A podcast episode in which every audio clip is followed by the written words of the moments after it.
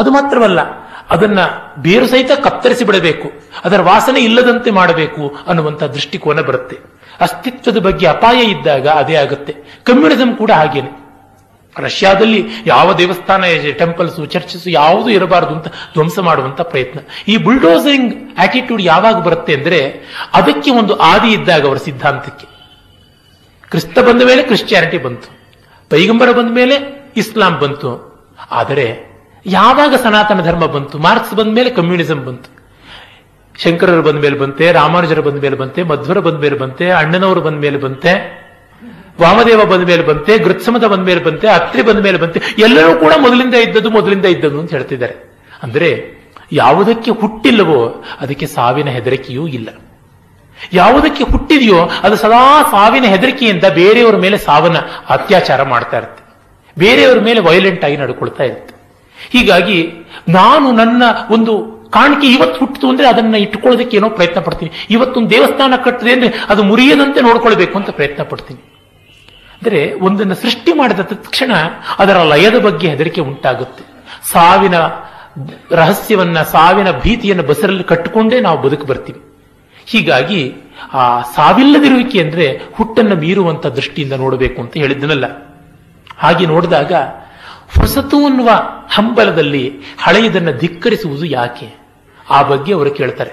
ಕಾರಣ ಏನಂದ್ರೆ ನೋಡಿ, ಯಾವ ಕ್ಷೇತ್ರದಲ್ಲಿ ಇದು ಕಾಣುತ್ತೆ. ಇವತ್ತು ಸಾಹಿತ್ಯದಲ್ಲಿ ಹಾಗೇನೆ ಗೋಪಾಲಕೃಷ್ಣ ಅಡಿಗರಂತಹ ಜವಾಬ್ದಾರಿಯುತರಾದ ಒಳ್ಳೆಯ ಕವಿಗಳು, ಲೇಖಕರು ಕೂಡ ಒಂದು ಆಗ್ರಹದಿಂದ ಹಿಂದಿನವರನ್ನು ಬೈದೇ ಇದ್ರೆ ತಮಗೆ ಮಣೆ ಹಾಕೋಲ್ಲ ಅಂತ ಒಂದು ಭ್ರಾಂತಿ ಕೆಲವರಿಗಿರುತ್ತೆ. ನನ್ನ ಅಪ್ಪ ತುಂಬಾ ದೊಡ್ಡವನು, ಅವನಿರೋವರೆಗೂ ನಾನು ದೊಡ್ಡವನಾಗೋಲ್ಲ, ಅದಕ್ಕೊನಗೆ ವಿಷ ಹಾಕ್ಬಿಡೋಣ ಅಂತ. ಆ ರೀತಿಯಾಗಿ ಪಂಪ, ರನ್ನ, ಕುಮಾರವ್ಯಾಸ ಇವರು ಯಾರೂ ಕವಿಗಳೇ ಅಲ್ಲ. ಮೊತ್ತ ಮೊದಲು ಕನ್ನಡಕ್ಕೆ ಬಂದ ಕವಿಯೇನೇ ಬೇಂದ್ರೆ, ಆಮೇಲೆ ತಾನು ಅಂತ. ಅವರೆಲ್ಲ ಸಜ್ಜನರಷ್ಟೇ, ಕವಿಗಳಲ್ಲ ಅಂತ ಈ ತರ ಡಿಕ್ಲೇರ್ ಮಾಡಿ ಹೋದವ್ರನ್ನ ಎಷ್ಟೋ ಜನನ ಜಗತ್ತು ನೋಡಿ ಗಹಗಹಿಸಿ ನಗುತ್ತಾ ಇದೆ. ತನ್ನ ಸ್ಥಾಪನೆಗೆ ಇನ್ನೊಬ್ಬರನ್ನು ಧ್ವಂಸ ಮಾಡಿ ಬರಬೇಕು ಅಂತಿದ್ರೆ ಇವನನ್ನು ಧ್ವಂಸ ಮಾಡೋಕ್ಕೆ ಮತ್ತೊಬ್ಬ ಇದ್ದೇ ಇರ್ತಾನೆ. ಅದು ಭೋಜರಾಜ ಹೇಳದನಲ್ಲ, ಮಾಧಾಂತಾಚ ಮಹೀಪತಿ ಕೃತಯುಗ ಅಲಂಕಾರ ಭೂತೋ ಗತಃ ಸೇತುರ್ಯೇನ ಮಹೋದಧೌ ವಿರಚಿತ ಕ್ವಾಸೋದಯ ದಶಾಸ್ಯಾಂತಕ ಅನ್ಯೇ ಚಾಪಿ ಯುಧಿಷ್ಠಿರ ಪ್ರವೃತಯೋ ಯಾತಾ ದಿವಂ ಭೂಪತೆ ನೈಕೇನಾಪಿ ಸಮಂ ಗತಾ ವಸುಮತಿ ಮುಂಜತ್ವಯ ಯಾಸ್ಯತಿ. ಭೋಜರಾಜ ಸಿಂಧುಲನ ಮಗ, ಅವನ ಚಿಕ್ಕಪ್ಪ ಮುಂಜ ಅವನ ತಂದೆ ಸತ್ತೋದಾಗ ಭೋಜರಾಜ ಪಟ್ಟಕ್ಕೆ ಬರುವ ವಯಸ್ಸಿನವನಾಗಿಲ್ಲದ ಕಾರಣ ತಾನು ಇನ್ಚಾರ್ಜ್ ಆಗಿ, ರೀಜೆಂಟ್ ತರ ಕಸ್ಟೋಡಿಯನ್ನಾಗಿ ರಾಜ್ಯ ಆಳ್ತಾ ಇದ್ದ. ಆದರೆ ಭೋಜನನ್ನ ಕೊಂದು ಬಿಡುತ್ತು, ತಾನೇ ರಾಜನಾಗಬೇಕು ಅಂತ ಲೋಭ ಬಂತು. ವತ್ಸರಾಜ ಅಂತ ಒಬ್ಬ ಸೇನಾಪತಿಯ ಕೈಯಲ್ಲಿ ಕಳಿಸಿಕೊಟ್ಟು ಇವನನ್ನು ವಿಂಧ್ಯವಾಸನಿಗೆ ಬಲಿ ಕೊಡು ಅಂತ. ಭೋಜರಾಜ ಬಾಲಕ, ಕರ್ಕೊಂಡು ಹೋಗಿ ನೋಡಪ್ಪ ನಿನ್ನ ಬಲಿ ಕೊಡಬೇಕು, ನಿಮ್ಮ ಚಿಕ್ಕಪ್ಪ ಹೇಳಿದಾನೆ, ಸಿದ್ಧನಾಗು ಅಂತಂದ್ರೆ ಹೌದು ಒಂದು ಭೂರ್ಜ ಪತ್ರ ಕೊಡು ಬರೀತೀನಿ ಅಂತ ಹೇಳಿ ಬರೆದು ಕೊಡ್ತಾನೆ ಈ ಶ್ಲೋಕವನ್ನ. ಕೃತಯುಗಕ್ಕೆ ಅಲಂಕಾರಪ್ರಾಯವಾಗಿದ್ದ ಮಾಧಾಂತ ಸತ್ತು ಹೋಗ್ಬಿಟ್ಟ. ಅವನು ಹೋದ. ಸಮುದ್ರಕ್ಕೆ ಸೇತುವೆಯನ್ನು ಕಟ್ಟಿದ ರಾಮ, ನಲ, ಹರಿಶ್ಚಂದ್ರ, ಭಗೀರಥ, ಧರ್ಮರಾಜ ಮೊದಲಾದ ಎಲ್ಲ ಚಕ್ರವರ್ತಿಗಳು ಕೂಡ ಹೊರಟೋಗ್ಬಿಟ್ರು. ಆದರೆ ಯಾರ ಜೊತೆಯಲ್ಲಿಯೂ ಅವರ ಸಾಮ್ರಾಜ್ಯ ಸ್ವರ್ಗಕ್ಕೆ ಹೋಗಲಿಲ್ಲ. ಆದರೆ ಮುಂಜ ನಿನ್ನ ಜೊತೆ ಮಾತ್ರ ಇಡೀ ಮಾಲವ ರಾಜ್ಯದ ಮತ್ತೆ ಧಾರಾ ರಾಜಧಾನಿ ಸ್ವರ್ಗಕ್ಕೆ ಬರುತ್ತಪ್ಪ ಅಂತ. ಆ ಪತ್ರವನ್ನು ಕಂಡು ವತ್ಸರಾಜ ನಾಚಿಕೊಂಡು ಅವನನ್ನು ಕಾಪಾಡಿಕೊಂಡು ಮತ್ತೆ ಆ ಪತ್ರವನ್ನು ತೆಗೆದುಕೊಂಡೋಗಿ ಮುಂಜನಿಗೆ ಕೊಡ್ತಾನೆ. ಆಗ ಅವನಿಗೆ ಜ್ಞಾನೋದಯವಾಗಿ ಮತ್ತೆ ಭೋಜನಿಗೆ ಪಟ್ಟ ಕಟ್ಟಿದ. ಅವನು ಪಂಚವರ್ಷಾಣಿ ಸಪ್ತಮಾಸ ದಿನತ್ರಯಂ, 55 ವರ್ಷ 7 ತಿಂಗಳು 3 ದಿವಸ ರಾಜ್ಯಭಾರ ಮಾಡಿದ. ಅಸಾಧಾರಣವಾಗಿ 84 ಗ್ರಂಥಗಳನ್ನು ಬರೆದ. ಸಂಸ್ಕೃತದಲ್ಲಿ ಅಪಾರವಾದಂತಹ ಜ್ಞಾನಿ, ದೊಡ್ಡ ಚಕ್ರವರ್ತಿ. ಅವನಿರೋವರೆಗೂ ಗಜ್ನವಿ ಮಹಮ್ಮದ್ ಭಾರತದಲ್ಲಿ ನೆಲೆ ಮಾಡೋಕ್ಕಾಗಲಿಲ್ಲ. ಆ ರೀತಿಯಾಗಿ ಅವನಿದ್ದ ಬಿಡಿ. ಹೀಗೆ ಹಳತಿನ ಬಗ್ಗೆ ತಿರಸ್ಕಾರ ಇಟ್ಟುಕೊಂಡು ಹೊಸತನ ಸ್ಥಾಪನೆ ಮಾಡುವವರು ಅವರೆಷ್ಟು ಗಟ್ಟಿ ಎನ್ನುವುದನ್ನು ನೋಡಬೇಕು. ಹೇಳುವುದುಂಟು, ಇವ್ರನ್ನ ಓದಬೇಡಿ ಸಾಕು, this classics have killed our creativity ಅಂತ ಹೇಳುವುದುಂಟು. What about your works, should they not be killed? ನಿನಗೆ ಅದೇ ಅನ್ವಯ ಆಗಬಾರದ? ಆಗ ಬಾಯಿ ಬೀಗ. ಆಗ ಎಂಥದ್ದು ಎಕ್ಸ್ಪ್ರೆಷನ್ ಆಫ್ ಫ್ರೀಡಮ್ಗೆ ಇವರು ಅಡ್ಡಿ ತಂದಿದ್ದಾರೆ ಅಂತ ಒಂದು ಗಲಾಟೆ ಮಾಡುವಂಥದ್ದು. ರಾಮನಡಿಯಿಟ್ಟ ನೆಲ, ಭೀಮನುಸಿರಿದ ಗಾಳಿ, ವ್ಯೋಮದೆ ಭಗೀರಥಂ ತಂದ ಸುರತಟಿನಿ, ಸೋಮನಂ ಪೆತ್ತ ಕಡಲೀ ಪುರಾತನಂಗಳಿರೆ ನಾಮೆಂತು ಪೊಸೆಬರಲು ಮಂಕುತಿಮ್ಮ. ರಾಮನ ಅಡಿಯಿಟ್ಟ ನೆಲ, ರಾಮ ಇಲ್ಲಿ ಓಡಾಡಿದ ಜಾಗ. ಡಿ ವಿ ಜಿಯವರು ಸ್ವಾತಂತ್ರ್ಯ ಬಂದ ರಾತ್ರಿ 1947 ಆಗಸ್ಟ್ 14 ರಾತ್ರಿ ಭಾರತ ಸ್ವಾತಂತ್ರ್ಯವನ್ನು ಅಭಿನಂದಿಸಿ ಸ್ವತಂತ್ರ ಭಾರತ ಅಭಿನಂದನ ಸ್ತವಂ ಅಂತ 24 ಪದ್ಯಗಳ ಗುಚ್ಛ ಬರೆದು ಅಚ್ಚು ಮಾಡಿಸಿ ಹಂಚಿದರು. ಮತ್ತೆ ಅದು ಭಾರತ ಭೂವಂದನಂ ಅಂತ ಇನ್ನೊಂದು ರೀತಿಯಲ್ಲಿ ರಾಜರತ್ನಂ ಅವರ ವ್ಯಾಖ್ಯಾನದ ಜೊತೆಗೆ ಮುದ್ರಣವಾಯಿತು. ಆಮೇಲೆ ಅಲ್ಲಿ ಅವರು ಹೇಳ್ತಾರೆ, ತುಂಬಾ ಜನ ನಮ್ಮ ಸೋಕಾಲ್ಡ್ ಇಂಟೆಲೆಕ್ಚುಯಲ್ಸ್ ಬ್ರಿಟಿಷರ್ಸ್ ಬರದೇ ಇದ್ರೆ ಭಾರತ ಒಂದು ರಾಷ್ಟ್ರ ಅಂತಲೇ ಅನಿಸ್ಕೊಳ್ತಾ ಇರಲಿಲ್ಲ, ಎಲ್ಲ ದಿಕ್ಕಾಪಾಲಾಗಿತ್ತು ಅಂತ ಹೇಳ್ತಾರೆ. ಡಿ ವಿ ಜಿ ಬರೀತಾರೆ, ಶ್ರೀರಾಮ ತನ್ನ ಪದ ಪದ್ಧತಿಯಿಂದ ಓಡಾಡಿ ಮೊದಲಿಗೆ ಭಾರತಕ್ಕೆ ಐಕ್ಯ ತಂದ, ಅಶೋಕ ತನ್ನ ಎಲ್ಲ ಬುದ್ಧ ಸಂದೇಶವನ್ನ ಒಂದೇ ಪ್ರಾಕೃತ ಭಾಷೆಯಲ್ಲಿ ಬ್ರಾಹ್ಮಿ ಲಿಪಿಯಲ್ಲಿ ಇಡೀ ಭಾರತದಲ್ಲೆಲ್ಲ ಮಾಡಿಸ್ದ. ಆಗ ಒಂದು ಭಾಷೆ ಒಂದು ಲಿಪಿ ಇಲ್ಲದೆ ಹೇಗೆ ಮಾಡೋಕ್ಕಾಗ್ತಾ ಇತ್ತು? ಒಂದು ನೇಷನ್ ಅಂತ ಇಲ್ಲದೆ ಇದ್ರೆ ಹೇಗಾಗ್ತಾ ಇತ್ತು? ನಾವು ಒಂದು ಚೊಂಬಿನಲ್ಲಿ ಸಪ್ತ ಸಾಗರಗಳನ್ನ, ಎಲ್ಲ ದಿವ್ಯ ನದಿಗಳನ್ನು ಇನ್ವೋಕ್ ಮಾಡ್ತೀವಿ, ಗಂಗೆ ಚಮುನೆ ಚೈವ ಅಂತ. ಎಲ್ಲೆಲ್ಲಿರ್ತಕ್ಕಂಥವು ಒಂದು ಪಂಚಾಯತನ ಪೂಜೆಯಲ್ಲಿ ಉತ್ತರ ಭಾರತದ ಆ ಗಂಡಕಿ ನದಿಯಲ್ಲಿರ್ತಕ್ಕಂಥ ಶಾಲಗ್ರಾಮ, ದಕ್ಷಿಣ ಭಾರತದ ಸುವರ್ಣಮುಖರಿಯಲ್ಲಿರ್ತಕ್ಕಂಥ ಅಂಬಿಕಾಶಿಲೆ, ಮಧ್ಯ ಭಾರತದ ನರ್ಮದಾ ನದಿಯಲ್ಲಿರ್ತಕ್ಕಂತಹ ಬಾಣ್ಲಿಂಗ, ಪಶ್ಚಿಮ ಭಾರತದಲ್ಲಿ ಬತ್ತಿ ಹೋಗಿರ್ತಕ್ಕಂಥ ಸರಸ್ವತಿ ಪಾತಳಿಯಲ್ಲಿರ್ತಕ್ಕಂತಹ ಸ್ಫಟಿಕದಿಂದ ಸೂರ್ಯನ ಸಂಕೇತವಾದ ಸ್ಫಟಿಕಶಿಲೆ, ಪೂರ್ವ ಭಾರತದ ಸೋಣ ಅಥವಾ ಶೋಣ ನದಿಯಲ್ಲಿ ಬಿಹಾರದಲ್ಲಿರ್ತಕ್ಕಂಥ ಆ ನದದಿಂದ ಶೋಣಭದ್ರ ಪಾಷಾಣದಿಂದ ಗಣಪತಿಯನ್ನು, ಹೀಗೆ ಪಂಚಾಯತನ ಪೂಜೆಯಲ್ಲಿ ಇಡೀ ಭಾರತದ 5 ದಿಕ್ಕುಗಳಲ್ಲಿರ್ತಕ್ಕಂಥ ನದಿಗಳ ಶಿಲೆಗಳನ್ನು ತಂದು ಇನ್ವೋಕ್ ಮಾಡ್ತೀವಿ. ಅಂಗೈಯಲ್ಲಿ ಪಂಚಾಯತನ ಪೂಜೆಯ ಮೂಲಕ national integration and integration of gods ನಡೀತಾ ಇದೆ. ಹೀಗೆ ಭಾರತದಲ್ಲಿ ಸರ್ವತ್ರ ಇರುವಂತಹದ್ದಾಗಿದೆ ಈ ಇಂಟಿಗ್ರೇಷನ್. ಹೊಸಬ್ರು ಇವರು ಯಾರು ಮಾಡಿದ್ದು ಅಂತ ಪ್ರಶ್ನೆ ಮಾಡ್ತಾರೆ. ಹೀಗಾಗಿ ಇಂಥದ್ದು ರಾಮನಡಿ ಇಟ್ಟನೆಲ್ಲ, ಭೀಮ ನುಸಿರಿದ ಗಾಳಿ. ಭೀಮ ಯಾವಾಗಲೂ ಮಹಾಭಾರತದ ಯುದ್ಧದ ಕಾಲ, ಕಲಿಪ್ರವೇಶದ ಕಾಲವನ್ನು ಲೆಕ್ಕ ಹಾಕಿದ್ದಾರೆ. ಈಗ 5100 ವರ್ಷಗಳ ಹಿಂದೆ, 5140 ವರ್ಷಗಳ ಹಿಂದೆ ಮಹಾಭಾರತ ಯುದ್ಧವಾಯಿತು ಅಂತ ಲೆಕ್ಕ ಹಾಕಿದ್ದಾರೆ. ಆಗ ಭೀಮ ಉಸಿರಾಡಿದ ಗಾಳಿ, ಆ ಕಾರ್ಬನ್ ಡೈಆಕ್ಸೈಡ್ ಮತ್ತೆ ಆಕ್ಸಿಜನ್ ಆಗಿ, ಮತ್ತೆ ಕಾರ್ಬನ್ ಡೈಆಕ್ಸೈಡ್ ಮತ್ತೆ ಆಕ್ಸಿಜನ್ ಆಗಿ, ಈಗ ನಾವು ಉಸಿರಾಡ್ತಾ ಇರೋದ್ರೊಳಗಿರಬಹುದು. ವ್ಯೋಮದ ಭಗೀರಥಂ ತಂದ ಸುರತಟಿನಿ, ಬಾನಿಂದ ಭೂಮಿಗೆ ತಂದಂತಹ ಆ ಗಂಗೆ, ಆ ಗಂಗೆಯ ನೀರೇನು ಹೊಸತೆ. ಸೋಮನಂ ಪೆತ್ತ ಕಡಲ್, ಚಂದ್ರ ಹುಟ್ಟಿದಂತ ಈ ಸಮುದ್ರ, ಭೂಮಿಗಿಂತ ಅಳತಾದದ್ದು ಸಮುದ್ರ. ಈ ಎಲ್ಲ ಪುರಾತನಗಳಿರೆ ನಾವೆಂತೂ ಹೊಸಬರಲ್ಲ, ನಾವು ಹೇಗೆ ಹೊಸಬರು? ಗೋಪಾಲಕೃಷ್ಣ ಅಡಿಗರೆ ಒಂದು ಬಹಳ ಸೊಗಸಾದ ಪದ್ಯ ಬರೀತಾರೆ. ಒಂದು ಮಗು ಹುಟ್ಟಿದ್ರೆ ಅಜ್ಜಿಯದೇ ಮೂಗು, ಅಜ್ಜನದೇ ಬಾಯಿ, ಸೋದರ ಮಾವನದೇ ಕಣ್ಣು ಅಂತೆಲ್ಲ ಹೇಳಿ ಗುರುತಿಸ್ತೀವಿ. ಒಂದು ಮಗುವಿನಲ್ಲಿ ಇಡೀ ವಂಶ ತನ್ನ ಪ್ರತಿನಿಧಿಗಳನ್ನು ಕಾಣ್ತಾ ಇದೆ, ತನ್ನ ಎಲ್ಲ ಅಂಶಗಳನ್ನು ಇಟ್ಟಿದೆ ಅಂತಂದ್ರೆ ಯಾವುದು ಹೊಸತು, ಯಾವುದು ಹಳತು? ಹೀಗಾಗಿ ಸಾಮರಸ್ಯ ಒಂದೇ ಬಾಳುವಂಥದ್ದು. ಮತ್ತೆ ಆ ಸಾಮರಸ್ಯವನ್ನ ಎಲ್ಲರೂ ಬಾಳಿಸಬೇಕು.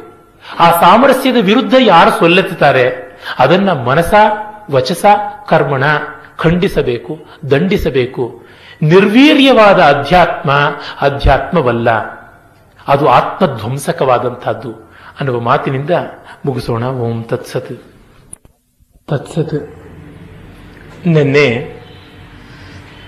ಬ್ರಹ್ಮಸ್ವರೂಪದ ಸಚ್ಚಿದಾನಂದ ತತ್ವವನ್ನು ನೋಡಿದ್ವಿ. ಮತ್ತೆ ಜಗತ್ತಿನಲ್ಲಿ ಹಳೆಯದು ಅನ್ನೋದು ಇಲ್ಲದ ಸ್ಥಳ ಇಲ್ಲ, ಹೊಸತು ಅನ್ನುವುದು ಇಲ್ಲದ ರೀತಿ ಇಲ್ಲ. ಹೀಗಾಗಿ ಈ ಹಳತಿನ ವಿರೋಧವಾಗಲಿ ಹೊಸತಿನ ವಿರೋಧವಾಗಲಿ ಬೇಕಿಲ್ಲ ಅನ್ನುವುದನ್ನು ಕೂಡ ಕಂಡ್ವಿ. ಕಾಳಿದಾಸ ಮಹಾಕವಿಯ ಮಾಲವಿಕಾಗ್ನಿಮಿತ್ರ ನಾಟಕದ ಪ್ರಸ್ತಾವನೆಯಲ್ಲೇ ಬರುತ್ತೆ ಮಾತು, ತುಂಬ ಪ್ರಸಿದ್ಧವಾದದ್ದು. ಪುರಾಣ ಮಿತ್ಯೇವ ನ ಸಾಧು ಸರ್ವಂ ನ ಚಾಪಿ ಕಾವ್ಯಂ ನವಮಿತ್ಯವದ್ಯಂ ಸಂತಃ ಪರೀಕ್ಷಾನ್ಯ ತಲದ್ಭಜಂತೆ ಮೂಢ ಪರಪ್ರತ್ಯಯನೇಯ ಬುದ್ಧಿ. ಕಾಳಿದಾಸನ ಕಾಲದಲ್ಲಿ ಅವನು ಇನ್ನು ಆರಂಭಿಕ ದಶೆಯಲ್ಲಿದ್ದವನು. ಕಥಮಿವ ಭಾಸಸೌಮಿಲ್ಲ ಕವಿಪುತ್ರಾದೀನಾಂ ಪ್ರಬಂಧಾನ್ ಅತಿಕ್ರಮ್ಯ ಕಥಮಿವ ವರ್ತಮಾನ ಕವಿ ಕಾಳಿದಾಸಸ್ಯ ಪರಿಷದೋ ಬಹುಮಾನಂ ಅಂತ ಪ್ರಶ್ನೆ ಎತ್ತಾನೆ ಸೂತ್ರಧಾರನ ಅಸಿಸ್ಟೆಂಟ್ ಪಾರಿಪಾರ್ಶ್ವಕ. ಭಾಸ, ಸೌಮಿಲ್ಲ, ಕವಿಪುತ್ರ ಮೊದಲಾದ ಕವಿಗಳಿರೋವಾಗ ವರ್ತಮಾನ ಕವಿ ಈಗಿರೋಂಥ ಇನ್ನು ನಮ್ಮ ಕಣ್ಣೆದುರಿಗೆ ಓಡಾಡುವಂಥವನು, ಈ ಕವಿಯ ಬಗ್ಗೆ ಏನು ದೊಡ್ಡದು ಅಂತ ಹಾಗೆಲ್ಲ ಹೇಳಬೇಡ. ಹಳೆಯದೆಲ್ಲ ಹೊನ್ನಲ್ಲ, ಹೊಸತೆಲ್ಲ ಹೊಲ್ಲವೆಂದಲ್ಲ. ವಿವೇಕಿಗಳು ಯಾವುದು ಹೊಸತು ಯಾವುದು ಹಳೆಯದು ಅನ್ನುವ ಬಯಸಿಲ್ಲದೆ ಅದರ ಮೌಲ್ಯವನ್ನು ನೋಡ್ತಾರೆ ಅಂತ ಹೇಳಿಬಿಟ್ಟು. ನಮ್ಮಲ್ಲಿ ಕೆಲವೊಮ್ಮೆ ಅದೇ ಬಿಜಿಎಲ್ ಸ್ವಾಮಿಯವರೇ ಒಂದು ಕಡೆ ಬರೀತಾರೆ, ಗುಂಡಪ್ಪನವರ ಸುಪುತ್ರ, ಒಂದು ಕತ್ತೆಗೆ ಸರ್ವೀಸ್ ಅನ್ನುವ ಒಂದು ಸೀನಿಯಾರಿಟಿ ಸಿಕ್ಬಿಟ್ರೆ 30 ವರ್ಷ ಕೆಲಸ ಮಾಡಿದ ಕತ್ತೆ 31ನೇ ವರ್ಷಕ್ಕೆ ಕುದುರೆ ಆಗುತ್ತೆ ಅಂತ, ಹಾಗೆ ಅಂತ. ಕೆಲವೊಮ್ಮೆ ಕೆಲವು ಲೇಖಕರಿಗೆ, ಸಂಗೀತಗಾರರಿಗೆ ಎಲ್ಲ ಹೀಗೆ ಪುರಸ್ಕಾರ ಬಂದ್ಬಿಡುತ್ತೆ. 80 ವರ್ಷ ಆದ್ಮೇಲಿಂದ ಗಣ್ಯರಾದ, ಹಿರಿಯರಾದ ಅಂತ. ಅವರು ವಯಸ್ಸಿಂದ ಹಿರಿಯರ, ಜ್ಞಾನದಿಂದ ಹಿರಿಯರ ಅಂತ. ದಾಕ್ಷಿಣ್ಯ ಇಡಬಾರದು. ಮೌಲ್ಯಮಾಪನದಲ್ಲಿ ದಾಕ್ಷಿಣ್ಯ ಇಲ್ಲ, ಪ್ರೀತಿ ವಿಶ್ವಾಸದಲ್ಲಿ ದಾಕ್ಷಿಣ್ಯ ತುಂಬಾ ಇರಬೇಕು. ಇವುಗಳ ಪೃಥಕ್ಕರಣವನ್ನು ಮಾಡಿಕೊಳ್ಳೋದಿಲ್ಲ. ಈಚೆಗಷ್ಟೇ ತಮಿಳುನಾಡಿನಲ್ಲಿ ಒಬ್ಬರು ದೊಡ್ಡ ಸಂಗೀತ ವಿದ್ವಾಂಸರು ತೀರ್ಕೊಂಡ್ರು. ಸತ್ಯಮ್ಮೆಗೆ 8 ಸೇರು ಹಾಲು ಅಂತ ನಮ್ಮ ಕಡೆ ಗಾದೆ ಇದೆ. ಮೇಲ್ಹೊಳೆ ಹರಿಯುವಂತೆ ಹೊಗಳಿದ್ದೆ ಅದರ ಬಗ್ಗೆ. ಏನು ಮಾಡಿದ್ದವರು? ಅವರ ವ್ಯಕ್ತಿತ್ವ ಎಂಥದ್ದು, ಅವರಲ್ಲಿ ಇದ್ದಂಥ ಸಣ್ಣ ಬುದ್ಧಿ ಯಾವ ಮಟ್ಟದ್ದು, ಇದರ ವಿಮರ್ಶೆ ನಡೆಯಲಿಲ್ಲ. ನಡೀಬೇಕು. ಅಂದರೆ ನಾವು ಮೌಲ್ಯ ಪ್ರಜ್ಞೆಯನ್ನು ಕಳ್ಕೊಂಡಾಗ ಈ ರೀತಿ ಮುಖ ನೋಡಿ ಮಣೆ ಹಾಕ್ತಕ್ಕಂಥದ್ದು ಬರುತ್ತೆ.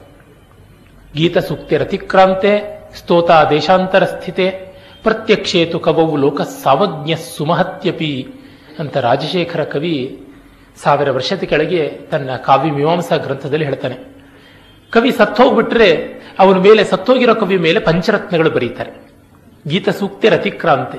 ಬೇರೆ ದೇಶದಲ್ಲಿದ್ದಾನೆ ಅಂದ್ರೆ ಆಹಾ ನಮ್ಮವನು ಅಂತ ಹೇಳಿಕೊಂಡು ಕೊಂಡಾಡುತ್ತಾರೆ. ಈಗ ಕಣ್ಣೆದರಿಗೆ ಇದ್ದರೆ ಆ ಕವಿ ಅವನನ್ನ ನೆನೆಯೋದೂ ಇಲ್ಲ, ತಿರಸ್ಕರಿಸ್ತಾರೆ ಅಂತ.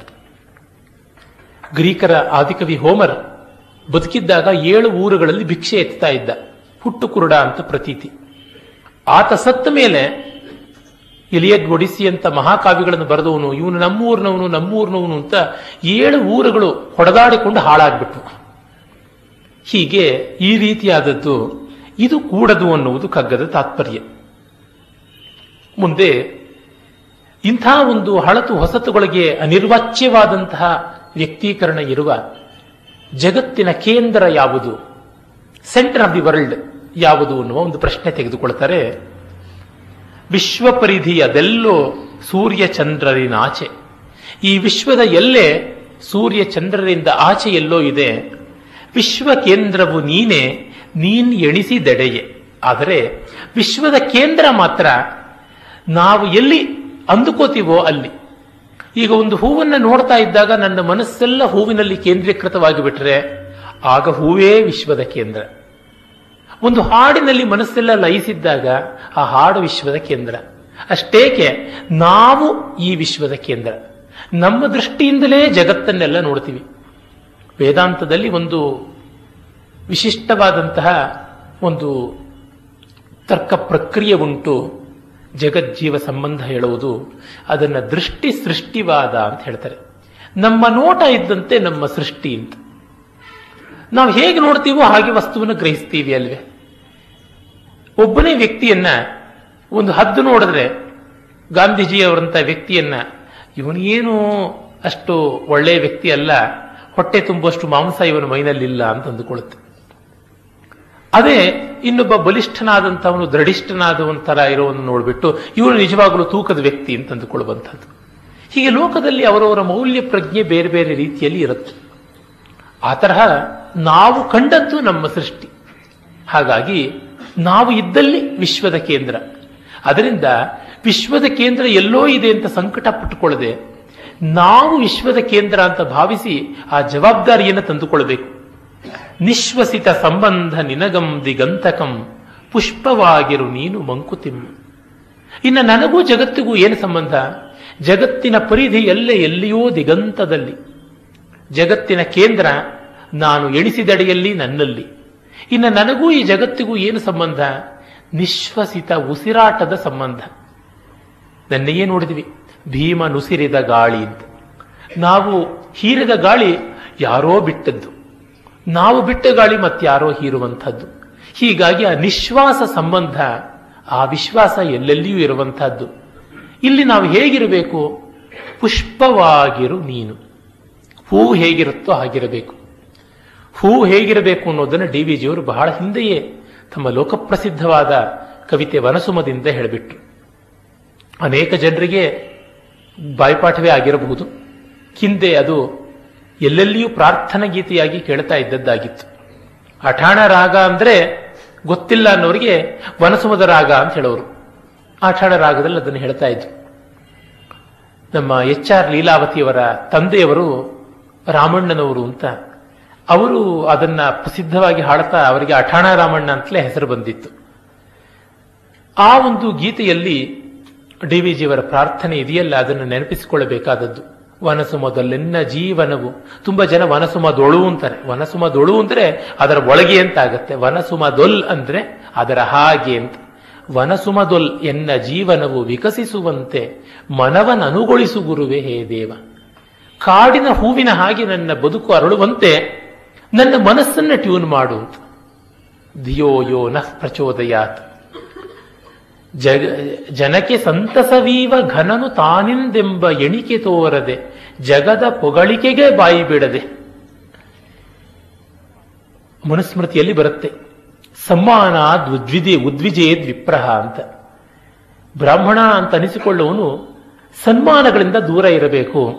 ಅವಮಾನಂ ಬಹುಮನ್ಯೇತ, ತನಗೆ ಅವಮಾನವಾಗೋದನ್ನ ಒಳ್ಳೆಯದು ಅಂತ ಭಾವಿಸಬೇಕು, ಅಹಂಕಾರ ಖಂಡನೆಯಾಗುತ್ತೆ ಅಂತ. ಇದು ಮನುಸ್ಮೃತಿಯ ಮಾತು. ಈ ಮನುಸ್ಮೃತಿಯನ್ನ ಮೂಸಿಯೂ ನೋಡದೇ ಇದ್ದವರು, ಅದರ ದಿಕ್ಕಿಗೂ ತಲೆ ಹಾಕಿ ಮಲಕ್ಕೊಳ್ಳದೆ ಇದ್ದವರು ಮನುಸ್ಮೃತಿಯಲ್ಲಿ ಬ್ರಾಹ್ಮಣರನ್ನ ತುಂಬಾ ಅನುಕೂಲದ ಜಾಗದಲ್ಲಿಟ್ಟು ಬೇರೆಯವರನ್ನ ತೆಗಳಿದ್ದಾರೆ ಅಂತ. ಮನುಸ್ಮೃತಿಯಲ್ಲಿ ಬ್ರಾಹ್ಮಣನಿಗೆ ಅವಮಾನ ಮಾಡಬೇಕು ಅಂತ ಇದೆ, ಸನ್ಮಾನ ಮಾಡಬಾರದು ಅಂತ ಇದೆ ಅಂತ ಹೇಳಿದ್ರೆ ನಂಬಲಾರರು ಎಷ್ಟೋ ಜನ. ಬ್ರಾಹ್ಮಣ ಶೂದ್ರತಾಂ ಯಾತಿ ಶೂದ್ರೋ ಯಾತಿ ಚ ವಿಪ್ರತಾಂ. ಬ್ರಾಹ್ಮಣ ಶೂದ್ರನಾಗ್ತಾನೆ, ಶೂದ್ರ ಬ್ರಾಹ್ಮಣನಾಗ್ತಾನೆ, ಅವರವರ ಸಂಸ್ಕಾರ ಫಲದಿಂದ ಅಂತಲೂ ಮನುಸ್ಮೃತಿಯಲ್ಲೇ ಹೇಳಿದೆ. ಅಂದರೆ ಮೂಲ ಗ್ರಂಥಗಳನ್ನು ನೋಡದೆ ಹಿಯರ್ ಸೇಯಿಂಗಾಗಿ ಏನೇನೋ ಹೇಳುವುದು ಎಷ್ಟು ತಪ್ಪು. ಗುಂಡಪ್ಪನವರು ಜಗದ ಪೊಗಳಿಕೆಗೆ ಬಾಯಿ ಬಿಡದೆ ಜನಕ್ಕೆ ಸಂತಸವೀವ ಘನ, ನಾನು ಲೋಕಕ್ಕೆ ಸಂತೋಷ ಕೊಡ್ತಕ್ಕಂಥ ಘನವಾದ ವ್ಯಕ್ತಿ ಅಂತ. ತುಂಬ ಜನ ನಾವು ಸೋಷಿಯಲ್ ಸರ್ವಿಸ್ ಮಾಡ್ತಿದ್ದೀವಿ, ನಾವು ಜನರನ್ನ ಅಪ್ಲಿಫ್ಟ್ ಮಾಡ್ತಾ ಇದ್ದೀವಿ ಅಂತ ಅಂದುಕೊಳ್ತಾರಲ್ಲ. ಆ ಬಗ್ಗೆ ಡಿ ವಿ ಜಿಯವರು ಹೇಳ್ತಾರೆ, ತಾನು ಮಾಡಿದ್ದೆಲ್ಲ ಭಗವಂತನ ಪೂಜೆ, ತನಗೆ ಸಂದಿದ್ದೆಲ್ಲ ಭಗವಂತನ ಪ್ರಸಾದ ಅನ್ನುವಂತೆ ಇರಬೇಕು ಅಂತ. ನಾನು ನನ್ನ ಉದ್ಧಾರಕ್ಕಾಗಿ ಮತ್ತೊಬ್ಬರಿಗೆ ಸೇವೆ ಮಾಡ್ತಾ ಇದ್ದೀನಿ. In that process of service I am enriched. ನಾನು ಸಮೃದ್ಧನಾಗ್ತಾ ಇದ್ದೀನಿ, ನನ್ನ ಅಹಂಕಾರಗಳು ಮಾನ ಕಷಾಯಗಳು ಹೋಗ್ತಾ ಇವೆ ಅನ್ನುವಂತಹ ದೃಷ್ಟಿಕೋನ ಬಹಳ ಮುಖ್ಯ, ಅದನ್ನೇ ಹೇಳ್ತಾರೆ. ಹಾಗೆ ಇಲ್ಲಿ ಬನ್ನಿಪ್ಪ, ನಿಮಗೆ ಕಾಲಿನ ತೊಂದರೆ ಇದೆ ಪಾಪ, ಅಲ್ಲಿ ಕೂತ್ಕೊಳ್ಳಿ. ನಮ್ಮ ತಾಯಿಯವರಿಗೆ ಇಟ್ಟಿದ್ದ ಜಾಗ ಅನ್ಸುತ್ತೆ, ಅಮ್ಮನ ನಾನು ಕರ್ಕೊಂಡು ಬರಲಿಲ್ಲ, ಕೂತ್ಕೊಳ್ಳಿ. ಹಾಗೆ ಜನಕ್ಕೆ ಸಂತಸವೀವ ಘನನು ತಾನೆಂದೆಂಬ ಎಣಿಕೆ ತೋರದೆ ಜಗದ ಪೊಗಳಿಕೆಗೆ ಬಾಯಿ ಬೇಡದೆ, ಅದರ ಎಣಿಕೆಯೂ ಇಲ್ಲದೆ. ಮತ್ತೆ ಏನು, ತಾನ್ ಎಲೆಯ ಪಿಂತಿರ್ದು ದೀನತೆಯ ತೋರಿ ಅಭಿಮಾನವನ್ನು ತೊರೆದು ಕೃತಕೃತ್ಯವಪ್ಪಂತೆ. ಎಲೆಯ ಮರೆಯಲ್ಲಿ ಇದ್ದು ದೀನತೆಯನ್ನ ಅಂದ್ರೆ ನಮ್ರತೆಯನ್ನು ತೋರಿಸಿಕೊಂಡಿರುವಂತಹದ್ದು, ಯಾವ ಪ್ರತಾಪವೂ ಇಲ್ಲದೆ ಇರತಕ್ಕಂಥದ್ದು, ಅಭಿಮಾನವನ್ನ ತೊರೆಯುವುದು. ಅಭಿಮಾನ ಅಂದ್ರೆ ಹೆಮ್ಮೆ, ಪ್ರಿಜುಡೈಸ್ ಆಗುವಂಥದ್ದು. ಎಷ್ಟು ಬೇಡ ಅಂದರೂ ಮತ್ತೆ ಮತ್ತೆ ಬರ್ತಾ ಇರುತ್ತೆ. ನಾವು ಅದನ್ನು ನಿರಾಕರಿಸುವಾಗಲೂ ಕೂಡ ಅದೊಂದು ನಾವೆಲ್ಟಿಯಾಗಿ ತೋರುವಂಥದ್ದಾಗುತ್ತೆ. ಕೈಲಾಸಂ ಅವರ ಪ್ರಸಿದ್ಧವಾದ ಜೋಕ್ ಗೊತ್ತೇ ಇರಬಹುದಲ್ವಾ. ಯಾರೋ ಒಬ್ಬ ಬ್ರಾಹ್ಮಣ ಹೇಳ್ತಾ ಇದ್ದರಂತೆ, ಸ್ವಾಮಿ ಹೇಳ್ತೀನಿ ಕೇಳಿ, ಸುಳ್ಳು ನುಡಿಯೋ ನಾಲಿಗೆ ಅಲ್ಲ ನನ್ನದು, ಪರನಿಂದೆ ಎಂಬುದು ನಮ್ಮ ಪ್ರವರದಲ್ಲೇ ಇಲ್ಲ, ಆತ್ಮ ಪ್ರಶಂಸೆ ಅನ್ನೋದು ನಮ್ಮ ವಂಶದಲ್ಲೇ ಇಲ್ಲ, ಆದ್ರೂ ಹೇಳ್ತೀನಿ, ಆ ಯಜಮಾನರು ಆ ಮನೆಯವರು ನನಗೂ ಅಲ್ಲಿ ನೆರೆದಿದ್ದ ನಾಯಿಗಳಿಗೂ ಒಂದೇ ತರ ದಕ್ಷಿಣೆ ಕೊಟ್ಟಿದ್ದಾರೆ ಅಂತ. ಎರಡೂ ಬಂದು ಕೂತ್ಕೊಳ್ತಲ್ಲ ಇಲ್ಲಿ. ಇದು ಅಭಿಮಾನದಿಂದ ತತ್ಕ್ಷಣ ಆಗುವಂಥದ್ದು. ದುರ್ಯೋಧನ ಆಗಲಿ, ರಾವಣ ಆಗಲಿ, ಯಾರೆಲ್ಲ ಆಗಲಿ, ಆ ಅಭಿನಿವೇಶದಿಂದ ತಾನೆ ತತ್ಕ್ಷಣ ನಮ್ಮ ಅಭಿಪ್ರಾಯವನ್ನ, ನಮ್ಮ ಅಭಿವ್ಯಕ್ತಿಯನ್ನ, ನಮ್ಮ ವ್ಯಕ್ತಿತ್ವವೇ ಹೌದು, ನಮ್ಮ ಜೀವಾಳವೇ ಹೌದು ಅಂತ ಭಾವಿಸಿಕೊಂಡು ಆಕ್ಷೇಪ ಮಾಡ್ತೀವಿ. ಅದಲ್ಲ, ಅದು ಬೇರೆ, ನಾನು ಬೇರೆ. ಈ ವೇದಾಂತ ಹೇಳುವುದು ಅದೇ ಮುಖ್ಯವಾಗಿ. ನಾನು ನನ್ನ ದೇಹವಲ್ಲ, ನಾನು ನನ್ನ ಮನಸ್ಸಲ್ಲ, ಮನೋದೇಹ ಬುದ್ಧೀಂದ್ರಿಯಾದೀನಿ ನಾಹಂ ಎಲ್ಲ ಬರುತ್ತಲ್ಲ, ಇವ್ಯಾವುದು ನಾನಲ್ಲ. ಏನು ನಾನು? ಚಿದಾನಂದ ರೂಪ ಶಿವೋಹಂ ಶಿವೋಹಂ ಶಿವ ಕೇವಲೋಹಂ. ಹಾಗೆಯೇ ನಾನು ಮಿಕ್ಕ ಯಾವುದೇ ನನ್ನ ಅಹಂಕಾರವನ್ನು ಹೆಚ್ಚಿಸುವ ಅಂಶಗಳು, ವಿಕಾರಕ್ಕೆ ಒಳಗಾಗುವುದು, ನಾನಲ್ಲ ಅನ್ನುವಂಥ ಭಾವನೆ. ಇದು ವೇದಾಂತದಲ್ಲಿ ನೇತಿ ನೇತಿ ಮಾರ್ಗ, ನೆಗೇಟಿಂಗ್ ದ ಅಟ್ರಿಬ್ಯೂಟ್ಸ್. ಹಾಗಲ್ಲ ಹಾಗಲ್ಲ ಅಂತ ಹಾಗೆ ಹೋಗಬೇಕು. ಉಪಕಾರಿ ನಾನು ಎನ್ನುಪಕೃತಿಯು ಜಗತ್ಕೆಂಬ ವಿಪರೀತ ಮತಿಯನುಳಿದು ವಿಪುಲಾಶ್ರಯವ ನೀವ ಸುಫಲ ಸುಮಭರಿತ ಪಾದಪದಂತೆ ನೈಜಮಾದೊಳ್ಪಿ ನಿಂಬಾಳ್ವವನು. ಈ ಚರಣವಂತೂ ನನಗೆ ಬಹಳ ಇಷ್ಟ. ನಾನು ಉಪಕಾರಿ, ಎನ್ನುಪಕೃತಿಯು ಜಗಕ್ಕೆ, ಈ ಜಗತ್ತಿಗೆ ನಂದು ಉಪಕಾರ. ಮುದುಕಿಯ ಕೋಳಿ ಕೂಗದೇ ಇದ್ರೆ ಸೂರ್ಯೋದಯವೇ ಆಗ್ತಾ ಇರಲಿಲ್ಲ ಅಂತ ಅಂದುಕೊಂಡು ಅವಳು ಹೋದಳಲ್ಲ, ಕಥೆ ಗೊತ್ತಿದೆಯಲ್ಲ. ಆ ರೀತಿ ಆಗುತ್ತೆ ನಾವು. ಹಾಗೆ ಅಲ್ಲದೆ ವಿಪರೀತ ಮತಿ, ಕನ್ನಡದಲ್ಲಿ ವಿಪರೀತ ಅಂದ್ರೆ ಹೆಚ್ಚು ಅಂತ, ಅರೆ ಸಂಸ್ಕೃತದಲ್ಲಿ ವಿಪರೀತ ಅಂದ್ರೆ ಪರ್ವರ್ಷನ್ ಅಂತ, ವಿಪರೀತ ಬುದ್ಧಿ ಅಂತಂದ್ರೆ ಪರ್ವರ್ಟೆಡ್ ಮೈಂಡ್ ಅಂತ. ವಿಪರೀತ ಅನ್ನೋದಕ್ಕೆ ವಿರುದ್ಧ ಅಂತ ಅರ್ಥ ಉಂಟು.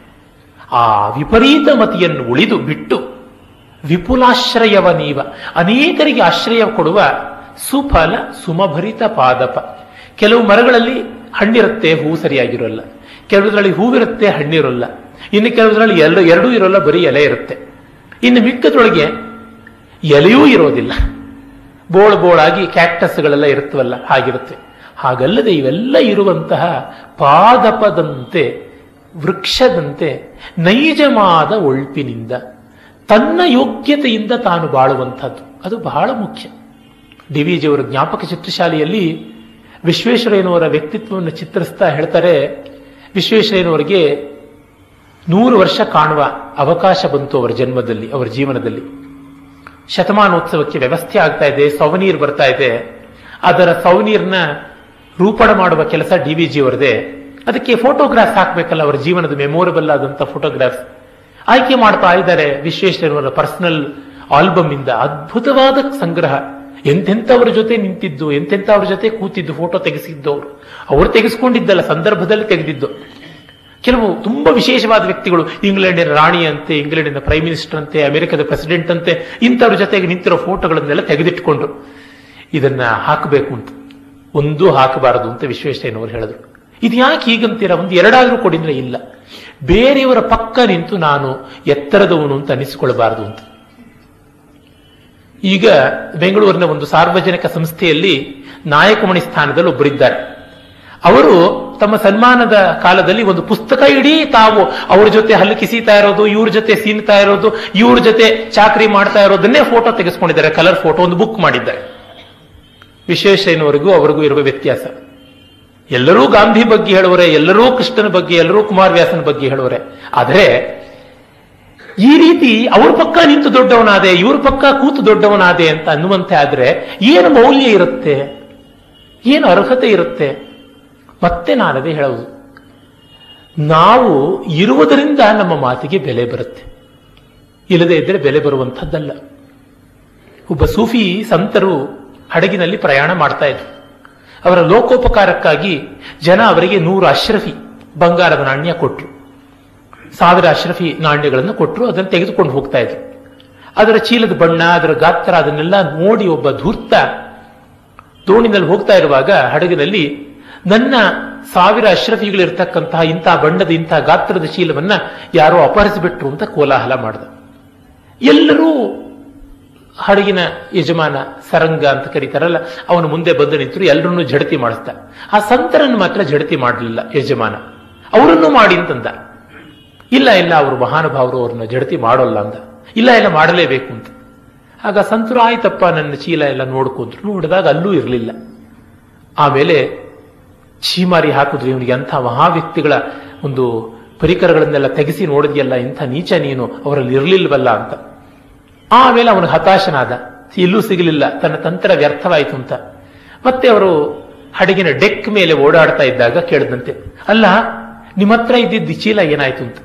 ನೀನು ಈ ಗುಲ್ಲೆಬ್ಬಿಸಿದ ತಕ್ಷಣ ಸಮುದ್ರಕ್ಕೆ ಹಾಕ್ಬಿಟ್ಟೆ ಅದು. ಅಯ್ಯೋ, ನನಗೇ ಕೊಡಬಾರ್ದಾಗಿತ್ತ ಅಂತ. ನಾನು ಅದನ್ನ ಹಾಕಿದ್ದಕ್ಕೆ ಮುಖ್ಯ ಕಾರಣ ನಿನ್ನನ್ನು ಎನ್ಕರೇಜ್ ಮಾಡಬಾರದು ಅಂತ ಒಂದು ಮಾತ್ರವೇ ಅಲ್ಲ, ಇನ್ನೊಂದೇನೆಂದ್ರೆ ಜನ ನನ್ನಲ್ಲಿಟ್ಟಂತ ನಂಬಿಕೆ. ಈಗ ನಂಬಿಕೆಯಿಂದಲೇ ನನಗೆ ಆ 1000 ಅಶ್ರಫಿ ಕೊಟ್ಟಿದ್ದು. ಈಗ ನನ್ನದೇ ಚೀಲ ಅಂತ ಹೇಳಿದ್ರು ನಂಬೋಲ್ಲ, ನೀನು ಅದರ ಲಕ್ಷಣ ಎಲ್ಲ ತಿಳ್ಕೊಂಡಿದ್ಯಾ, ನಿನ್ನದೇ ಅಂತಲೇ ಹೇಳ್ತೀಯ. ಜನರಿಗೆ ನನ್ನ ಮೇಲೆ ಅಪನಂಬಿಕೆ ಪೂರ್ತಿ ಬರದೇ ಇದ್ರು ಅವಿಶ್ವಾಸ ಒಂದು ಸ್ವಲ್ಪ ಬರುತ್ತೆ. ಅದು ತುಂಬಾ ದೊಡ್ಡ ದೋಷ. ಹೀಗಾಗಿ ನನ್ನನ್ನು ಜನ ಒಪ್ಪುತ್ತಾ ಇರೋದು ಈ ಕಾರಣದಿಂದ ಆ ಒಪ್ಪಿಗೆ ನನಗೆ ದೊಡ್ಡ ನಿಧಿ ಇನ್ಯಾವುದಕ್ಕಿಂತಲೂ ಅಂತ ಹೇಳ್ಬಿಟ್ರು. ವಿಶ್ವೇಶ್ವರಯ್ಯನವರು ಹಾಗೆ ತಾನು ತಾನಾಗಿ ನಿಂತು ದೊಡ್ಡವನಾಗಬೇಕು ಅಂತ ಭಾವಿಸಿದವರು. ಡಿ ವಿ ಜಿಯವರ ಜೀವನದಲ್ಲಿ ಅದು ಬಹಳ ದೊಡ್ಡದಾಗಿದ್ದದ್ದು. ಹಾಗಾಗಿ ಅವರು ಯಾವತ್ತೂ ಕೂಡ ನೇಮ್ ಡ್ರಾಪಿಂಗ್ ಆ ಒಂದು ದಾರಿಗೆ ಇಳಿಲೇ ಇಲ್ಲ. ಆನುಷಂಗಿಕವಾಗಿ ಮುಖ್ಯವಾದ ಅಂಶವೊಂದು ಹೇಳಬೇಕು. ಕಗ್ಗದ ಪದ್ಯಗಳು ಡಿ ವಿ ಜಿಯವರ ಜನ್ಮದ ಜೀವನದ ಪರಿಪಾಕದ ಅಭಿವ್ಯಕ್ತಿ. ಹಾಗಾಗಿ ಅವರ ಜೀವನವನ್ನ, ಅವರ ಅನುಭವವನ್ನ ಪಕ್ಕಕ್ಕೆ ಇಟ್ಟುಕೊಂಡು ನೋಡ್ತಾ ಇದ್ದಾಗ ಮಾತ್ರ ನಮಗೆ ಕಗ್ಗದ ಪದ್ಯಗಳ ಪೂರ್ಣವಾದ ಸ್ವಾರಸ್ಯ ಗೊತ್ತಾಗುತ್ತೆ. ಏನಾಗುತ್ತೆ, ಇಲ್ಲದೇ ಇದ್ರೆ ನಮಗೆ ಅವುಗಳು ಆದರ್ಶದ ಯಾವುದೋ ಭ್ರಾಮಕ ಸ್ಥಿತಿಯಲ್ಲಿ ಬರೆದಿರೋದು, ನಿಜವಾಗಿ ಒಬ್ಬ ಮನುಷ್ಯ ಹೀಗಿರೋಕ್ಕಾಗೋಲ್ಲ ಅನ್ನುವಂಥ ಅವಿವೇಕವನ್ನು ನಮ್ಮ ತಲೆಯಲ್ಲಿ ತಂದುಕೊಡುತ್ತೆ. ಅದು ಅಲ್ಲ. ಹಾಗಾಗಿಯೇ ಅವರು ಆ ವನಸುಮದಂತೆ ಇದ್ದವರು, ಯಾರಿಂದಲೂ ಯಾವುದನ್ನು ನಿರೀಕ್ಷೆ ಮಾಡದೇ ಇದ್ದವರು. ಇರಲಿ, ಮುಂದೆ ನೋಡೋಣ.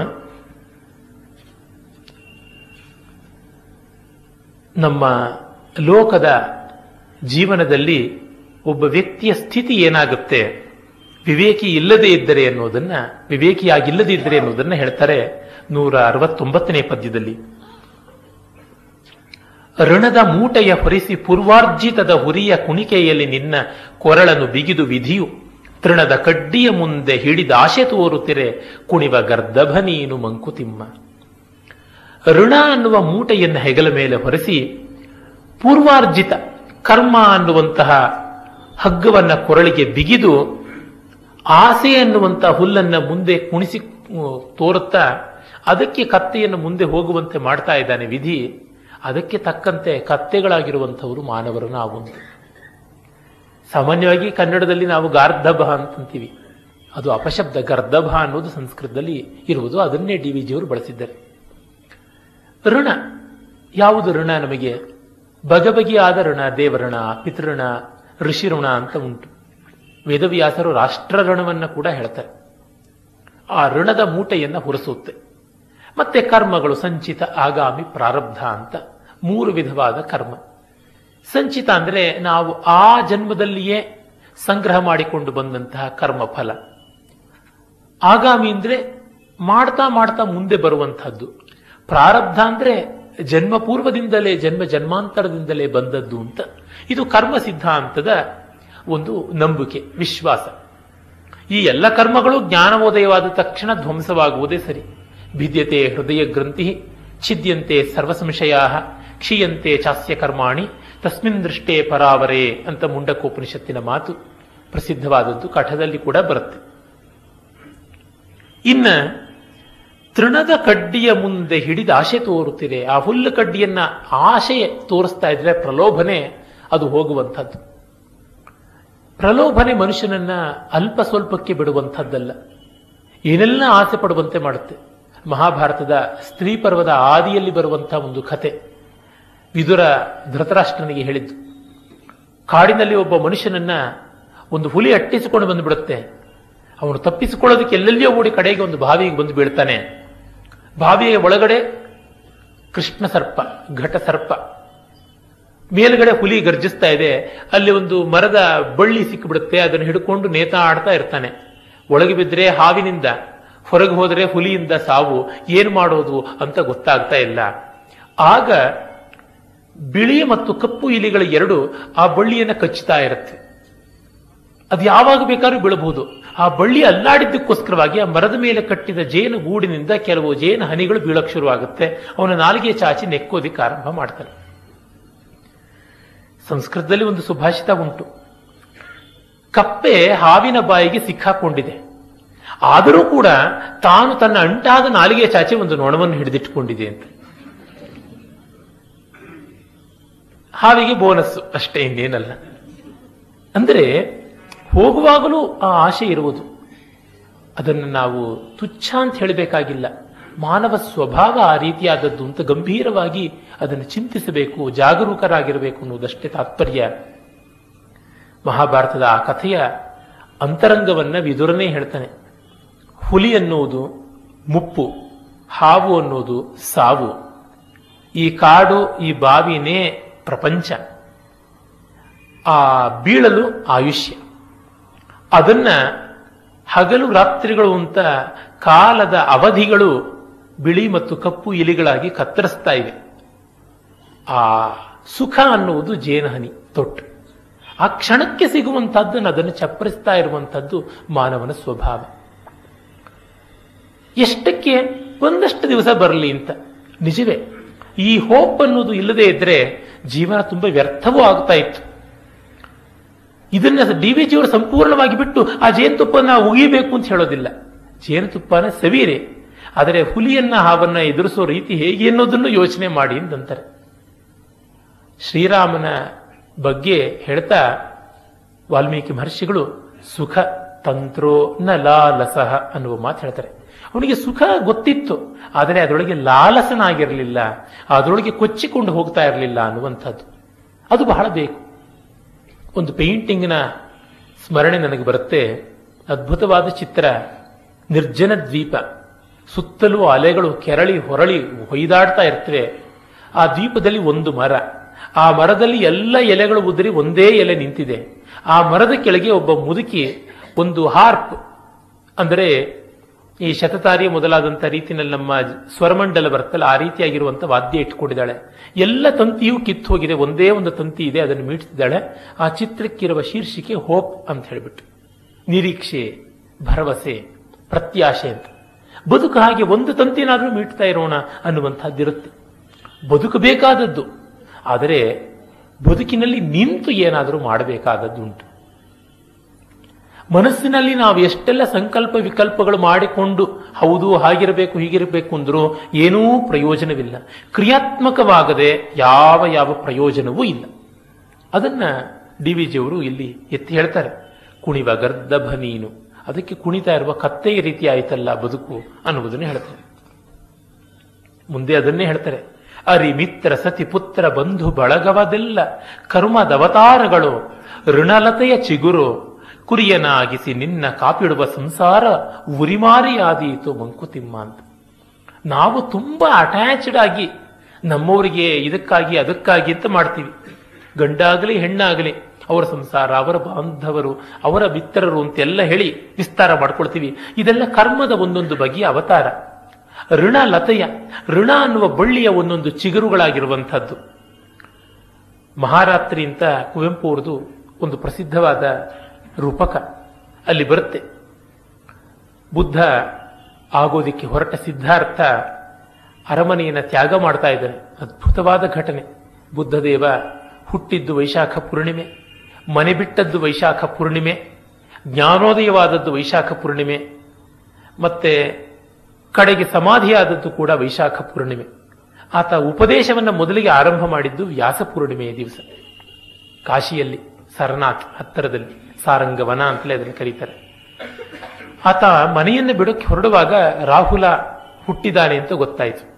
ಆ ಹೆಸರಿಗೆ ಕಾರಣ ಕೂಡ ಇವನು ರಾಹುವಂತೆ ಅಡ್ಡವಾಗಿ ಬಿಟ್ಟ, ನನ್ನ ಜ್ಞಾನೋದಯ ಅನ್ನುವ ಚಂದ್ರಕ್ಕೆ ಇದೊಂದು ಮೋಹ ಅಂತ ಅಂದುಕೊಂಡ, ಅದಕ್ಕಾಗಿ ರಾಹುಲ ಅಂತ ಕೂಡ ಹೇಳ್ತಾರೆ. ಎಷ್ಟೋ ಜನ ತಮ್ಮ ಮಕ್ಕಳಿಗೆ ರಾಹುಲ್ ಅಂತ ಹೆಸರಿಡ್ತಾರೆ. ನನ್ನ ಹತ್ರ ಬಂದು ಅರ್ಥವನ್ನು ಕೂಡ ಕೇಳೋದುಂಟು, ಏನು ಇದರ ಅರ್ಥ ಅಂತ. ಹೀಗೆ ಬುದ್ಧ ತನ್ನ ಮಗ ತನ್ನ ಪಾಲಿಗೆ ರಾಹು ಅಂತ ಅಂದುಕೊಂಡ ಅಂತಂದ್ರೆ ಪಾಪ ಮುಖ ಚಿಕ್ಕದು ಮಾಡಿಕೊಳ್ಳೋದು ಉಂಟು. ಇನ್ನೊಂದು ರೀತಿಯಾಗಿ ನಿರ್ವಚನ ಮಾಡಬಹುದೇನೋ, ಆದರೆ ಅದೆಲ್ಲ ತುಂಬಾ ಕಸರತ್ತಿನವೂ ಇರಲಿ. ಬುದ್ಧ ಮನೆ ಬಿಟ್ಟು ಹೊರಡುವಾಗ ಹೇಳ್ತಾನೆ, ಮಗನ ಜನ್ಮ ಅನ್ನೋದು ಮತ್ತೊಂದು ಬಂಧನ, ಅದನ್ನ ಮೀರುವ ಶಕ್ತಿಯನ್ನ ನನ್ನ ಆತ್ಮ ನನಗೆ ಕೊಡಲಿ ಎನ್ನುವಂಥದ್ದು.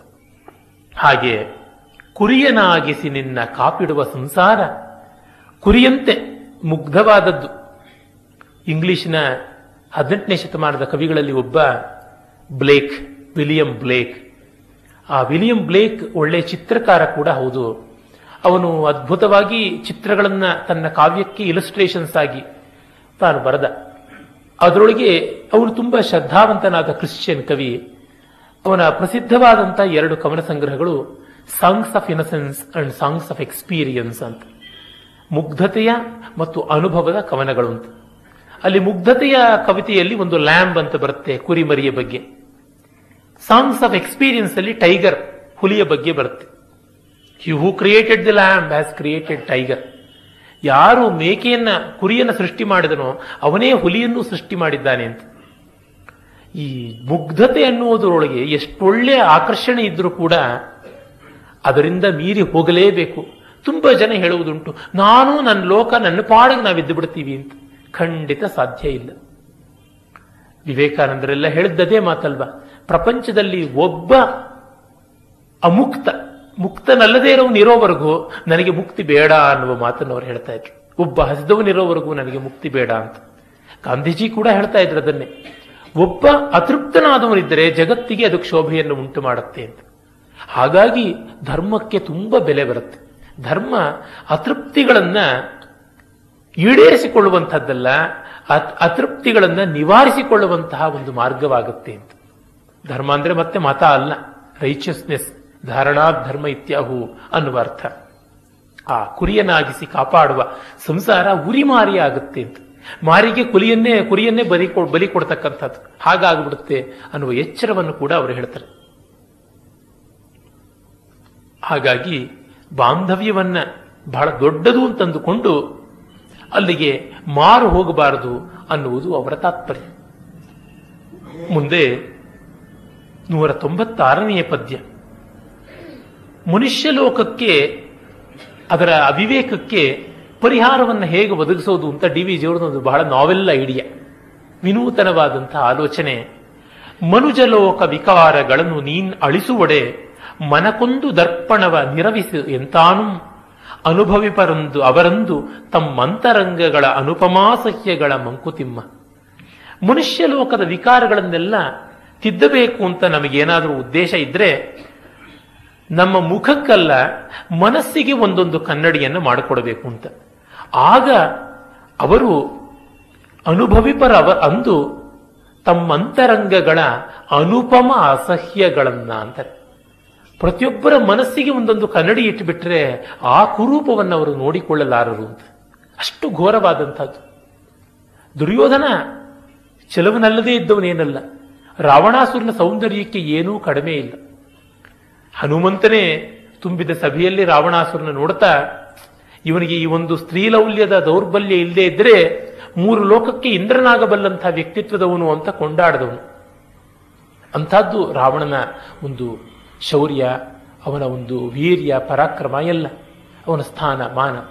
ಹಾಗೆ ಎಷ್ಟೋ ಜನ ಸೌಂದರ್ಯಕ್ಕೆ ಪಟುತೆಗೆ ಏನು ಕಡಿಮೆ ಇಲ್ಲ, ಆದರೆ ಮಾನಸಿಕವಾದಂತಹ ಕುರೂಪ ವಿಕೃತಿ ಅದು ತೀವ್ರವಾಯಿತು. ಅದೇ ಅಂತರಂಗದ ನಿರ್ಮಲತೆಯಿಂದ ಅದೆಷ್ಟೋ ಜನ ಅವರ ಕುರೂಪತನವನ್ನ ಮರೆಯಿಸಿದ್ದಾರೆ. ಹೀಗಾಗಿ ಅಂತರಂಗಕ್ಕೆ ಒಂದು ಕನ್ನಡಿ ಬೇಕು ಅಂತ. ಅಂತರಂಗದ ಕನ್ನಡಿ ಎಲ್ಲಿ? ಸಮಾಜದಲ್ಲಿಯೇ. ಬೇರೆಯವರು ನಮ್ಮ ಬಗ್ಗೆ ಹೇಗೆ ಪರೋಕ್ಷದಲ್ಲಿ ವರ್ತಿಸ್ತಾರೆ ಅಂತ.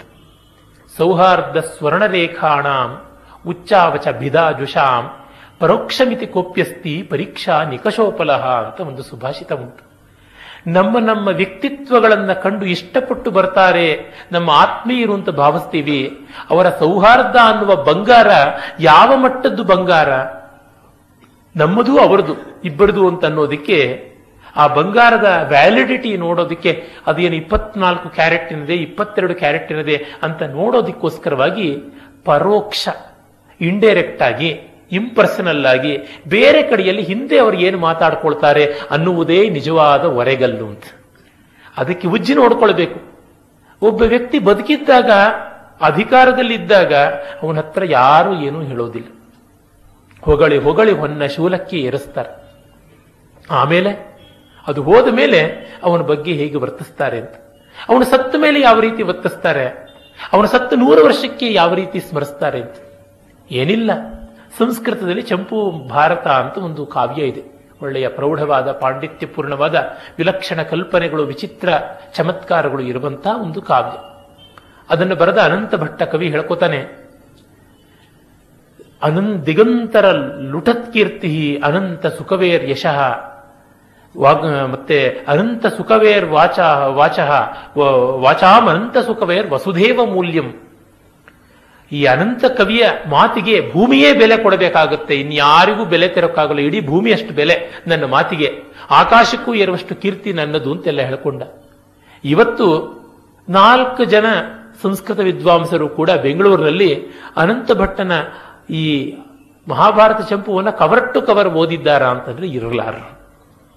ಅಂದರೆ ನಾವು ನಮ್ಮ ಬಗ್ಗೆ ತುಂಬ ದೊಡ್ಡದಾಗಿ ಭಾವಿಸಿಕೊಂಡು ಬಿಡ್ತೀವಿ. ಗುಂಡಪ್ಪನವರು ಈ ಕಗ್ಗವನ್ನು ಅವರ ಅತ್ಯಂತ ಆತ್ಮೀಯರಾದ ಹೃದಯ ನಿರ್ವಿಶೇಷರಾದಂತಹ ಒಬ್ಬ ಗೆಳೆಯರು, ಕನ್ನಡ ಸಾಹಿತ್ಯಕ್ಕೆ ಅಶ್ವಿನಿ ದೇವತೆಗಳಲ್ಲಿ ಒಬ್ಬರು ಅಂತ ಮಾಸ್ತಿಯವರು ಹೇಳಿದಂತಹ ವ್ಯಕ್ತಿ ಅವರು ಟಿ.ಎಸ್. ವೆಂಕಣ್ಣಯ್ಯನವರು, ಅವರಿಗೆ ಅರ್ಪಣೆ ಮಾಡಿದ್ದಾರೆ ಕಗ್ಗವನ್ನು. ಹಿಗ್ಗುವವರಲ್ತೆ ನೀಮಿ ಕಗ್ಗವ ನೋಡಿದ್ದೊಡ ರಸಾರ್ದ್ರದ ಗಣ್ಣಿಂ ಅಗ್ಗವಣೆಯಿದಲ್ತೆ ನಿಮ್ಮ ವೆಗ್ಗಳದ ನೆನಪಿಗಕ್ಕೆ ಪೂರ್ವಜ ಸಮರೆ ಬಿದಿಯೇಂ ಗೈದೊಡೆಯುಂ ನಾನ್ ಅದಿರದೆ ನಿಲಲಾಯ್ತು ನಿಮ್ಮ ಕೆಳಗೆ ಆಸರೆಯುಂ ಬದುಕಿನವ ನೊಡದಡೇನ್ ಎನ್ನೆದೆಯಿನ್ ಅವಂ ಕೀಳಲಳವೆ ನಿಮ್ಮೆಸೆ ನೆಳಲಂ ನೀ ಮರಳಿ ಬಂದುಡೆನ ಗಾಮಮತೆಯ ಕುರುಹ ತುರ್ಕುಮೆಂ ಪಸರೂಪಂ ಆ ಮರುಕದ ಕಣ್ಣಾನಗುವ ಮಾತುಗಳಲ್ತ ಆ ಮಾತಿನ ಸಿವಿಗಳಲ್ತೆ ಸಂಜೀವನಗಳಂತಲೇ ಮೂರು ಪದ್ಯವನ್ನು ಆರಂಭದಲ್ಲಿ ಬರೆದು ಅರ್ಪಣೆ ಮಾಡ್ತಾರೆ ವೆಂಕಣ್ಣಯ್ಯನವರಿಗೆ, ಮೋಕ್ಷಗುಂಡಂ ಕೃಷ್ಣಮೂರ್ತಿಯವರಿಗೆ. ವೆಂಕಣ್ಣಯ್ಯನವರು ಹಾಗೆ ಅಂತರಂಗವನ್ನು ಪಾರದರ್ಶಕವಾಗಿ ಇಟ್ಟುಕೊಂಡ ಮಹಾನುಭಾವರು ಅಂತ. ಕುವೆಂಪು ಅವರ ರಾಮಾಯಣ ದರ್ಶನವನ್ನು ಅವರಿಗೆ ಅರ್ಪಣೆ ಮಾಡಿದ್ದಾರೆ. ತುಂಬಾ ಸೊಗಸಾಗಿದೆ ಇದು. ಮುಗಿಸಿ ಬಂದಿಹೆಂ ಈ ಬೃಹದ್ ಗಾನಮಂ ನಿಮ್ಮ ಸಿರಿಯುಡಿ ಉಪ್ಪಿಸಲ್ಕೆ ಅಂತ ಆರಂಭ ಮಾಡಿ ಅವರು ತುಂಬಾ ವಿನಯತೆಯಿಂದ ವೆಂಕಣ್ಣಯ್ಯನವರಲ್ಲಿ ಆ ಅರ್ಪಣೆ ಮಾಡ್ತಾರೆ. ಕನ್ನಡದ ಎರಡು ಮೇರು ಕೃತಿಗಳನ್ನು ವೆಂಕಣ್ಣಯ್ಯನವರು ತಮ್ಮದನ್ನಾಗಿ ಮಾಡಿಕೊಂಡರು ಅವರ ಜನ್ಮ ಮುಗಿದ ಬಳಿಕ. ಅವರ ತಮ್ಮಂದಿರು ತಸು ಶಾಮರಾಯರು ವೆಂಕಣ್ಣಯ್ಯನವರಿಗೆ ಸದಾ ಹೇಳ್ತಾ ಇದ್ದಂತೆ, ಅಣ್ಣ ನಿನ್ನ ಹೆಸರು ಸದಾ ಉಳಿಯುವಂತೆ ಒಂದು ದೊಡ್ಡ ಗ್ರಂಥ ಬರೀಬೇಕು, ಶಾಶ್ವತವಾಗಿ ನಿನ್ನ ಹೆಸರು ಉಳಿಯುವಂತೆ ಅಂತ. ಆಗ ವೆಂಕಣ್ಣಯ್ಯನವರು ಹೇಳೋರಂತೆ, ಅಯ್ಯೋ ಹುಚ್ಚ, ಬದುಕು ದೊಡ್ಡದು ಕಾಣೋ ಎಲ್ಲದಕ್ಕಿಂತ, ನಿನ್ನಣ್ಣ ಬಹಳ ದೊಡ್ಡವನು ಅಂತ ನಿನಗೊಂದು ಭ್ರಮೆ ಇದೆ. ನನ್ನ ಹೆಸರನ್ನ ಪ್ರಾಯಶಃ ನನ್ನ ಆತ್ಮೀಯರು, ಸ್ನೇಹಿತರು, ನನ್ನ ಶಿಷ್ಯರು ಕೆಲವರು ಅವರು ಬದುಕಿರೋವರೆಗೂ ಹೇಳ್ಕೊಳ್ಬಹುದಷ್ಟೇ, ಆಮೇಲೆ ಉಳಿಯುವಂಥದ್ದು ಅಲ್ಲ ಅಂತ. ಅದು ಉಳಿಯುತ್ತೋ ಅಳಿಯುತ್ತೋ ಅದು ಬೇರೆ ವಿಷಯ. ಆದರೆ ಈ ರೀತಿಯಾದ ನಿಶ್ಚಯಾತ್ಮಕವಾದ ನಿಲುವು ನಮಗೆ ಇರಬೇಕು. ಹಾಗಿಲ್ಲದೆ ಇದ್ದರೆ ಏನು ಪ್ರಯೋಜನ? ಕೆತ್ತಿಸಿಕೊಳ್ತೀವಿ ಬಿರುದು ಬಾವಲಿಯಲ್ಲ. ಅಮೆರಿಕದಲ್ಲಿ ಆ ಒಂದು ಆರ್ಲ್ಯಾಂಡೋನಲ್ಲಿ ಡಿಸ್ನಿಲ್ಯಾಂಡ್ ನೋಡಕ್ಕೆ ಹೋಗಿದ್ದಾಗ ಆ ಡಿಸ್ನಿಲ್ಯಾಂಡಿನ ಮುಂದೆ ಭಾರಿ ದೊಡ್ಡ ದೊಡ್ಡ ಪಾಲಿಷ್ ಮಾಡಿರತಕ್ಕಂತಹ ಗ್ರಾನೈಟ್ ಸ್ಲ್ಯಾಬ್ಗಳು. ನೀವು ಇಂತಿಷ್ಟು ಡಾಲರ್ ಕೊಟ್ಟರೆ ನಿಮ್ಮ ಹೆಸರಲ್ಲಿ ಕೆತ್ತುತ್ತೀವಿ, ಡಿಸ್ನಿಲ್ಯಾಂಡ್ ಇರೋವರೆಗೂ ನಿಮ್ಮ ಹೆಸರಲ್ಲಿ ಇರುತ್ತೆ, ಬನ್ನಿ ಬನ್ನಿ ಅಂತ ಕೂಗ್ತಾ ಇದ್ರು. ಲಕ್ಷಾಂತರ ಹೆಸರುಗಳು ಬರೆಸ್ಕೊಂಡಿದ್ರು ಅಲ್ಲಿ. ಆ ಹೆಸರನ್ನು ಓದೋದಿಕ್ಕೆ ನಮಗೆ ಕಷ್ಟ. ನಮ್ಮ ಹೆಸರು ಎಲ್ಲಿದೆ ಅಂತ ಹುಡುಕೋದಿಕ್ಕೆ ಒಂದು 2 ದಿವಸ ಅಲ್ಲಿ ಕಾಯಬೇಕು. ನನ್ನ ಹೆಸರನ್ನು ಒಮ್ಮೆ ನಾನು ಕೆತ್ತಿಸ್ಕೊಂಡೆ ಅಂತ ಇಟ್ಕೊಳ್ಳಿ, ನನಗೆ ಬಿಟ್ಟು ಇನ್ಯಾರಿಗೂ ಯಾರು ಅದು ಅಂತ ಗೊತ್ತಿರೋದಿಲ್ಲ. ಆ ರೀತಿಯಾದದ್ದು ನಮ್ಮ ಸ್ಥಿತಿ. ಪಂಪ ಭಾರತದಲ್ಲಿ ಬಹಳ ಚೆನ್ನಾಗಿ ಬಂದಿದೆಯಲ್ಲ. ಭರತ ಆದಿತೀರ್ಥಂಕರ ವೃಷಭದೇವನ ಮಗ, ಅವನು ಚಕ್ರರತ್ನ ತನ್ನ ಕೋಶಾಗಾರದಲ್ಲಿ ಹುಟ್ಟಿದ ಮೇಲೆ, ಆಯುಧಾಗಾರದಲ್ಲಿ ಹುಟ್ಟಿದ ಮೇಲೆ ಹೋಗಿ 6 ಖಂಡಗಳನ್ನು ಗೆದ್ದು ಕಡೆಗೆ ವೃಷಭಾದ್ರಿಯ ಮೇಲೆ ಷಟ್ಖಂಡ ಭೂಮಂಡಲಾಧೀಶ್ವರ ಅಂತ ಕೆತ್ತಿಸಿಕೊಳ್ಬೇಕು ಅಂತ ಹೋದರೆ ಆ ವೃಷಭಾದ್ರಿಯ ಮೇಲೆ ಒಂದು ಅಂಗುಲ ಜಾಗ ಇಲ್ಲದಂತೆ ಡಿಸ್ನಿಲ್ಯಾಂಡ್ ಮುಂದೆ ಕಲ್ಚಪುಡಿ ಹಂಗೆ ಎಲ್ಲ ಪೂರ್ವದ ರಾಜರುಗಳು ತಮ್ಮ ಬಿರುದು ಬಾವಲಿಗಳನ್ನು ಕೆತ್ತಿಸಿಕೊಂಡು ಬಿಟ್ಟಿದ್ರು. ಆಗ ಗರ್ವರಸಂ ಗಳಿತಮಾಗಿ ಅವನ ಗರ್ವರಸವೆಲ್ಲ ಕೊಚ್ಚಿಕೊಂಡು ಹೋಯಿತು. ಆದರೆ ಬಿಡ್ಲಿಲ್ಲ, ಅಲ್ಲಿದ್ದಿದ್ದು ಯಾವುದೋ ಒಂದು ಹೆಸರನ್ನೆಲ್ಲ ಕಿತ್ತಾಕಿಸ್ಬಿಟ್ಟು ತನ್ನ ಹೆಸರನ್ನು ಕೆತ್ತಿಸ್ಕೊಂಡು ಬಂದ. ಈ ಕೆಲಸವನ್ನು ಹಿಂದೆ ಎಷ್ಟು ಮಾಡಿದ್ರೋ ಮುಂದೆ ಎಷ್ಟು ಮಾಡ್ತಾ ಇದ್ದಾರೋ. ಅಂದ್ರೆ ನಮ್ಮ ಪರ್ಮನೆನ್ಸ್ ಅನ್ನ ನಾವು ಒಂದು ಕಲ್ಲು ಮೇಲೆ, ಒಂದು ಪುಸ್ತಕದ ಮೇಲೆ, ಒಂದು ಗೋಡೆ ಮೇಲೆ, ಒಂದು ಬಿಲ್ಡಿಂಗಿನ ಮೇಲೆ, ಒಂದು ಚಿಪ್ಪಿನ ಮೇಲೆ ಎಲ್ಲೆಲ್ಲಿಯೋ ಮಾಡೋದಕ್ಕೆ ಹೊರಟಿದ್ದೀವಿ. ಆದರೆ ನಾವು ಇಡೀ ವಿಶ್ವದ ಜೊತೆಗೆ ಗುರುತಿಸಿಕೊಂಡ್ರೆ, ಸಾಲಿ ರಾಮಚಂದ್ರರಾಯರು ಅಂತ ಕನ್ನಡ ಸಾಹಿತ್ಯಕ್ಕೆ ತುಂಬ ದುಡಿದಂಥ ಮಹನೀಯರು, ನವೋದಯದ ಸಾಹಿತ್ಯಗಳಲ್ಲಿ ಒಬ್ಬರು, ನವನೀತರಾಮ ಅವರು ತಿಲಾಂಜಲಿ ಎನ್ನುವ ಕವಿತೆಯ ಮೂಲಕ ಬಹಳ ಪ್ರಸಿದ್ಧರಾದರು. ಅವರ ಮಗ ಸತ್ತ ಮೇಲೆ ಬರೆದಂಥದ್ದು ಕನ್ನಡದ ಪುಲ್ಲನೆಗೆ ಪಾವನದ ತುಳಸಿ, ಕನ್ನಡದ ಮಣ್ಣನೆಗೆ ಮೃತ್ತಿಕೆ ಅಂತೆಲ್ಲ ತುಂಬ ಸೊಗಸಾದ ಭಾವನಾತ್ಮಕವಾದ ಪದ್ಯಗಳನ್ನು ಬರೆದಂಥವರು. ಧಾರವಾಡದಲ್ಲಿದ್ದರು. ಅವರಿಗೆ ಸಾಲಿ ಅಂತ ಹೆಸರು ಬರೋದಕ್ಕೆ ಕಾರಣ ಅವರ ಪೂರ್ವಿಕರು ಶಾಲೆ ನಡೆಸ್ತಾ ಇದ್ರು. ಶಾಲೆ ಅಂದ್ರೆ ಕೂಲಿ ಮಠದಂತ. ಈ ಕಾಲದ ಶಾಲೆಗಳೆಲ್ಲ ಬಿಡಿ, ಕುಬೇರನ ಶಾಲೆಗಳೇ ಆಗಿವೆ. ಹಾಗೆಲ್ಲ ಇದ್ದಿದ್ದು ಕುಚೇಲನ ಶಾಲೆಗಳಷ್ಟೇ. ಒಬ್ಬ ದೇಸಾಯರ ಹತ್ರ ಅವರ ಮಕ್ಕಳಿಗೆ ಅವರು ಪಾಠ ಹೇಳ್ತಾ ಇದ್ರು ಅವರು ಪೂರ್ವಿಕರು. ಪ್ರತಿ ದಿವಸವೂ ಆ ಮನೆಗೆ ಬೇಕಾದಷ್ಟು ಪಡಿ, ಅಂದರೆ ಯಾವುದನ್ನು ನಾವು ಪ್ರಾವಿಷನ್ ರೇಷನ್ ಅಂತ ಕರಿತೀವಿ, ಅದನ್ನು ತೆಗೆದುಕೊಂಡು ಅವರು ದೇಸಾಯರ ಮನೆ ಉಗ್ರಾಣದಿಂದ ತೆಗೆದುಕೊಂಡು ಇವರು ಸಾಲಿ ರಾಮಚಂದ್ರಾಯರ ತಂದೆಯೋ ಅಜ್ಜನೋ ಬಂದು ಅಡಿಗೆ ಮಾಡಿಸ್ತಾ ಇದ್ರು, ಹೆಂಡತಿಕನಲ್ಲಿ ಆಗ್ತಾ ಇತ್ತು. ಒಂದು ದಿವಸ ನೆಂಟರು ಜಾಸ್ತಿ ಬಂದಿದ್ದಾರೆ ಅಂದರೆ ಇನ್ನೊಂದು ಸೇರ್ ಜೋಳ ಹೆಚ್ಚು ತರೋದು, ಇನ್ನೊಂದು ಹಿಡಿ ಬೇಳೆ ಹೆಚ್ಚು ತರೋದು. ಹೀಗೆ ದೇಸಾಯರು ನೋಡಿದ್ರು, ಅಲ್ಲ ಸಾಲಿಯವರೇ, ನೀವು ಸಾಲಿ ಅಂತ ಹೆಸರು ಬರೋದಕ್ಕೆ ಅದೇ ಕಾರಣ. ಅವರು ಶಾಲೆ ನಡೆಸ್ತಾ ಇದ್ದಿದ್ದು, ಅವ್ರ ಮಕ್ಕಳಿಗೆ ಪಾಠ ಹೇಳ್ತಾ ಇದ್ದಿದ್ದು. ದಿವಸ ಬಂದು ಈ ಉಗ್ರಾಣದಿಂದ ಯಾಕೆ ತಗೊಂಡು ಹೋಗ್ತೀರಾ? ಒಂದು ತಿಂಗಳಿಗಾಗುವಷ್ಟು ನಮ್ಮ ಉಗ್ರಾಣದಿಂದ ತೆಗೆದುಕೊಂಡು ನಿಮ್ಮ ಮನೇಲಿ ಇಟ್ಕೊಳ್ಳಿ ಅಂತ. ಇಲ್ಲ ಯಜಮಾನ್ರೆ, ನಮ್ಮ ಮನೆ ನಿಮ್ಮ ಕಾಂಪೌಂಡ್ ಒಳಗೆ ಇದೆ, ವಠಾರದೊಳಗೆ ಇದೆ, 4 ಹೆಜ್ಜೆ ಬಂದರೆ ನಿಮ್ಮ ಉಗ್ರಾಣ. ಈಗ ನನಗೆ ಇಡೀ ನಿಮ್ಮ ಉಗ್ರಾಣವೇ ನನ್ನದಾಗಿದೆ. ನಾನು ನಿಮ್ಮ ಉಗ್ರಾಣದಿಂದ ಒಂದು ತಿಂಗಳಿಗಾಗುವಷ್ಟು ತಗೊಂಡೋದ್ರೆ ಅದು ಚಿಕ್ಕ ಉಗ್ರಾಣ ಆಗುತ್ತೆ. ಅಲ್ಲಿ ಒಂದು ಇಲಿ ಬಂದು ಸೇರಿಕೊಳ್ಳುತ್ತೆ, ಅದಕ್ಕೊಂದು ಬೆಕ್ಕನತ, ಆ ಬೆಕ್ಕಿಗೊಂದು ಹಾಲು ಹಾಕಬೇಕು, ಅದಕ್ಕೊಂದು ಹಸುತ, ಆ ಹಸುವನ್ನು ಮೇಯಿಸೋಕ್ಕೊಬ್ಬ ಆಳು ಬೇಕು, ಅದಕ್ಕೊಬ್ಬ ಆಳಂತ, ಅವನಿಗೊಂದೆರಡು ಮುದ್ದೆ ಹಿಟ್ಟು ಜಾಸ್ತಿ ಹಾಕಬೇಕು, ಅದಕ್ಕೆ ಮತ್ತೆ ನಿಮ್ಮಿಂದ ಪುಡಿ ತೆಗೆದುಕೊಂಡು ಹೋಗು. ಈ ತರ ನಿಮ್ಮ ಉಗ್ರಾಣಕ್ಕೆ ಬಂದ್ರೆ ನಿಮಗಾಗಿ ತರಿಸಿಕೊಂಡದ್ದೆಲ್ಲ ಇಲ್ಲಿರುತ್ತೆ, ಫ್ರೆಶ್ ಆಗಿರುತ್ತವೆ, ನಾನು ಬೇಕಾದಂತೆ ಬಳಸಿಕೊಳ್ಳಬಹುದು ಅಂತ. ಹೀಗೆ ಪರ್ಮನೆನ್ಸ್ ಅನ್ನು ನಾವು ನೋಡೋದಿಕ್ಕೆ, ಶಾಶ್ವತತೆ ನಮಗೆ ಬೇಕು ಅಂದ್ರೆ ಜಗತ್ತಿನಲ್ಲಿ ನಾವು ಕಾಣಬೇಕು, ಬ್ರಹ್ಮದ ಜೊತೆಗೆ ಸಮೀಕೃತವಾಗಬೇಕು, ಜೀವದ ಜೊತೆಗೆ, ನಮ್ಮ ರಾಗದ್ವೇಷಗಳ ಈ ಒಂದು ವೈಯಕ್ತಿಕವಾದ ಜೀವಾತ್ಮದ ಜೊತೆಗೆ, ಅಹಂಕಾರದ ಜೊತೆಗೆ ಸಮೀಕರಣ ಮಾಡಿಕೊಂಡ್ರೆ ಪರ್ಮನೆನ್ಸೂ ಇಲ್ಲ, ನಾಶ ತಪ್ಪಿದ್ದಲ್ಲ, ಶೋಕವೂ ತಪ್ಪಿದ್ದಲ್ಲ. ಹೀಗಾಗಿ ಇಲ್ಲಿ ಎಚ್ಚರದಲ್ಲಿರೋದಕ್ಕೆ ಹೇಳ್ತಾರೆ. ಮುಂದೆ ನಮ್ಮ ವೈರಾಗ್ಯಗಳ ರೀತಿ ಏನು ಅನ್ನೋದನ್ನು ಅವರು ಹೇಳ್ತಾರೆ. ಸತ್ತವೆನ್ನಾಶೆಗಳು ಗೆದ್ದೆನಿಂದ್ರಿಯ ಗಣವ ಚಿತ್ತವಿನ್ನಲುಗದೆಂಬ ಜಂಬಬೇಡ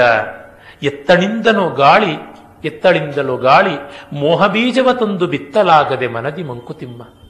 ನನ್ನ ಆಸೆಗಳೆಲ್ಲ ಸತ್ತೋಗ್ಬಿಟ್ಟವು, ನನ್ನ ಇಂದ್ರಿಯಗಳನ್ನೆಲ್ಲ ಗೆದ್ದು ಬಿಟ್ಟೆ, ನನ್ನ ಚಿತ್ತ ಇನ್ನು ಅಲ್ಲಾಡೋದಿಲ್ಲ ಅನ್ನುವಂಥ ಜಂಬಬೇಡ. ಎತ್ತಣಿಂದಲೋ ಗಾಳಿ ಮೋಹಬೀಜವ ತಂದು ಬಿತ್ತಲಾಗದೆ ಮನದಿ, ಎಲ್ಲಿಂದ ಆಗತ್ತೆ ಹೇಳೋಕ್ಕಾಗೋದಿಲ್ಲ. ಹಾಗಾಗಿ ಶ್ರವಣ ಮನನ, ಆ ಬಳಿಕ ನಿಧಿಧ್ಯಾಸನದ ಮೂಲಕ ಅವಿದ್ಯೆಯನ್ನು ನಿವೃತ್ತಿ ಮಾಡಿಕೊಂಡ್ರೆ ಮಾತ್ರ ಶೋಕಮೋಹ ಇಲ್ಲ. ಇಲ್ಲದೆ ಯಾವಾಗಲಾದರೂ ಬಂದು ಕೂತ್ಕೊಳ್ಳುವಂತಹದ್ದೇ ಹೌದು.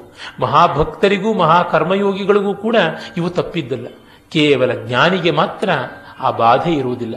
ಕಾರಣ ಅವನದು ಕರ್ಮ ದಗ್ಧ ಬೀಜ. ದಗ್ಧ ಬೀಜ ಅಂತಂದ್ರೆ ಬೀಜವನ್ನು ಹುರಿದು ಬಿಟ್ಟಿದ್ದಾರೆ, ಇನ್ನು ಅದು ಎಂದೂ ಮೊಳಕೆ ಒಡೆಯೋದಿಲ್ಲ. ಹಾಗಲ್ಲದೆ ನೀವು ಎಲ್ಲೇ ಇಟ್ಟಿರಿ, ಅದು ಯಾವಾಗಾದ್ರೂ ನೀರು ಗಾಳಿ ಮಣ್ಣು ಸಿಕ್ಕಿದ ತಕ್ಷಣ ಮೊಳಕೆ ಒಡೆಯೋದೇ ಸರಿಯಾಗುತ್ತೆ.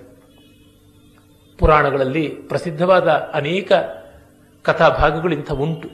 ಪದ್ಮಪುರಾಣದಲ್ಲಿ ಒಂದು ಕಡೆ ಬರುತ್ತೆ, ಒಮ್ಮೆ ನಾರದ ಸುಮಾರು ವರ್ಷಗಳ ಕಾಲ ಹಿಮಾಲಯದಲ್ಲಿ ತಪಸ್ ಮಾಡಿ ಇನ್ನು ಯಾವ ದೇವಮಾಯೆಯೂ ಏನು ಮಾಡೋಲ್ಲ ಅಂತ ಶಿವನ ಹತ್ರಕ್ಕೆ ವಿಷ್ಣು ಹತ್ರಕ್ಕೆ ಎಲ್ಲ ಹೋಗಿ, ನಿಮ್ಮಗಳ ಮಾಯೆ ನನ್ನ ಮೇಲೇನೂ ಕೆಲಸ ಮಾಡೋದಿಲ್ಲ ಅಂದನಂತೆ. ಹಾಗಂತಂದು ಹೋದವನು ಭೂಲೋಕಕ್ಕೆ ಬಂದ ಮೇಲೆ ಅಲ್ಲಿ ಮಹಾಭಕ್ತನಾದಂತಹ ಅಂಬರೀಷ ಮಹಾರಾಜ ಇದ್ದ. ಅವನ ಮಗಳನ್ನು ನೋಡಿದ ತಕ್ಷಣವೇ ಮೋಹ ಉಂಟಾಯಿತು, ಮದುವೆ ಆಗಬೇಕು ಅಂತ. ಇಲ್ಲ, ಇವಳು ವಿಷ್ಣುವನ್ನೇ ವರಿಸ್ತೀನಿ ಅಂತ ಪ್ರತಿಜ್ಞೆ ಮಾಡಿದ್ದಾಳೆ ಅಂತ. ಹೌದಾ ಅಂತ ಹೇಳಿ ಹೋದ. ಮತ್ತೆ ಹೋದವನು ವಿಷ್ಣುವನ್ನ ಕೇಳಿದ, ನನಗೆ ನಿನ್ನ ರೂಪವನ್ನ ಹರಿರೂಪವನ್ನ ಕೊಟ್ಟಿರು ಅಂತ. ಆಯಿತು, ಕೊಡ್ತೀನಿ ಅಂತಂದ. ಅವನು ಬಂದು ಕೂತ್ಕೊಂಡ ಸ್ವಯಂವರದಲ್ಲಿ. ಹರಿರೂಪ ಬಂತು, ಆದರೆ ಆ ರಾಜಕುಮಾರಿ ಇವನ ಮುಖವನ್ನು ನೋಡದೆ ಮುಂದೆ ಹೋದಳು, ವಿಷ್ಣುವಿಗೆ ಮಾಲೆ ಹಾಕಿದಳು, ಅವನ ಜೊತೆ ಹೊರಟೋಗ್ಬಿಟ್ಲು. ಅಕ್ಕಪಕ್ಕದವರೆಲ್ಲ ಇವನು ನೋಡಿ ನಗೋಕ್ ಶುರು ಮಾಡಿದ್ರು. ಯಾಕೆ ಅಂದ್ರೆ, ಇದೇನು ಮಂಗನ ಮುಸಡಿ ನಿಂದು ಅಂತ. ಸಂಸ್ಕೃತದಲ್ಲಿ ಹರಿ ಅನ್ನೋದಿಕ್ಕಿರುವ 15 ಅರ್ಥಗಳಲ್ಲಿ ಮಂಗ, ವಾನರ ಅಂತಲೂ ಒಂದು ಅರ್ಥ ಉಂಟು, ಅದು ವಿಷ್ಣು ಮಾಯೆ. ಅವನು ಹರಿ ಎನ್ನುವ ಶಬ್ದ ಬಳಸಿದ್ರಿಂದ ಹರಿ ಎನ್ನುವುದಕ್ಕೆ ಕುದುರೆ ಅಂತ ಅರ್ಥ ಇದೆ, ಇಂದ್ರ ಅಂತ ಇದೆ, ಸೂರ್ಯ ಅಂತ ಇದೆ, ಕಿರಣ ಅಂತ ಇದೆ, ಬೇಕಾದಷ್ಟು ಅರ್ಥಗಳೆಲ್ಲ ಇವೆ. ಮಂಗನ ಮುಖ ಮನೆಗೆ ಬಂತು ಅಂತ. ಹೀಗಾಗಿ ಮಾಯೆಯ ಆವರಣ ಬಂದಾಗ ಏನೂ ಆಗೋದು ಸಾಧ್ಯ. ಹಾಗಾಗಿ ಎಚ್ಚರ ಇರಬೇಕು ಅಂತ. ಅದೇ ರೀತಿ DVಜಿಯವ್ರದ್ದು ಮತ್ತೊಂದು ಮಾತು ಉಂಟು. ಏನಂದ್ರೆ, ಈ ತರ ಮೋಹಕ್ಕೆ ಒಳಗಾದವರನ್ನು ನಾವು ತಿರಸ್ಕರಿಸದೆ ಅವರ ಮೋಹದ ಕಾರಣ ಏನು ಅಂತ ಗಂಭೀರವಾಗಿ ಅನ್ವೇಷಿಸಬೇಕು ಅಂತಾರೆ. ಅವರ ಜ್ಞಾಪಕ ಚಿತ್ರಶಾಲೆಯ ಮೊದಲನೇ ಸಂಪುಟ ಸಾಹಿತಿ ಸಾರ್ವಜನಿಕ ಸಜ್ಜನರು ಅಂತ, ಅಲ್ಲಿ ಅಚ್ಯುತರಾಯರು ಅಂತ ಒಬ್ಬ ಡಾಕ್ಟರ್ ಬಗ್ಗೆ ಅವರು ಬರೀತಾರೆ. ಅವರನ್ನ ಅನೇಕರು ಸ್ತ್ರೀಲೋಲ ಅನ್ನುವ ಒಂದು ನಿಂದೆಯಿಂದ ಗುರುತಿಸ್ತಾ ಇದ್ರು. ಅದಕ್ಕೆ ಒಂದು ದಿವಸ ಅಚ್ಯುತರಾಯರು ಡಿ ವಿ ಜಿಯವರನ್ನ ಹೀಗೆ ನಡೆಸಿಕೊಂಡು ಜೊತೆ ಕರ್ಕೊಂಡು ಹೋಗ್ತಾ ಇದ್ದಾಗ, ತುಂಬ ಒಳ್ಳೆಯವರವರು, ಬಹಳ ಉಪಕಾರಶಾಲಿಗಳು ಕೂಡ. ಡಿ ವಿ ಜಿಯವ್ರಿಗೆ ಹೇಳ್ತಾರೆ, ನೋಡಯ್ಯ ಆ ಮನೆ ತಟ್ಟು ನೋಡು, ನನ್ನನ್ನು ಬೈತಾನೆಲ್ಲ ಹಾಗಿದ್ದೀನಿ ಹೀಗಿದ್ದೀನಿ ಅಂತ ಅವನು ಏನು ಮಾಡ್ತಾ ಇದ್ದಾನೆ ಗೊತ್ತಾಗುತ್ತೆ ಅಂತ ಯಾರೋ ಒಬ್ಬರ ಬಗ್ಗೆ. ಡಿ ವಿ ಜಿಯವರು ತುಂಬ ತುಂಬ ದೊಡ್ಡವರು, ನಾನು ಅವರಷ್ಟು ಖಂಡಿತ ಅವರಷ್ಟಿರಲಿ ಏನೇನೂ ಅಲ್ಲ. ಹಾಗಾಗಿ ನಾನು ಕೆಲವೊಮ್ಮೆ ಕನಲಿದಾಗ ಇಂಥವ್ರಿಂಥ ಕೆಟ್ಟ ಕೆಲಸ ಮಾಡಿದ್ರು ಅಂತ ಅವ್ರ ಹೆಸರೇ ಹೇಳಿಬಿಡ್ತೀನಿ. ಅರೆ, ಡಿ ವಿ ಜಿಯವರು ಹಾಗೆ ಹೇಳೋರಲ್ಲ. ಕಾಕಾ ಘ ರಾಳಕ್ಷ ಇಂಥವ್ರು ಯಾರೋ ಬಂದ್ರು ಆಯಿತು, ಯಾರೋ ಅವ್ರನ್ನ ಕ ಮಹಾಶಯರು ಅಂತ ಇಟ್ಕೊಳ್ಬಹುದು, ಮತ್ತೊಬ್ಬ ಯಾರೋ ರಾಯರು ಅಂತ ಅವ್ರ ಹೆಸರು ಅಂತ ಆ ಹೆಸರನ್ನೂ ರಿವೀಲ್ ಮಾಡದೆ ಘಟನೆ ಮುಖ್ಯ ಅಂತ ಹೇಳುವ ಮಹಾಸಾತ್ವಿಕರು. ಡಿ ವಿ ಜಿಯವರು ಹೇಳ್ತಾರೆ ಅಚ್ಯುತರಾಯರಿಗೆ, ಅಚ್ಯುತರಾಯರೇ, ನಾನು ಯಾರ ನೀತಿಯನ್ನ ಯಾರ ಶೀಲವನ್ನ ಅಳೆಯೋದಿಕ್ಕೆ ಹೊರಟಿಲ್ಲ. Judgement is cold, affection is warm ಅಂತ ಬಹಳ ಮುಖ್ಯವಾದಂಥ ಮಾತು. ಏನಂದ್ರೆ, ನಾವು ಯಾವುದೋ ರಾಗದ್ವೇಷಗಳಲ್ಲಿ ಆಗ್ರಹದ ರೆಫರೆನ್ಸಸ್ ಮಾಡ್ತೀವಿ, ಆದರೆ ಅಂತರಂಗಕ್ಕೆ ಆ ಕಾಲುಷ್ಯವನ್ನ ಆ ಕಹಿಯನ್ನ ತಂದುಕೊಂಡವ ಹಾಳಾದ್ವಿ. ಮತ್ತೆ ಮೌಲ್ಯಮಾಪನ ಪ್ರಜ್ಞೆ ಬೇಕಲ್ಲ, ಲೋಕದಲ್ಲಿ ವ್ಯವಸ್ಥೆ ಬೇಕಲ್ಲ, ಹೌದು ಬೇಕು, ಆದರೆ ಕಹಿ ಇಲ್ಲದೆ ಇದು ಹೀಗೆ ಅಂತ ಹೇಳಬೇಕು. ನಿನ್ನ ಈ ಒಂದು ಗುಣದಿಂದ ನೀನು ದುಷ್ಟ, ಮಿಕ್ಕಂತೆ ನಿನ್ನನ್ನು ಕರೀತೀನಿ ಅಂತ. ಈ ಒಂದು ಪೃಥಕ್ಕರಣ ಶಕ್ತಿ ಬೇಕು. ಕೃಷ್ಣನಿಗೆ ಆ ರೀತಿಯಾದದ್ದು ಇತ್ತು. ದುರ್ಯೋಧನ ಬಂದ, ಅವನಿಗೂ ಕೊಟ್ಟ ಭಾಗವನ್ನ, ಅರ್ಜುನ ಬಂದ, ಅವನಿಗೂ ಕೊಟ್ಟ. ಆದರೆ ಒಮ್ಮೆ ಪಾಂಡವ ಪಕ್ಷಕ್ಕೆ ಬಂದನೋ, ದುರ್ಯೋಧನ ಅನ್ಯಾಯವನ್ನು ಹೇಗೆ ಬಲಿ ಹಾಕಬೇಕು ಹಾಗೆ ಹಾಕಲೇಬೇಕು ಅನ್ನುವಂಥದ್ದು. ಈ ಪೃಥಕ್ಕರಣ ಶಕ್ತಿ ತುಂಬ ಬೇಕು. ನನಗೆ ಒಬ್ಬರು ಈ ಪ್ರಸಿದ್ಧವಾದ ಬಿಸ್ನೆಸ್ ಎಕ್ಸಿಕ್ಯೂಟಿವ್ಸ್ ಇರ್ತಾರಲ್ಲ, ಆ ರೀತಿಯ ವರ್ಗದಲ್ಲಿ ತುಂಬ ಉತ್ತಮ ಸ್ಥಾನದಲ್ಲಿರೋರು ಒಬ್ಬರು ಹೇಳಿದ್ರು, ಅನೇಕ ದೊಡ್ಡ ದೊಡ್ಡ ಟಾಟಾ ಬಿರ್ಲಾದಂಥವರುಗಳಿಗೆ ಪ್ರೈವೇಟ್ ಸೆಕ್ರೆಟರಿ ರೀತಿಯಲ್ಲಿ ಕೆಲಸ ಮಾಡಿದವರು. ಏನಂದ್ರೆ, ನಮ್ಮ ಈ ಒಂದು ಇಂಡಸ್ಟ್ರಿಯಲ್ ಬಿಸ್ನೆಸ್ ವರ್ಲ್ಡ್ನ ಟಾಪ್ ರ್ಯಾಂಕಿಂಗ್ ಅಫಿಷಿಯಲ್ಸ್ನ ನಾನು ನೋಡಿದ್ದೀನಿ, ನಮ್ಮ ಮಠಗಳ ಸ್ವಾಮಿಗಳನ್ನು ನೋಡಿದ್ದೀನಿ, ನಮ್ಮ ಸ್ವಾಮಿಗಳಿಗಿಂತ ಈ ಬಿಸ್ನೆಸ್ ಅಫಿಷಿಯಲ್ಸ್ ಎಷ್ಟೋ ಮಟ್ಟಿಗೆ ನಿರ್ಮಮರು, ಈ ಪೃಥಕ್ಕರಣ ಶಕ್ತಿ ಇರತಕ್ಕಂಥವರು, ಈ ಸ್ವಾಮಿಗಳಿಗಿರುವ ರಾಗದ್ವೇಷ ಅವರಿಗಿಲ್ಲ ಅಂತಂದಿದ್ರು. ಸತ್ಯ ಅಂತ ಅನ್ಸುತ್ತೆ ಎಷ್ಟೋ ಬಾರಿ. ಯಾಕೆಂದ್ರೆ ಒಂದು 8 ಜನ ಸ್ವಾಮಿಗಳನ್ನು ಒಂದು ವೇದಿಕೆಯ ಮೇಲೆ ಕೂಡಿಸುವಾಗ ಅದೆಷ್ಟೆಷ್ಟು 108 ಸಂಕಟ ಆಗುತ್ತೆ ಗೊತ್ತೆ, ಅಭಿಮಾನ ಉಂಟಾಗುತ್ತೆ. ನಾನು ಕೇಳಿದ ಮಾತಿದು. ತಮಿಳುನಾಡಿನಲ್ಲಿ ಎಲ್ಲಿಯೋ ಒಮ್ಮೆ ಬೇರೆ ಬೇರೆ ಪ್ರಾಂತಗಳಿಂದ ಎಲ್ಲ ಸ್ವಾಮಿಗಳನ್ನು ವೇದಿಕೆಯ ಮೇಲೆ ತರಬೇಕು ಅಂತ ನೋಡಿದಾಗ ಕೆಲವು ಸ್ವಾಮಿಗಳಿಗೆ ಸಂಕಟ ಆಗ್ಬಿಡ್ತು ಸಹಜವಾಗಿ. ನಾವು ಇನ್ನೊಬ್ಬ ಸ್ವಾಮಿ ಬಂದಾಗ ಎದ್ದು ನಿಂತುಕೊಳ್ಳೋದು ಹೇಗೆ? ನಮ್ಮ ಮಠಕ್ಕೆ, ನಮ್ಮ ಸ್ಥಾನಕ್ಕೆ, ನಮ್ಮ ಮಾನಕ್ಕೆ ಅವಮಾನವಾಗೋದಿಲ್ವಾ? ಹಾಗಾಗಿ ಕೂತಿರಬೇಕು. ಆದರೆ ನಾವು ಮೊದಲು ಹೋಗಿ ಕೂತ್ಕೊಂಡ್ಬಿಡ್ಬೋದು. ಅದನ್ನು ಮಾಡಿದ್ರೆ ಅವ್ರು ಬಂದಾಗ ನಾವು ಹೇಳದೇ ಇರ್ಬೋದು, ನಮ್ಮ ಮಾನ ಉಳಿಯುತ್ತೆ ಅಂತ. ಹಾಗಾಗಿ ಸಭೆ ಆರಂಭವಾಗೋದಕ್ಕೆ 1 ಗಂಟೆ ಮುಂಚೆನೇ ಸ್ವಾಮಿಗಳೆಲ್ಲ ಬಂದು ಕೂತ್ಕೊಂಡ್ಬಿಟ್ಟಿದ್ರಂತೆ. ಆ ಒಬ್ಬರು ಇನ್ನೊಬ್ಬ ಸ್ವಾಮಿಗಳು ಬಂದರು, ಅಷ್ಟೊತ್ತು ಇವರೆಲ್ಲ ಕೂತಿದ್ರು. ಇವ್ರು ಹೇಳದೇ ಇದ್ರೆ ಅವ್ರ ಗತಿ ಏನೋ, ಅವ್ರ ಸಭೆ ಆಚೆನೆ ಕೂತ್ಕೊಂಡ್ಬಿಟ್ರಂತೆ. ಶಿಷ್ಯರಿಗೆ ನಾನು ಕೂತಿರೋವಾಗಲೇ ಹಾಗೆ ಹೊತ್ಕೊಂಡು ಕೂಡಿಸಿ ಅಂತ, ಹಾಗೆ ಕೂಡಿಸಿದ್ದಾಯ್ತು. ಈ ಮಟ್ಟದ ಒಂದು ಪೀಠ ಪ್ರಜ್ಞೆ ಇರ್ತಕ್ಕಂಥವರು ಏನನ್ನ ಮಾಡೋದಕ್ಕೆ ಸಾಧ್ಯವಾಗುತ್ತೆ? ಯಾಜ್ಞವಲ್ಕ್ಯರು ಹೇಳಿದ್ರಲ್ಲ, ಬ್ರಹ್ಮೇಷ್ಟರಿದ್ದರೆ ಅವರಿಗೆ ನಮ್ಮದೊಂದು ನಮಸ್ಕಾರ ಅಂತ. ಆ ಪ್ರಜ್ಞೆ ಬಹಳ ಮುಖ್ಯ. ಹೀಗಾಗಿ ಈ ದೌರ್ಬಲ್ಯಗಳು, ಅಭಿಮಾನಗಳು ಬರೋದಕ್ಕೆ ಕಾರಣವಾದದ್ದು ಮನಸ್ಸು. ಆ ಮನಸ್ಸಿನ ಬಗ್ಗೆ ಎಚ್ಚರ ಇಟ್ಕೊಳ್ಬೇಕು ಅಂತ ತಿಳಿಸ್ತಾರೆ. ಮುಂದೆ ಇನ್ನೊಂದು ಅಂಶವನ್ನು ಹೇಳ್ತಾರೆ, ಅದು ಸೌಂದರ್ಯಕ್ಕೆ ಸಂಬಂಧಪಟ್ಟಿದ್ದು. ನಮ್ಮಲ್ಲಿ ಅನೇಕರಿಗೆ, ವಿಶೇಷವಾಗಿ ಈ ಅಧ್ಯಾತ್ಮ ಅಂತ ಅನ್ನೋದರ ಚಟ ಅಂಟಿಸಿಕೊಂಡವರಿಗೆ ಸೌಂದರ್ಯದ ಬಗ್ಗೆ ತಿರಸ್ಕಾರ ಉಂಟು. ಸೌಂದರ್ಯ ಅಂದರೆ ಅದು ವೈರಾಗ್ಯವನ್ನು ನಾಶನ ಮಾಡುವಂಥದ್ದು.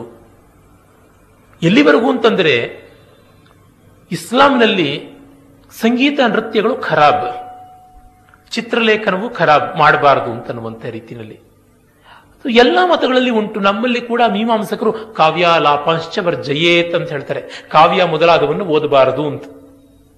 ಅಷ್ಟೇಕೆ ಸ್ಮೃತಿಯಲ್ಲಿ ಕೂಡ ಬರುತ್ತೆ, ಆದರೆ ಬೇರೆ ಕಾಂಟೆಕ್ಸ್ಟ್ ಅಲ್ಲಿ. ಬ್ರಹ್ಮಚಾರಿ ನೃತ್ಯ ಗೀತ ವಾದಿತ್ರಂ ಪರಿವರ್ಜಯೇತ್, ನೃತ್ಯ ಗೀತ ವಾದ್ಯ ಇವನ್ನೆಲ್ಲ ದೂರದಲ್ಲಿ ಬಿಟ್ಬಿಡ್ಬೇಕು, ವಿದ್ಯಾರ್ಥಿ ದಶೆಯಲ್ಲಿ ಅವು ಹಾಳು ಮಾಡುತ್ತವೆ ಅಂತ.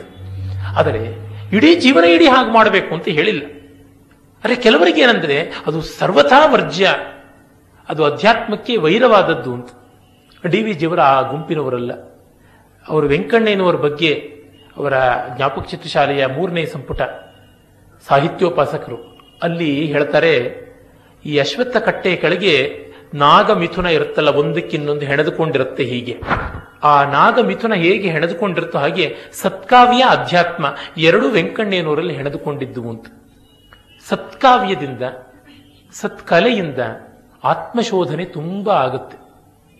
ಅಂತರಂಗ ಪರಿಪಾಕಕ್ಕೆ ಭಗವಂತ ಕರುಣಿಸಿದ ಅಮೂಲ್ಯವಾದಂಥ ಒಂದು ಸಾಧನ ಅಂದರೆ ಕಲೆಗಳು, ಸಾಹಿತ್ಯ, ಸಂಗೀತ, ನೃತ್ಯ, ಚಿತ್ರಶಿಲ್ಪಾದಿ ಕಲೆಗಳು. ಅದರೊಳಗೆ ವಿಶೇಷತಃ ಸಂಗೀತ, ನಾಟಕ, ಸಾಹಿತ್ಯಗಳು ಬಹಳ ಬಹಳ.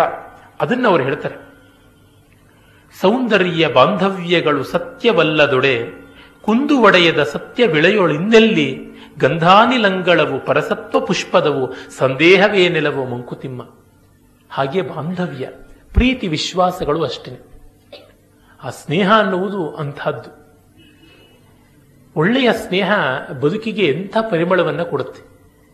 ಡಿ ವಿ ಜಿಯವರ ಆಕಾಶವಾಣಿಯ ಭಾಷಣದಲ್ಲಿ ಒಂದು ಕಡೆ ಬರುತ್ತೆ, ತನ್ನನ್ನು ಒಬ್ಬ ದೇವದೂತ ಬಂದು ನಿರ್ಜನ ದ್ವೀಪಕ್ಕೆ ಹೋಗಿ ನೀನು ಬಾಳಬೇಕು ಅಂದರೆ ಯಾರಾದರೂ ಒಬ್ಬ ಸ್ನೇಹಿತನ ಕಳಿಸ್ಕೊಡು ಅಂತೀನಿ, ಸಾಧ್ಯ ಇಲ್ಲ ಅಂದರೆ ಒಂದು ಕಾವ್ಯವನ್ನು ತೆಗೆದುಕೊಂಡು ಹೋಗೋಕ್ಕೆ ಅವಕಾಶ ಕೊಡುವಂತ. ಯಾವ ಕಾವ್ಯ? ರಾಮಾಯಣ, ಮಹಾಭಾರತ. ಅವಕಾಶ ಕೊಟ್ಟರೆ ಶೇಕ್ಸ್ಪಿಯರ್ ಮತ್ತು ಹೋಮರ್, ಗ್ರೀಕ್ ಟ್ರಾಜಿಡೀಸ್ ಇವುಗಳನ್ನ ಅಂತಂತಾರೆ. ಅವೆಲ್ಲ ಒಂದು ದೊಡ್ಡ ಪ್ರಪಂಚ ಅಲ್ಲವೇ ಅಂತ ಕರೀತಾರೆ. ಈ ಸೌಂದರ್ಯದ ದೃಷ್ಟಿ ಆ ರೀತಿಯಾದದ್ದು. ಸೌಂದರ್ಯ ಬಾಂಧವ್ಯಗಳು ಸತ್ಯ ಅಲ್ಲ ಅಂದರೆ ಕುಂದಿಲ್ಲದ ಸತ್ಯ ಜಗತ್ತಿನಲ್ಲಿ ಯಾವುದಿದೆ? ಆ ಪರಸತ್ವ ಪುಷ್ಪಕ್ಕೆ ಪರಿಮಳ ಇದ್ದಂತೆ ಇವು, ಸಂದೇಹ ಬೇಡ ಅಂತಂತಾರೆ. ಆ ಸೌಂದರ್ಯದಿಂದ ಹೃದಯಕ್ಕೆ ಮಾರ್ಧವ ಬರುತ್ತೆ. ಅಂತಃಪುರ ಗೀತೆಯಲ್ಲಿ ಅವರು ಬಹಳ ಚೆನ್ನಾಗಿ ಹೇಳ್ತಾರೆ, ಅದು ಅಮೋಘವಾದ ಕಾವ್ಯ ಅಲ್ಲವೇ. ಕೇಶವ, ಚೆನ್ನ ಕೇಶವನೇ ಅಂತಃಪುರದ ನಾಯಕ. ಅಲ್ಲಿರುವ ಇತ್ತ ಕಡೆ ಮುಕುರ ಮುಗ್ಧೆ, ಬ್ಯೂಟಿ ವಿತ್ ಮಿರರ್ ಅಂತ ಬರುತ್ತಲ್ಲ, ಮೇಡನ್ ವಿತ್ ಮಿರರ್ ಅಂತ ಕನ್ನಡಿಯಲ್ಲಿ, ದರ್ಪಣ ಸುಂದರಿ. ಅಲ್ಲಿಂದ ಸುತ್ತುಕೊಂಡು ಇತ್ತ ಕಡೆಗೆ ಬಂದರೆ ಅವಳು ಶುಕ ಭಾಷಿಣಿ, ಗಿಣಿಯ ಜೊತೆ ಮಾತಾಡ್ತಾ ಇರೋಳು. ಈ ಹೆಸರೆಲ್ಲ ಡಿ ವಿ ಜಿಯವರೇ ಇಟ್ಟಿರೋದು. ಮುಕುರ ಮುಗ್ಧೆ, ಕೀಶರುಷ್ಟೆ, ಕಪಿಕುಪಿತೆ, ಗಾನ ಜೀವನೆ, ಶಕುನ ಶಾರದೆ, ಲೀಲಾ ನಿಷಾದಿ, ಜಯನಿಷಾದಿ, ಪುಂವಿಡಂಬಿನಿ, ಮುರಳಿ ಮುಗ್ಧೆ, ಮುರಜಾ ಮೋದೆ, ಭಸ್ಮ ಮೋಹಿನಿ, ಒಂದಕ್ಕಿಂತ ಒಂದು ಸುಂದರವಾದ ಹೆಸರುಗಳು. ಆ ಒಂದು ಶಿಲಾ ಬಾಲಿಕೆಯರು ಎಲ್ಲ ಅಂತಃಪುರದ ಯುವತಿಯರು, ನಾಯಕಿಯರು. ಈ ಕೇಶವೇಶನ ಅಂತಃಪುರವೇ ಈ ಏಡಿಯ ಬೇಲೂರಿನ ದೇವಸ್ಥಾನ. ಕೆಳಗಡೆ ದೇವಸ್ಥಾನದ ಪಟ್ಟಿಕೆಗಳು ಯಾವುದಿವೆ ಜಗತಿ ಅಂತ ಕರೀತಾರೆ. ಹೊಯ್ಸಳ ದೇವಸ್ಥಾನಗಳು, ಚಾಲುಕ್ಯರ ದೇವಸ್ಥಾನಗಳೆಲ್ಲ ಒಂದು ಡಯಾಸ್, ನಕ್ಷತ್ರಾಕಾರದ ಡಯಾಸ್ ಮೇಲೆ ನಿಲ್ತಾ ಇದ್ವು. ಅಲ್ಲಿ ಹಂಸ, ಯಾಳಿ, ಅಶ್ವ, ಗಜ, ಬಳ್ಳಿಯ ಜಾಲಂಧರ, ಈ ಥರ ಚಿತ್ತಾರ, ಅದು ಬಂದು ಜೀವ ಜಗತ್ತು. ಅದರ ಮೇಲೆ ಕಟ್ಟಡ, ಗೋಡೆ, ಅಲ್ಲಿ ರಾಮಾಯಣ ಮಹಾಭಾರತದ ಪುರಾಣ ಕಥೆಗಳು ಮತ್ತು ಲಕ್ಷ್ಮಿ, ಸರಸ್ವತಿ, ವಿಷ್ಣು, ಶಿವ, ಪಾರ್ವತಿ ಇತ್ಯಾದಿ ದೇವತಾ ಮೂರ್ತಿಗಳಿರುತ್ತೆ, ಅದು ದೇವ ಜಗತ್ತು. ಅದರಿಂದ ಮೇಲಕ್ಕೆ, ಲಿಂಟಲ್ ಲೆವೆಲ್ನಿಂದ ಮೇಲಕ್ಕೆ ಬರುವಂತಹದ್ದು ಈ ಶಿಲಾಬಾಲಿಕೆಯರು, ಮದನಿಕೆಯರು. ಮದನಿಕೆಯರ್ ವಿಧು ಅದನಿಕೆಯರ್, ಮದನಿಕೆಯರ್ ಸ್ಮರ ಸದನಿಕೆಯರ್, ಮದನಿಕೆಯರ್ ಸ್ಮರ ಗುಣನಿಕೆಯರ್ ಅಂತ ಬಹಳ ಚೆನ್ನಾಗಿ ಹೇಳ್ತಾರೆ. ಕಲ್ಪನ ಪ್ರತಿಭಾಸ ಮುದ್ರದೆ ಜಕ್ಕಣೋಜ ನಿಬೋಧಿತರ್ ಬಲ್ಪಿನೊಲ್ಪಿನ ಭಾವಭಂಗಿಯ ರಾಮೆಯರ್. ಅವ್ರು ಎಂಥವ್ರು? ಕೇಶವೇಶನ ರಾಣಿಯರ್, ಶುಕವಾಣಿಯರ್, ಫಣಿವೇಣಿಯರ್, ಹಾಸಲೀಲೆಯುಳಾಡುವರ್, ಸಲೆ ಪಾಡುವರ್, ಕುಣಿದಾಡುವರ್. ಚಕ್ಕಣ ಅವನ ಪ್ರತಿಭಾ ಸಮುದ್ರದಲ್ಲಿ ಮಥನ ಮಾಡಿದಾಗ ಹೇಗೆ, ಯಾವ ರೀತಿಯಾಗಿ ಲಕ್ಷ್ಮಿ, ಸೋಮ, ವಾರುಣಿ ಮೊದಲಾದವು ಎಲ್ಲ ಬಂದವಲ್ಲ ಸಮುದ್ರದಿಂದ, ಹಾಗೆ ಬಂದವರು ಇವರು ಅಂತ ಹೇಳ್ತಾರೆ. ಆ ಮದನಿಕೇರಿರುವುದು ಅದು ಭಾವ ಜಗತ್ತು ಅಂತಾರೆ. ಜೀವ ಜಗತ್ತು, ದೇವ ಜಗತ್ತು, ಭಾವ ಜಗತ್ತು. ಜೀವ ಜಗತ್ತು ಅಂದರೆ ಅಧಿಭೂತ, ದೇವ ಜಗತ್ತು ಅಂದರೆ ಅಧಿದೈವ, ಭಾವ ಜಗತ್ತು ಅಂದರೆ ಅಧ್ಯಾತ್ಮ. ಈ ಮೂರು ಪ್ರಪಂಚಗಳು ದೇವಸ್ಥಾನದಲ್ಲಿ ಹೊರಗೆ ಕಾಣುತ್ತೆ. ಈ ಸೌಂದರ್ಯವನ್ನು ನಾವು ಗ್ರಹಿಸಬೇಕು. ಆ ಸೌಂದರ್ಯ ಎಂಥದ್ದು? ಸೌಂದರ್ಯಂ ಪರವಸ್ತು ಸಾಗರ ಚಿದಾನಂದೋರ್ಮಿ ಮಾಲಾ ಪೃಷತ್ ಬಿಂದೂತ್ಸೇಕಂ ಅಕಾಂಡ ಪುಣ್ಯ ಪವನಾವಾತಂ ನರಂಗೆ ಉರ್ವಿಯೊಳ್ ಅಂಧೀಕಾರಕಂ ಆ ಪೃಷನ್ಮಯ ಪಟಂ ಭೋಗಾಶಯಂಗಾದೊಡಂ ಸಂಧ್ಯಾತಾತ್ಮ ವಿಚಾರಿಗಂ ರಸಭರಂ ತಾಂ ಬ್ರಹ್ಮ ಸಂಜ್ಞಾಪಕಂ. ಸೌಂದರ್ಯ ವಿಷಯ ಲೋಲುಪನಿಗೆ ಕಣ್ಣಿಗೆ ಮಬ್ಬು ಕವಿಸುವಂತಹ ಒಂದು ತೆರೆಯಾದರೂ ಆಚೆ ನಿಂತು ನೋಡಬಲ್ಲ ವಿವೇಕಿಗೆ ಅದು ಎಂಥದ್ದು? ಬ್ರಹ್ಮ ಸಂಜ್ಞಾಪಕವಾಗುತ್ತೆ, ಬ್ರಹ್ಮವನ್ನ ತಿಳಿಸಿಕೊಡ್ತಕ್ಕಂಥ ಒಂದು ಸಾಧನವಾಗತ್ತೆ, ಕಲಾ ಯೋಗವಾಗತ್ತೆ, ಕಲಾ ಭೋಗವಾಗುವುದಿಲ್ಲ ಅಂತಂತಾರೆ. ಈ ದೃಷ್ಟಿಯಿಂದ ಸೌಂದರ್ಯ ಬಾಂಧವ್ಯಗಳು ಹೃದಯಕ್ಕೆ ಪರಿಪಾಕವನ್ನು ಉಂಟು ಮಾಡುತ್ತವೆ, ನಮ್ಮ ಅಂತರಂಗದ ವಿಸ್ತಾರಕ್ಕೆ ಕಾರಣವಾಗುತ್ತವೆ. ಹಾಗಾಗಿ ಅದನ್ನು ಅವರು ಮತ್ತೆ ಮತ್ತೆ ಎತ್ತಿ ಹಿಡಿಯುತ್ತಾರೆ.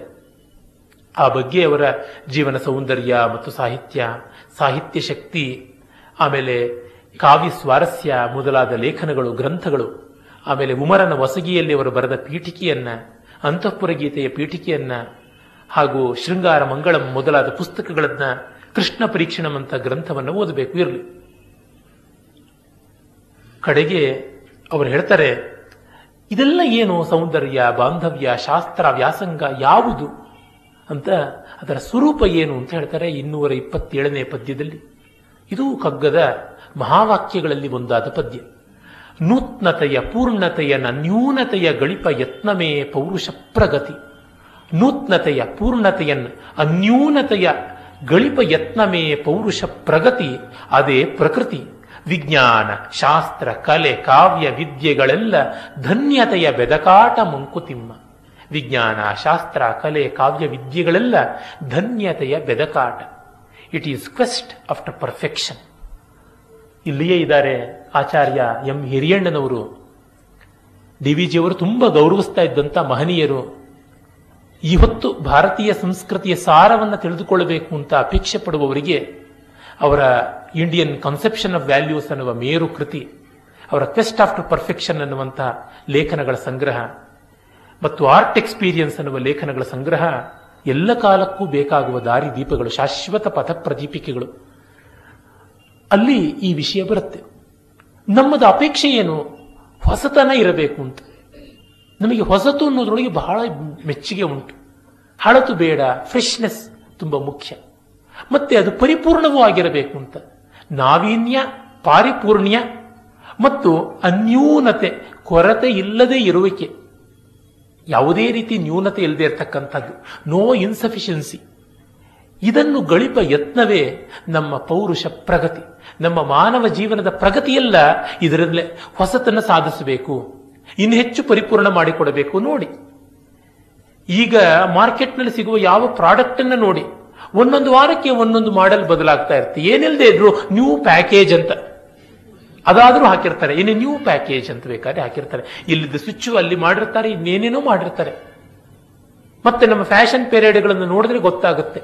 ಸಾಮಾನ್ಯವಾಗಿದ್ದರೆ ಯಾರೂ ಆಕರ್ಷಿಸೋಕ್ಕೆ ಆಗೋಲ್ಲ ಅಂತ ಕಿವಿಗಳಿಗೆ ಬಂಡಿಯ ಚಕ್ರದಷ್ಟು ದೊಡ್ಡ ಓಲೆಗಳನ್ನು ಇಟ್ಟುಕೊಂಡು ಹೋಗೋದು, ತಲೆ ಮೇಲೆ ಒಂದು ಕೆಂಬೂತ ಕೂತಂಥ ರೀತಿಯಲ್ಲಿ ಕೇಶ ವಿನ್ಯಾಸ ಮಾಡಿಕೊಳ್ಳೋದು, ಮೈ ಮೇಲೆ ಹಾಕ್ಕೊಳ್ಬೇಕಾದ ಬಟ್ಟೆಯನ್ನ ತಲೆ ಮೇಲೆ ಹಾಕಿಕೊಂಡು ತಲೆ ಮೇಲೆ ಇಟ್ಟುಕೊಳ್ಬೇಕಾದ ಟೋಪನನ್ನು ಮೈಗೆಲ್ಲ ಸುತ್ತಿಕೊಂಡ ಆಧುನಿಕ ಅಕ್ಕ ಮಹಾದೇವಿಯರು, ಏನು ದುಃಖ ಮಹಾದೇವಿಯರು, ಏನೆಲ್ಲ ಕಾಣಿಸ್ತಾರೆ ಮಹಾದೇವಿಯರು, ಮೂದೇವಿಯರು. ವಿಚಿತ್ರವಾದಂಥದ್ದು ಬೇಕಾದಂತೆ. ಅದನ್ನು ನನಗೆ ನೋಡುವಾಗ ಕೋಪ, ನಗು ಬಂದರೂ ಈ ನೂತನತೆಯ ಹಪಾಹಪಿ ಇದೆಯಲ್ಲ ಅದು ನೋಡಿ, ಏನೆಲ್ಲ ಮಾಡಕ್ಕೆ ಹೋಗ್ತಾರೆ ಹೊಸತಾಗಿ ಮಾಡಬೇಕು ಅಂತ ಅನ್ನೋದಕ್ಕೆ. ಎಷ್ಟು ರಸವಿಹೀನವಾದದ್ದನ್ನೆಲ್ಲ ಮಾಡ್ತಾರೆ ಅಂದರೆ, ಮದರಾಸಿನ ಪ್ರಸಿದ್ಧವಾದ, ದಯವಿಟ್ಟು ನಾನು ಎಲ್ಲವನ್ನ ಹಸಿ ಹಸಿಯಾಗಿ ಹೇಳುವನು, ನನ್ನನ್ನು ನೀವು ನೇರವಾಗಿ ಬೈರಿ, ಸಂತೋಷವಾಗಿ ಒಪ್ಪಿಕೊಳ್ತೀನಿ. ಹಾಗಾಗಿ ಕೆಸರಿಗೆ ನಾನು ಇಳಿಯಬಲ್ಲೆ, ಹಾಗಾಗಿ ಹೆಸರನ್ನು ಎರಚಲೂ ಬಲ್ಲೆ ಅಂತ ಡಿಕ್ಲೇರ್ ಮಾಡ್ಕೋತೀನಿ. ದೃಷ್ಟಾಂತಕ್ಕೆ ನಾನು ನನ್ನ ಸುತ್ತಲೂ ಕಾಣಿಸುವ ಜಗತ್ತನ್ನು ಹಂಗೆ ತೆಗೆದುಕೊಳ್ತೀನಿ. ನನಗೆ ಹೇಳುವಾಗ ಅವರ ಬಗ್ಗೆ ದ್ವೇಷ ಇಲ್ಲ, ಆಚರ್ಯೆಯ ಬಗ್ಗೆ ನನಗಿರ್ತಕ್ಕಂಥ ರಿಸರ್ವೇಷನ್ಸ್ ಅನ್ನು ವ್ಯಕ್ತಪಡಿಸ್ತೀನಿ. ಮದ್ರಾಸಿನಲ್ಲಿ ನಾರದ ಗಾನಸಭಾ ಅಂತ ಪ್ರಸಿದ್ಧವಾದಂತಹ ಸಾಂಸ್ಕೃತಿಕ ಸಂಸ್ಥೆ ಉಂಟು. ಅವರು ಪ್ರತಿ ವರ್ಷವೂ ಬೇರೆ ಬೇರೆ ವಿಧವಾದ ಡಾನ್ಸಿನ ಒಂದು ಪ್ರಯೋಗಗಳನ್ನು ಮಾಡ್ತಾ ಇರ್ತಾರೆ. ಒಮ್ಮೆ ಮಾಡಿದ್ರು ಡಾನ್ಸ್ನಲ್ಲಿ ಮಾರ್ಗಂ ಅಂತ ಉಂಟು ಭರತನಾಟ್ಯದಲ್ಲಿ. ಪುಷ್ಪಾಂಜಲಿ ಅಲಾರಿಪು ಇಂದ ತಿಲ್ಲಾನದವರೆಗೆ ಐಟಮ್ಸ್. ಪುಷ್ಪಾಂಜಲಿ, ಜತಿ ಸ್ವರ ಅಥವಾ ಸ್ವರಜತಿ, ಶಬ್ದ, ವರ್ಣ, ತಿಲ್ಲದರು, ಪದ, ಜಾವಳಿ, ಅಷ್ಟಪದಿ, ತಿಲ್ಲಾನ ಅಂತ ಈ ರೀತಿಯಾದ ಒಂದು ಐಟಮ್. ಹೀಗೆ ಒಂದು 8-10 ಐಟಮ್ಸ್ ಅಲ್ಲಿ ಮಾಡೋದು. ಅದು ಎಲ್ಲ ಮಾಮೂಲಿ ಮಾಡಿ ಮಾಡಿ ಅವರಿಗೆ ಬೇಸರ ಆಯಿತು ಅಂತ ಅನಿಸ್ತು. ಕುವೆಂಪು ಅವರು ಹೇಳ್ತಾರೆ, ಮಲ್ಲಿಗೆಯ ವಾಸನೆ ಮೂಸಿ ಮೂಸಿ ಬೇಸರವಾಯಿತು ಅಂತ ಚರಂಡಿ ಒಳಗೆ ಮೂಗಿಳಿಸಿ ಕೊಳತ ಎಲೆಯ ವಾಸನೆಯನ್ನು ನೋಡಬೇಕು ಅಂತ. ವೆರೈಟಿ. ಅವರು ನವ್ಯ ಕವಿತೆಯ ಬಗ್ಗೆ ಅದನ್ನೇ ಬರೆದಿರೋದು. ಕುವೆಂಪು ಅವರು ಮಾಡರ್ನ್ ಪೊಯೆಟ್ರಿಯ ರೀತಿ ನೀತಿಯ ಬಗ್ಗೆ, ನೀತಿಯಲ್ಲ ಅನೀತಿಯ ಬಗ್ಗೆ ಹಂಗೆ ಬರೀತಾರೆ. ನಾಡದ ಗಾನಸಭಾದವರು ಹಾಗೆ ಒಂದು ವರ್ಷ ಎಲ್ಲ ಮತಗಳನ್ನ, ಸನಾತನ ಧರ್ಮದ ಶೈವ ಮತದ ಬಗ್ಗೆ, ವೈಷ್ಣವ ಮತದ ಬಗ್ಗೆ, ಜೈನ, ಬೌದ್ಧ, ಇಸ್ಲಾಂ ಎಲ್ಲ ಮತಗಳ ಬಗ್ಗೆ ಪುಷ್ಪಾಂಜಲಿಯಿಂದ ತಿಲ್ಲಾನದವರೆಗೂ ಐಟಮ್ಸ್ ಅನ್ನು ಮಾಡೋದು, ಡಾನ್ಸರ್ಸ್ ಮಾಡೋದು. ಏನಿರುತ್ತೆ ರಸ? ತಲೆಯಲ್ಲಿ ಬಾಯಿ ಬಡ್ಕೋಬೇಕು. ಮತದಲ್ಲಿ ರಸ ಇಲ್ಲ, ಜೀವ ವೈವಿಧ್ಯದಲ್ಲಿ ರಸ ಉಂಟು. ಹೀಗಾಗಿ ರಸ ಬರೋದಿಕ್ಕೆ ಮಾನವ ಭಾವನೆಗಳ ತಾಕಲಾಟ ಇರಬೇಕು. ಮತವನ್ನು ಇಟ್ಟುಕೊಂಡ್ರೆ ಏನೂ ರಸ ಸಿಗುವಂಥದ್ದಲ್ಲ. ಅದಕ್ಕಾಗಿಯೇನೆ ಮತ ಪ್ರಚಾರ ಮಾಡುವವರು ರಾಮಾಯಣ ಮಹಾಭಾರತಗಳಿಗೆಲ್ಲ ತಮ್ಮ ಮೂಗಿನ ನೇರಕ್ಕೆ ವ್ಯಾಖ್ಯಾನ ಮಾಡ್ತಾರೆ. ಆ ಒಂದು ಆಕರ್ಷಣೆಯಿಂದ ಜನ ಬರ್ತಾರೆ ಅಂತ ಹೇಳ್ಬಿಟ್ಟಿದ್ರು. ಹೀಗಾಗಿ ಕಥೆಗಳ ಒಳಗೆ ತತ್ವವನ್ನು ಸೇರಿಸ್ತಾರೆ. ಆಕರ್ಷಣೆ, ರಸದ ಸ್ವಾರಸ್ಯ ಬೇಕು ಅಂತ ಅಂದ್ರೆ ಏನು, ಏನೋ ಒಂದು ಹೊಸದ್ ಮಾಡಬೇಕು ಅಂತ. ಹಾಗೆ ತಾಯಿ ಮಗಳು ಇಬ್ಬರು ಸೇರಿ ಡ್ಯಾನ್ಸ್ ಮಾಡೋದು ಜನನಿ ಪುತ್ರಿ ಅಂತ. ಇನ್ನು ಮೊಮ್ಮಗಳು ಸೇರಿದ್ರೆ ಜನನಿ ಪುತ್ರಿ ಪೌತ್ರಿ ಅಂತ ಅದು ಬೇರೆ ಮಾಡುವಂಥದ್ದು. ತಂದೆ ಜೊತೆ ಡಾನ್ಸ್ ಮಾಡಿದ್ರೇನು, ತಾಯಿ ಜೊತೆ ಮಾಡಿದ್ರೇನು, ಡಾನ್ಸ್ ತಾನೆ, ಅದಲ್ಲ, ಒಂದು ವೆರೈಟಿ ಬೇಕು ಅಂತ. ಹೀಗೆ ನಾಮಕಾವಸ್ಥೆ ಅಂತಾರಲ್ಲ, ನಾಮಮಾತ್ರದ ವೆರೈಟಿಗೆ ಜಗತ್ತೆಲ್ಲ. ಯಾಕೆಂದ್ರೆ ವೈವಿಧ್ಯವನ್ನ ಅವರು ಆಶಯದಲ್ಲಿ, ಸ್ವರೂಪದಲ್ಲಿ ರಿಯಲೈಸ್ ಮಾಡಿಕೊಂಡ್ರೆ ಚಿಂತೆಯೇ ಇಲ್ಲ. ಅದನ್ನು ಮಾಡ್ಕೊಳ್ಳೋದಕ್ಕೆ ಮಹಾ ತಪಸ್ಸು ಮಾಡಬೇಕು. ಅದಕ್ಕೆ ಆಕಾರದಲ್ಲಿ ವೈವಿಧ್ಯ ಮಾಡಿಕೊಳ್ತಾರೆ, ಅಂದ್ರೆ ರೂಪದಲ್ಲಿ ವೈವಿಧ್ಯ ಮಾಡಿಕೊಳ್ತಾರೆ. ಒಂದು ಐಟಮ್ನ ರಸವನ್ನ ಕಂಡ ಮೇಲೆ ಅದನ್ನು ನಿತ್ಯ ಹೊಸತಾಗಿ ಮಾಡಬಹುದು. ನಾನು ಕಂಡಿದ್ದೀನಿ ಆ ರೀತಿಯಾದದ್ದನ್ನು. ಅತ್ಯಂತ ಉತ್ತಮವಾಗಿ ಒಂದರ ಭಾವವನ್ನು ಗ್ರಹಿಸಿದ ಮೇಲೆ ಅದೇ ಹಳೆಯ ಐಟಮ್ಮೆ ಹೊಸ ಹೊಸದಾಗಿರುವ ರೀತಿಯಲ್ಲಿ ಮಾಡಬಹುದು. ನನಗೆ 100 ಬಾರಿ ಮೇಘದೂತ ಓದಿದ್ರು ಹಳೆಯದು ಅಂತ ಅನಿಸಿಲ್ಲ. ಒಂದು 100 ಬಾರಿ ನನಗೆ ಹಿಂದೋಳ ಕಲ್ಯಾಣಿ ಕೇಳಿದ್ರು ಕೂಡ ಅವು ಹಳೆಯದು ಅಂತ ಅನಿಸಿಲ್ಲ. ಅಂದರೆ ಅವುಗಳಲ್ಲಿರುವಂಥ ಆತ್ಮದ್ರವ್ಯ ನಿತ್ಯ ನೂತನವಾದದ್ದು. ಅದನ್ನು ರಿಲೀಸ್ ಮಾಡಿಕೊಂಡ್ಮೇಲೆ ಈ ದೇಹದ ಆಚೆ ಈಚೆಯ ಎಲ್ಲ ವಿಷಯಗಳ ಬಗ್ಗೆ ಅಂಥ ಮೋಹ ಬರೋದಿಲ್ಲ. ಅದನ್ನು ರಿಯಲೈಸ್ ಮಾಡಿಕೊಳ್ಳದೆ ಈ ಹೊರಗನೆಯೇ ನಾವೀನ್ಯ ತೋರಿಸೋದಕ್ಕೆ ಹೋಗ್ತಕ್ಕಂಥದ್ದು. ಒಂದು ಹೋಟೆಲ್ನಲ್ಲಿ ಇಲ್ಲಿ ಕನ್ನಡಿ ಅಲ್ಲಿಗೆ ಹಾಕ್ತೀನಿ, ಇಲ್ಲಿ ಟೇಬಲ್ ಅಲ್ಲಿಗೆ ಸರಿಸ್ತೀನಿ ಅಂತ ಮಾಡೋದ್ರಿಂದ ಏನು ವೈವಿಧ್ಯ? ಅಲ್ಲಿಯ ತಿಂಡಿಯ ರುಚಿಯಲ್ಲಿ ವೈವಿಧ್ಯ ತರಬೇಕು. ರುಚಿಯಲ್ಲಿ ವೈವಿಧ್ಯ ತರೋದು ಅಂದ್ರೆ ಒಂದು ದಿವಸ ಉಪ್ಪು ಜಾಸ್ತಿ ಹಾಕು, ಒಂದು ದಿವಸ ಸಕ್ಕರೆ ಜಾಸ್ತಿ ಹಾಕು ಅಂತಲ್ಲ. ಚೆನ್ನಾಗಿ ಮಾಡುವಂತಹದ್ದೇ ವೈವಿಧ್ಯ, ಆನಂದಪ್ರದವಾಗುವುದೇ ವೈವಿಧ್ಯ. ಅಂದರೆ ಅಂತರ್ದ್ರವ್ಯದ ಕಡೆಗೆ ಹೋಗದೆ ಹೀಗೆ ಮಾಡುವಂತಹದ್ದು ಅವಿವೇಕ. ಆದರೆ ನಮಗೆ ಆ ಪ್ರಗತಿಯ ದಾರಿಯಲ್ಲಿ ಎಲ್ಲ ಬಂದು ಸೇರಿಕೊಳ್ಳುತ್ತವೆ. ವಿಂಗಡಣೆ ಮಾಡಿಕೊಳ್ಳಬೇಕು. ಇದು ಕೇವಲ ವೆರೈಟಿಗಾಗಿ ಮಾಡಿದ ವೆರೈಟಿನೇ. ಎಷ್ಟೋ ಬಾರಿ ನಮ್ಮ ಫ್ಯಾಷನ್ ಶೋನ ಡ್ರೆಸ್ ಡಿಸೈನರ್ಸ್ ಇರ್ತಾರಲ್ಲ, ಇವರು ಎಂಥ ಡೆಮನಿಕ್ ಡಿಸೈನರ್ಸ್ ಅಪ್ಪ ಅಂತ ಅನಿಸುತ್ತೆ. ಈ ಥರ ಬಟ್ಟೆ ಉಟ್ಕೊಂಡು ಮನುಷ್ಯ ಮಾತ್ರ ಬದುಕಲಾರ ಅಂತ ಅನಿಸುತ್ತೆ. ಅಷ್ಟೇ, ಅದೊಂದು ಮಾಡಬೇಕು ಅಷ್ಟೆ. ಹೀಗಾಗಿ ಅದೊಂದು ವಾರ್ಷಿಕ ಶ್ರಾದ್ದವಾಗಿ ಬಿಡುತ್ತೆ, ವೆರೈಟಿಗೋಸ್ಕರ ವೆರೈಟಿ ಅಂತ. ಹಾಗಲ್ಲದೆ ಆ ಒಂದು ವಿಶೇಷವಾದ ಮೌಲ್ಯಕ್ಕಾಗಿ, ಅದರ ಆನಂದಕ್ಕಾಗಿ ಅಂತ ಮಾಡಿದಾಗ ಚಿಂತೆ ಇರೋಲ್ಲ. ನಮ್ಮ ಅನ್ವೇಷಣೆ ಅತ್ತ ಕಡೆ ಆಗಬೇಕು. ಅದೇ ಪ್ರಗತಿ, ಅದು ಪ್ರಕೃತಿ. ವಿಜ್ಞಾನ, ಶಾಸ್ತ್ರ, ಕಲೆ, ಕಾವ್ಯ ವಿದ್ಯೆಗಳೆಲ್ಲ ಧನ್ಯತೆಯ ಬೆದಕಾಟ. ಆ ಪರಿಪೂರ್ಣತೆಯನ್ನು ಪಡೆಯುವ ಕ್ಷಣಗಳಿಗಾಗಿ ನಾವು ಹಾತೊರೆಯುತ್ತಾ ಇರ್ತೀವಿ. ಅದಕ್ಕಾಗಿ ಏನೆಲ್ಲ ಕಷ್ಟಪಡ್ತಾ ಇರ್ತೀವಿ. ಎಷ್ಟೋ ಬಾರಿ ನಮಗೆ ಒಂದು ಸಂಗೀತದ ಕಚೇರಿಗೆ ಹೋದರೆ ಒಂದು ಐಟಮ್ ಮಾತ್ರ ಇಷ್ಟವಾಗಬಹುದು. ಒಂದು ಡಾನ್ಸ್ ನೋಡುವಾಗ ಒಂದು 2 ನಿಮಿಷದ ಒಂದು ಸಂಚಾರಿ ಭಾವ ನಮಗೆ ಆಕರ್ಷಕವಾಗಿರಬಹುದು. ಒಂದು ಪುಸ್ತಕದಲ್ಲಿ ಒಂದು 4 ಸಾಲು ಮನಸ್ಸಿಗೆ ಮಾಸದಂತೆ ಉಳಿಯುವಂಥದ್ದಾಗಿರಬಹುದು. ಅದಕ್ಕಾಗಿ ಆ ಪುಸ್ತಕ ಓದ್ತೀವಿ, ಅದಕ್ಕಾಗಿ ಆ ತಾಪತ್ರಯ ಪಡ್ತೀವಿ. ಕಾರಣ ಏನು? ಆತ್ಮಸ್ವರೂಪವೇ ಅದು. ಆ ಹುಡುಕಾಟ ಇದಕ್ಕಾಗಿ ನಡೆಯುವಂಥದ್ದು ಅಂತ ಹೇಳ್ತಾರೆ. ಮತೀಯತಾಂ ಸತ್ಯ ಶುಭಗಳ ನವನವಾಂಶಗಳ ಗತಿಯ ನರೆಸುತ್ತ ನಡೆಯೇ ಪೌರುಷ ಪ್ರಗತಿ. ಮತ ನೀತಿ ಶಾಸ್ತ್ರಗಳು, ರಾಜ್ಯ ಸಂಧಾನಗಳು, ಮತಿಯ ಕಿಂಚಿದ್ ವಿಜಯ ಮಂಕುತಿಮ್ಮ. ಮತ್ತೆ ಮನುಷ್ಯ ವ್ಯವಸ್ಥಿತನಾಗಬೇಕು. ಮತಿಯುತಾಂ ಸತ್ಯ ಶುಭ, ಶುಭ ಅಂದರೆ ಶಿವ, ಮಂಗಳ, ಗುಡ್ ಅಂತ ಹೇಳ್ತಾರಲ್ಲ ಅದು. ನವನವಾಂಶಗಳ, ಈ ಸತ್ಯ ಶಿವಗಳ, ಸುಂದರ ಶಿವಗಳ ನವನವೀನ ಅಂಶಗಳ ಗತಿಯನ್ನು ಅರಸುತ್ತಾ ನಡೆಯುವಾಗಲೇ ಪೌರುಷ ಪ್ರಗತಿ. ಮತ, ನೀತಿ, ಮತ ಅಂದರೆ ರಿಲಿಜನ್, ನೀತಿ ಅಂದರೆ ಎಥಿಕ್ಸ್, ಶಾಸ್ತ್ರಗಳು, ಸೈನ್ಸಸ್, ಇವುಗಳು ರಾಜ್ಯ ಸಂಧಾನಗಳು, social order, economical order, political order, ಇವೆಲ್ಲ ಮತಿಯ ಕಿಂಚಿತ್ ವಿಜಯ, ಬುದ್ಧಿ ಸ್ವಲ್ಪ ಸಾಧಿಸಿದ ವಿಜಯ ಅಷ್ಟೇ ಅಂತ. ಅಂದರೆ ಇನ್ನೆಷ್ಟೋ ಸಾಧಿಸಬೇಕಾದದ್ದಿದೆ, ಎಲ್ಲ ಮಾಡ್ತಾ ಬಂದಿದ್ದಾರೆ. ಇವರೇ ಹೇಳ್ತಾರೆ ರಾಮಕಾರ್ಮುಕ ಕೃಷ್ಣ ಯುಕ್ತಿ ಗೌತಮ ಕರುಣೆ ಭೂಮಿ ಭಾರವ ನಿಳುಹೆ ಸಾಲದಾಗಿರಲು ಸಾಮಾನ್ಯರೆಂತು ತಾಂ ಪೆಣಗಿದೊಡಂ ಏನಹುದು ಕ್ಷೇಮವೆಂದು ಮೃಗ್ಯ ಮಂಕುತಿಮ್ಮ. ಎಷ್ಟು ಒದ್ದಾಡಿದ್ರು ಏನೆಲ್ಲ ಮಾಡಿದ್ರು ಆದರೂ ಜಗತ್ತಿನ್ನೂ ಪರಿಪೂರ್ಣವಾಗಲಿಲ್ಲ. ಗೋಪಾಲಕೃಷ್ಣ ಅಡಿಗರು ಹೇಳ್ತಾರಲ್ಲ, ಮಾರ್ಮಿಕವಾದ ವ್ಯಂಗ್ಯ ಅವರ ಕವನದಲ್ಲಿ ಒಂದು ಕಡೆ ಬರುತ್ತೆ. ಬುದ್ಧ ನನ್ನ ಕಣ್ಣೆದುರಿಗೆ ಸನ್ಯಾಸಿಯಾಗಿದ್ದನ್ನ, ರಾಜಕುಮಾರನಾಗಿ ಬೆಳೆದದ್ದನ್ನ, ಕಡೆಗೆ ಅದನ್ನೆಲ್ಲ ಬಿಟ್ಟು ಹೋಗಿದ್ದನ್ನು ನೋಡಿದೆ. ರಾಮ ವನವಾಸ ಮಾಡಿದ್ದನ್ನು ನೋಡಿದೆ, ಸೀತಾ ಪ್ರತ್ಯಾಗ ಮಾಡಿದ್ ನೋಡಿದೆ, ಕೃಷ್ಣ ಗೀತೋಪದೇಶ ಮಾಡಿದ್ ನೋಡಿದೆ. ಅವರೆಲ್ಲ ಬದಲಾಗ್ತಾ ಇದ್ದಾರೆ, ನಾನು ಖಂಡಿತ ಬದಲಾಗೋಲ್ಲ, ನಾನಿದ್ದಂಗೆ ಇದ್ದೀನಿ, ನಾನು ಹಾಗೆ ಅವಿಚ್ಛಿನ್ನವಾಗಿ ಅವಿಕಾರಿಯಾಗಿ ಉಳಿದಿದ್ದೀನಿ ಅಂತ. ನಮ್ಮ ಕಣ್ಣೆದುರು ಎಷ್ಟೋ ಒಳಿತು ನಡೀತಾ ಇರುತ್ತೆ, ನಾವು ಅದನ್ನು ನಂಬೋಕೆ ಸಿದ್ಧ ಇಲ್ಲ. ಅದು ಮಾತ್ರವಲ್ಲ, ಯಾರೋ ಒಬ್ಬ ಪ್ರಾಮಾಣಿಕವಾಗಿ ಬದಲಾಗಿದ್ದಾನೆ ಅಂತಂದ್ರು ನಮಗೆ ಅವನ ಹಳೆಯ ವಾಸನೆ ಅಡ್ಡ ಬರ್ತಾ ಇರುತ್ತೆ, ಇರ್ಲಿಕ್ಕೆ ಸಾಧ್ಯ ಇಲ್ಲ ಅಂತ. ಹೀಗಾಗಿ ನಮ್ಮ ಮತಿಯ ವಿಜಯ ಅಲ್ಪವಾದದ್ದು ಮಾತ್ರ, ಅದರಿಂದ ಮುಂದೆ ಸಾಗಬೇಕಾದಂತಹ ಭಾರ ಉಂಟು ಅನ್ನುವುದನ್ನು ಅವರು ಹೇಳ್ತಾರೆ. ಮುಂದೆ ತಮ್ಮ ಆ ದಾರ್ಶನಿಕ ಶಕ್ತಿಯನ್ನ ಇನ್ನೊಂದು ಅದ್ಭುತ ಪದ್ಯ 241ನೇ ಪದ್ಯದಲ್ಲಿ ಹೇಳ್ತಾರೆ. ಯೋಗ ಅಂದರೆ ಏನು ಅಂತ ಭಗವದ್ಗೀತೆಯಲ್ಲಿ ಕೃಷ್ಣ ಸಮತ್ವಂ ಯೋಗ ಉಚ್ಯತೆ, ಯೋಗ ಕರ್ಮಸು ಕೌಶಲಂ ಅಂತ ಹೇಳ್ದ. ಯೋಗಶ್ಚಿತ್ತ ವೃತ್ತಿ ನಿರೋಧ ಅಂತ ಪತಂಜಲಿಗಳ ಯೋಗ ಸೂತ್ರದಲ್ಲಿ ಬರುತ್ತೆ. ಯುಜಿರ್ ಯೋಗೆ ಅಂತ ಎರಡನ್ನ ಬೆಸೆಯುವುದು ಯೋಗ ಅಂತ. ಈ ಸಂದರ್ಭದಲ್ಲಿ ಒಂದು ಮಾತು ಹೇಳಬೇಕು. ಯೋಗ ಅಂದರೆ ಎಲ್ಲವನ್ನು ಬೆಸೆಯುವುದು, ಭಕ್ತಿ ಅಂದರೆ ಎಲ್ಲವನ್ನ ಬೇರ್ಪಡಿಸುವುದು ಅಂತ ಅರ್ಥ. ಶಬ್ದ ರೂಪದಿಂದ ಬರ್ತೀವಿ ವ್ಯಾಕರಣದಲ್ಲಿ. ಭಕ್ತಿ ವಿಭಕ್ತ ಅಂದ್ರೆ ಬೇರ್ಪಡಿಸಿದ ಅಂತ ಅರ್ಥ, ಭಜನ ವಿಭಾಜನ ಅಂದ್ರೆ ಬೇರ್ಪಡಿಸುವುದು ಅಂತ.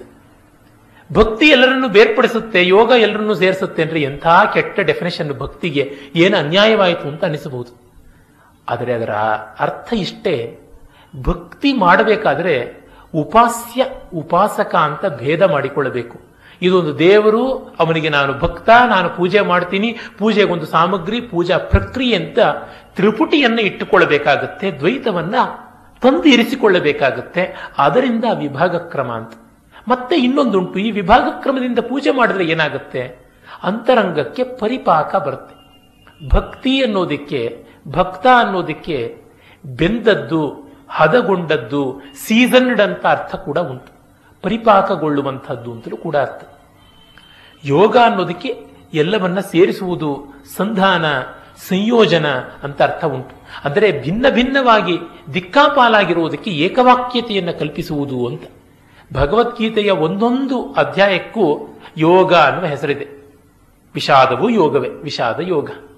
ವಿಷಾದದಿಂದ ಪ್ರಶ್ನೆ ಬಂತಲ್ಲ, ಸಾಂಖ್ಯ ಯೋಗ, ಕರ್ಮಯೋಗ, ಎಲ್ಲ ರೀತಿಯಾದ ಯೋಗ ಅಂದರೆ ಪ್ರತಿಯೊಂದು ಕೂಡ ಬೆಸೆಯಲ್ಪಡುತ್ತೆ ಪರಮತತ್ವದ ಜೊತೆಗೆ ಅಂತ. ಇರಲಿ, ಇಲ್ಲಿ ಅವರು ಹೇಳ್ತಾರೆ, ಅಸಮದಲ್ಲಿ ಸಮತೆಯನು, ವಿಷಮದಲ್ಲಿ ಮೈತ್ರಿಯನು, ಅಸಮಂಜಸದಿ ಸಮನ್ವಯ ಸೂತ್ರ ನಯವ, ವ್ಯಸನಮಯ ಸಂಸಾರದಲ್ಲಿ ವಿನೋದವ ಕಾಣ್ಬ ರಸಿಕತೆಯ ಯೋಗವೆಲು ಮಂಕುತಿಮ್ಮ ಅಂತ. ಅಕ್ಷರ ಲಕ್ಷ ಕೊಡಬೇಕಾದಂತಹ ಪದ್ಯ ಇದು. ಅಸಮದಲ್ಲಿ ಸಮತೆಯನು, ವಿಷಮದಲ್ಲಿ ಮೈತ್ರಿಯನು, ಅಸಮಂಜಸದಿ ಸಮನ್ವಯ ಸೂತ್ರ ನಯವ, ವ್ಯಸನಮಯ ಸಂಸಾರದಲ್ಲಿ ವಿನೋದವ ಕಾಣ್ಬ ರಸಿಕತೆಯೇ ಯೋಗವೆಲೋ ಮಂಕುತಿಮ್ಮ.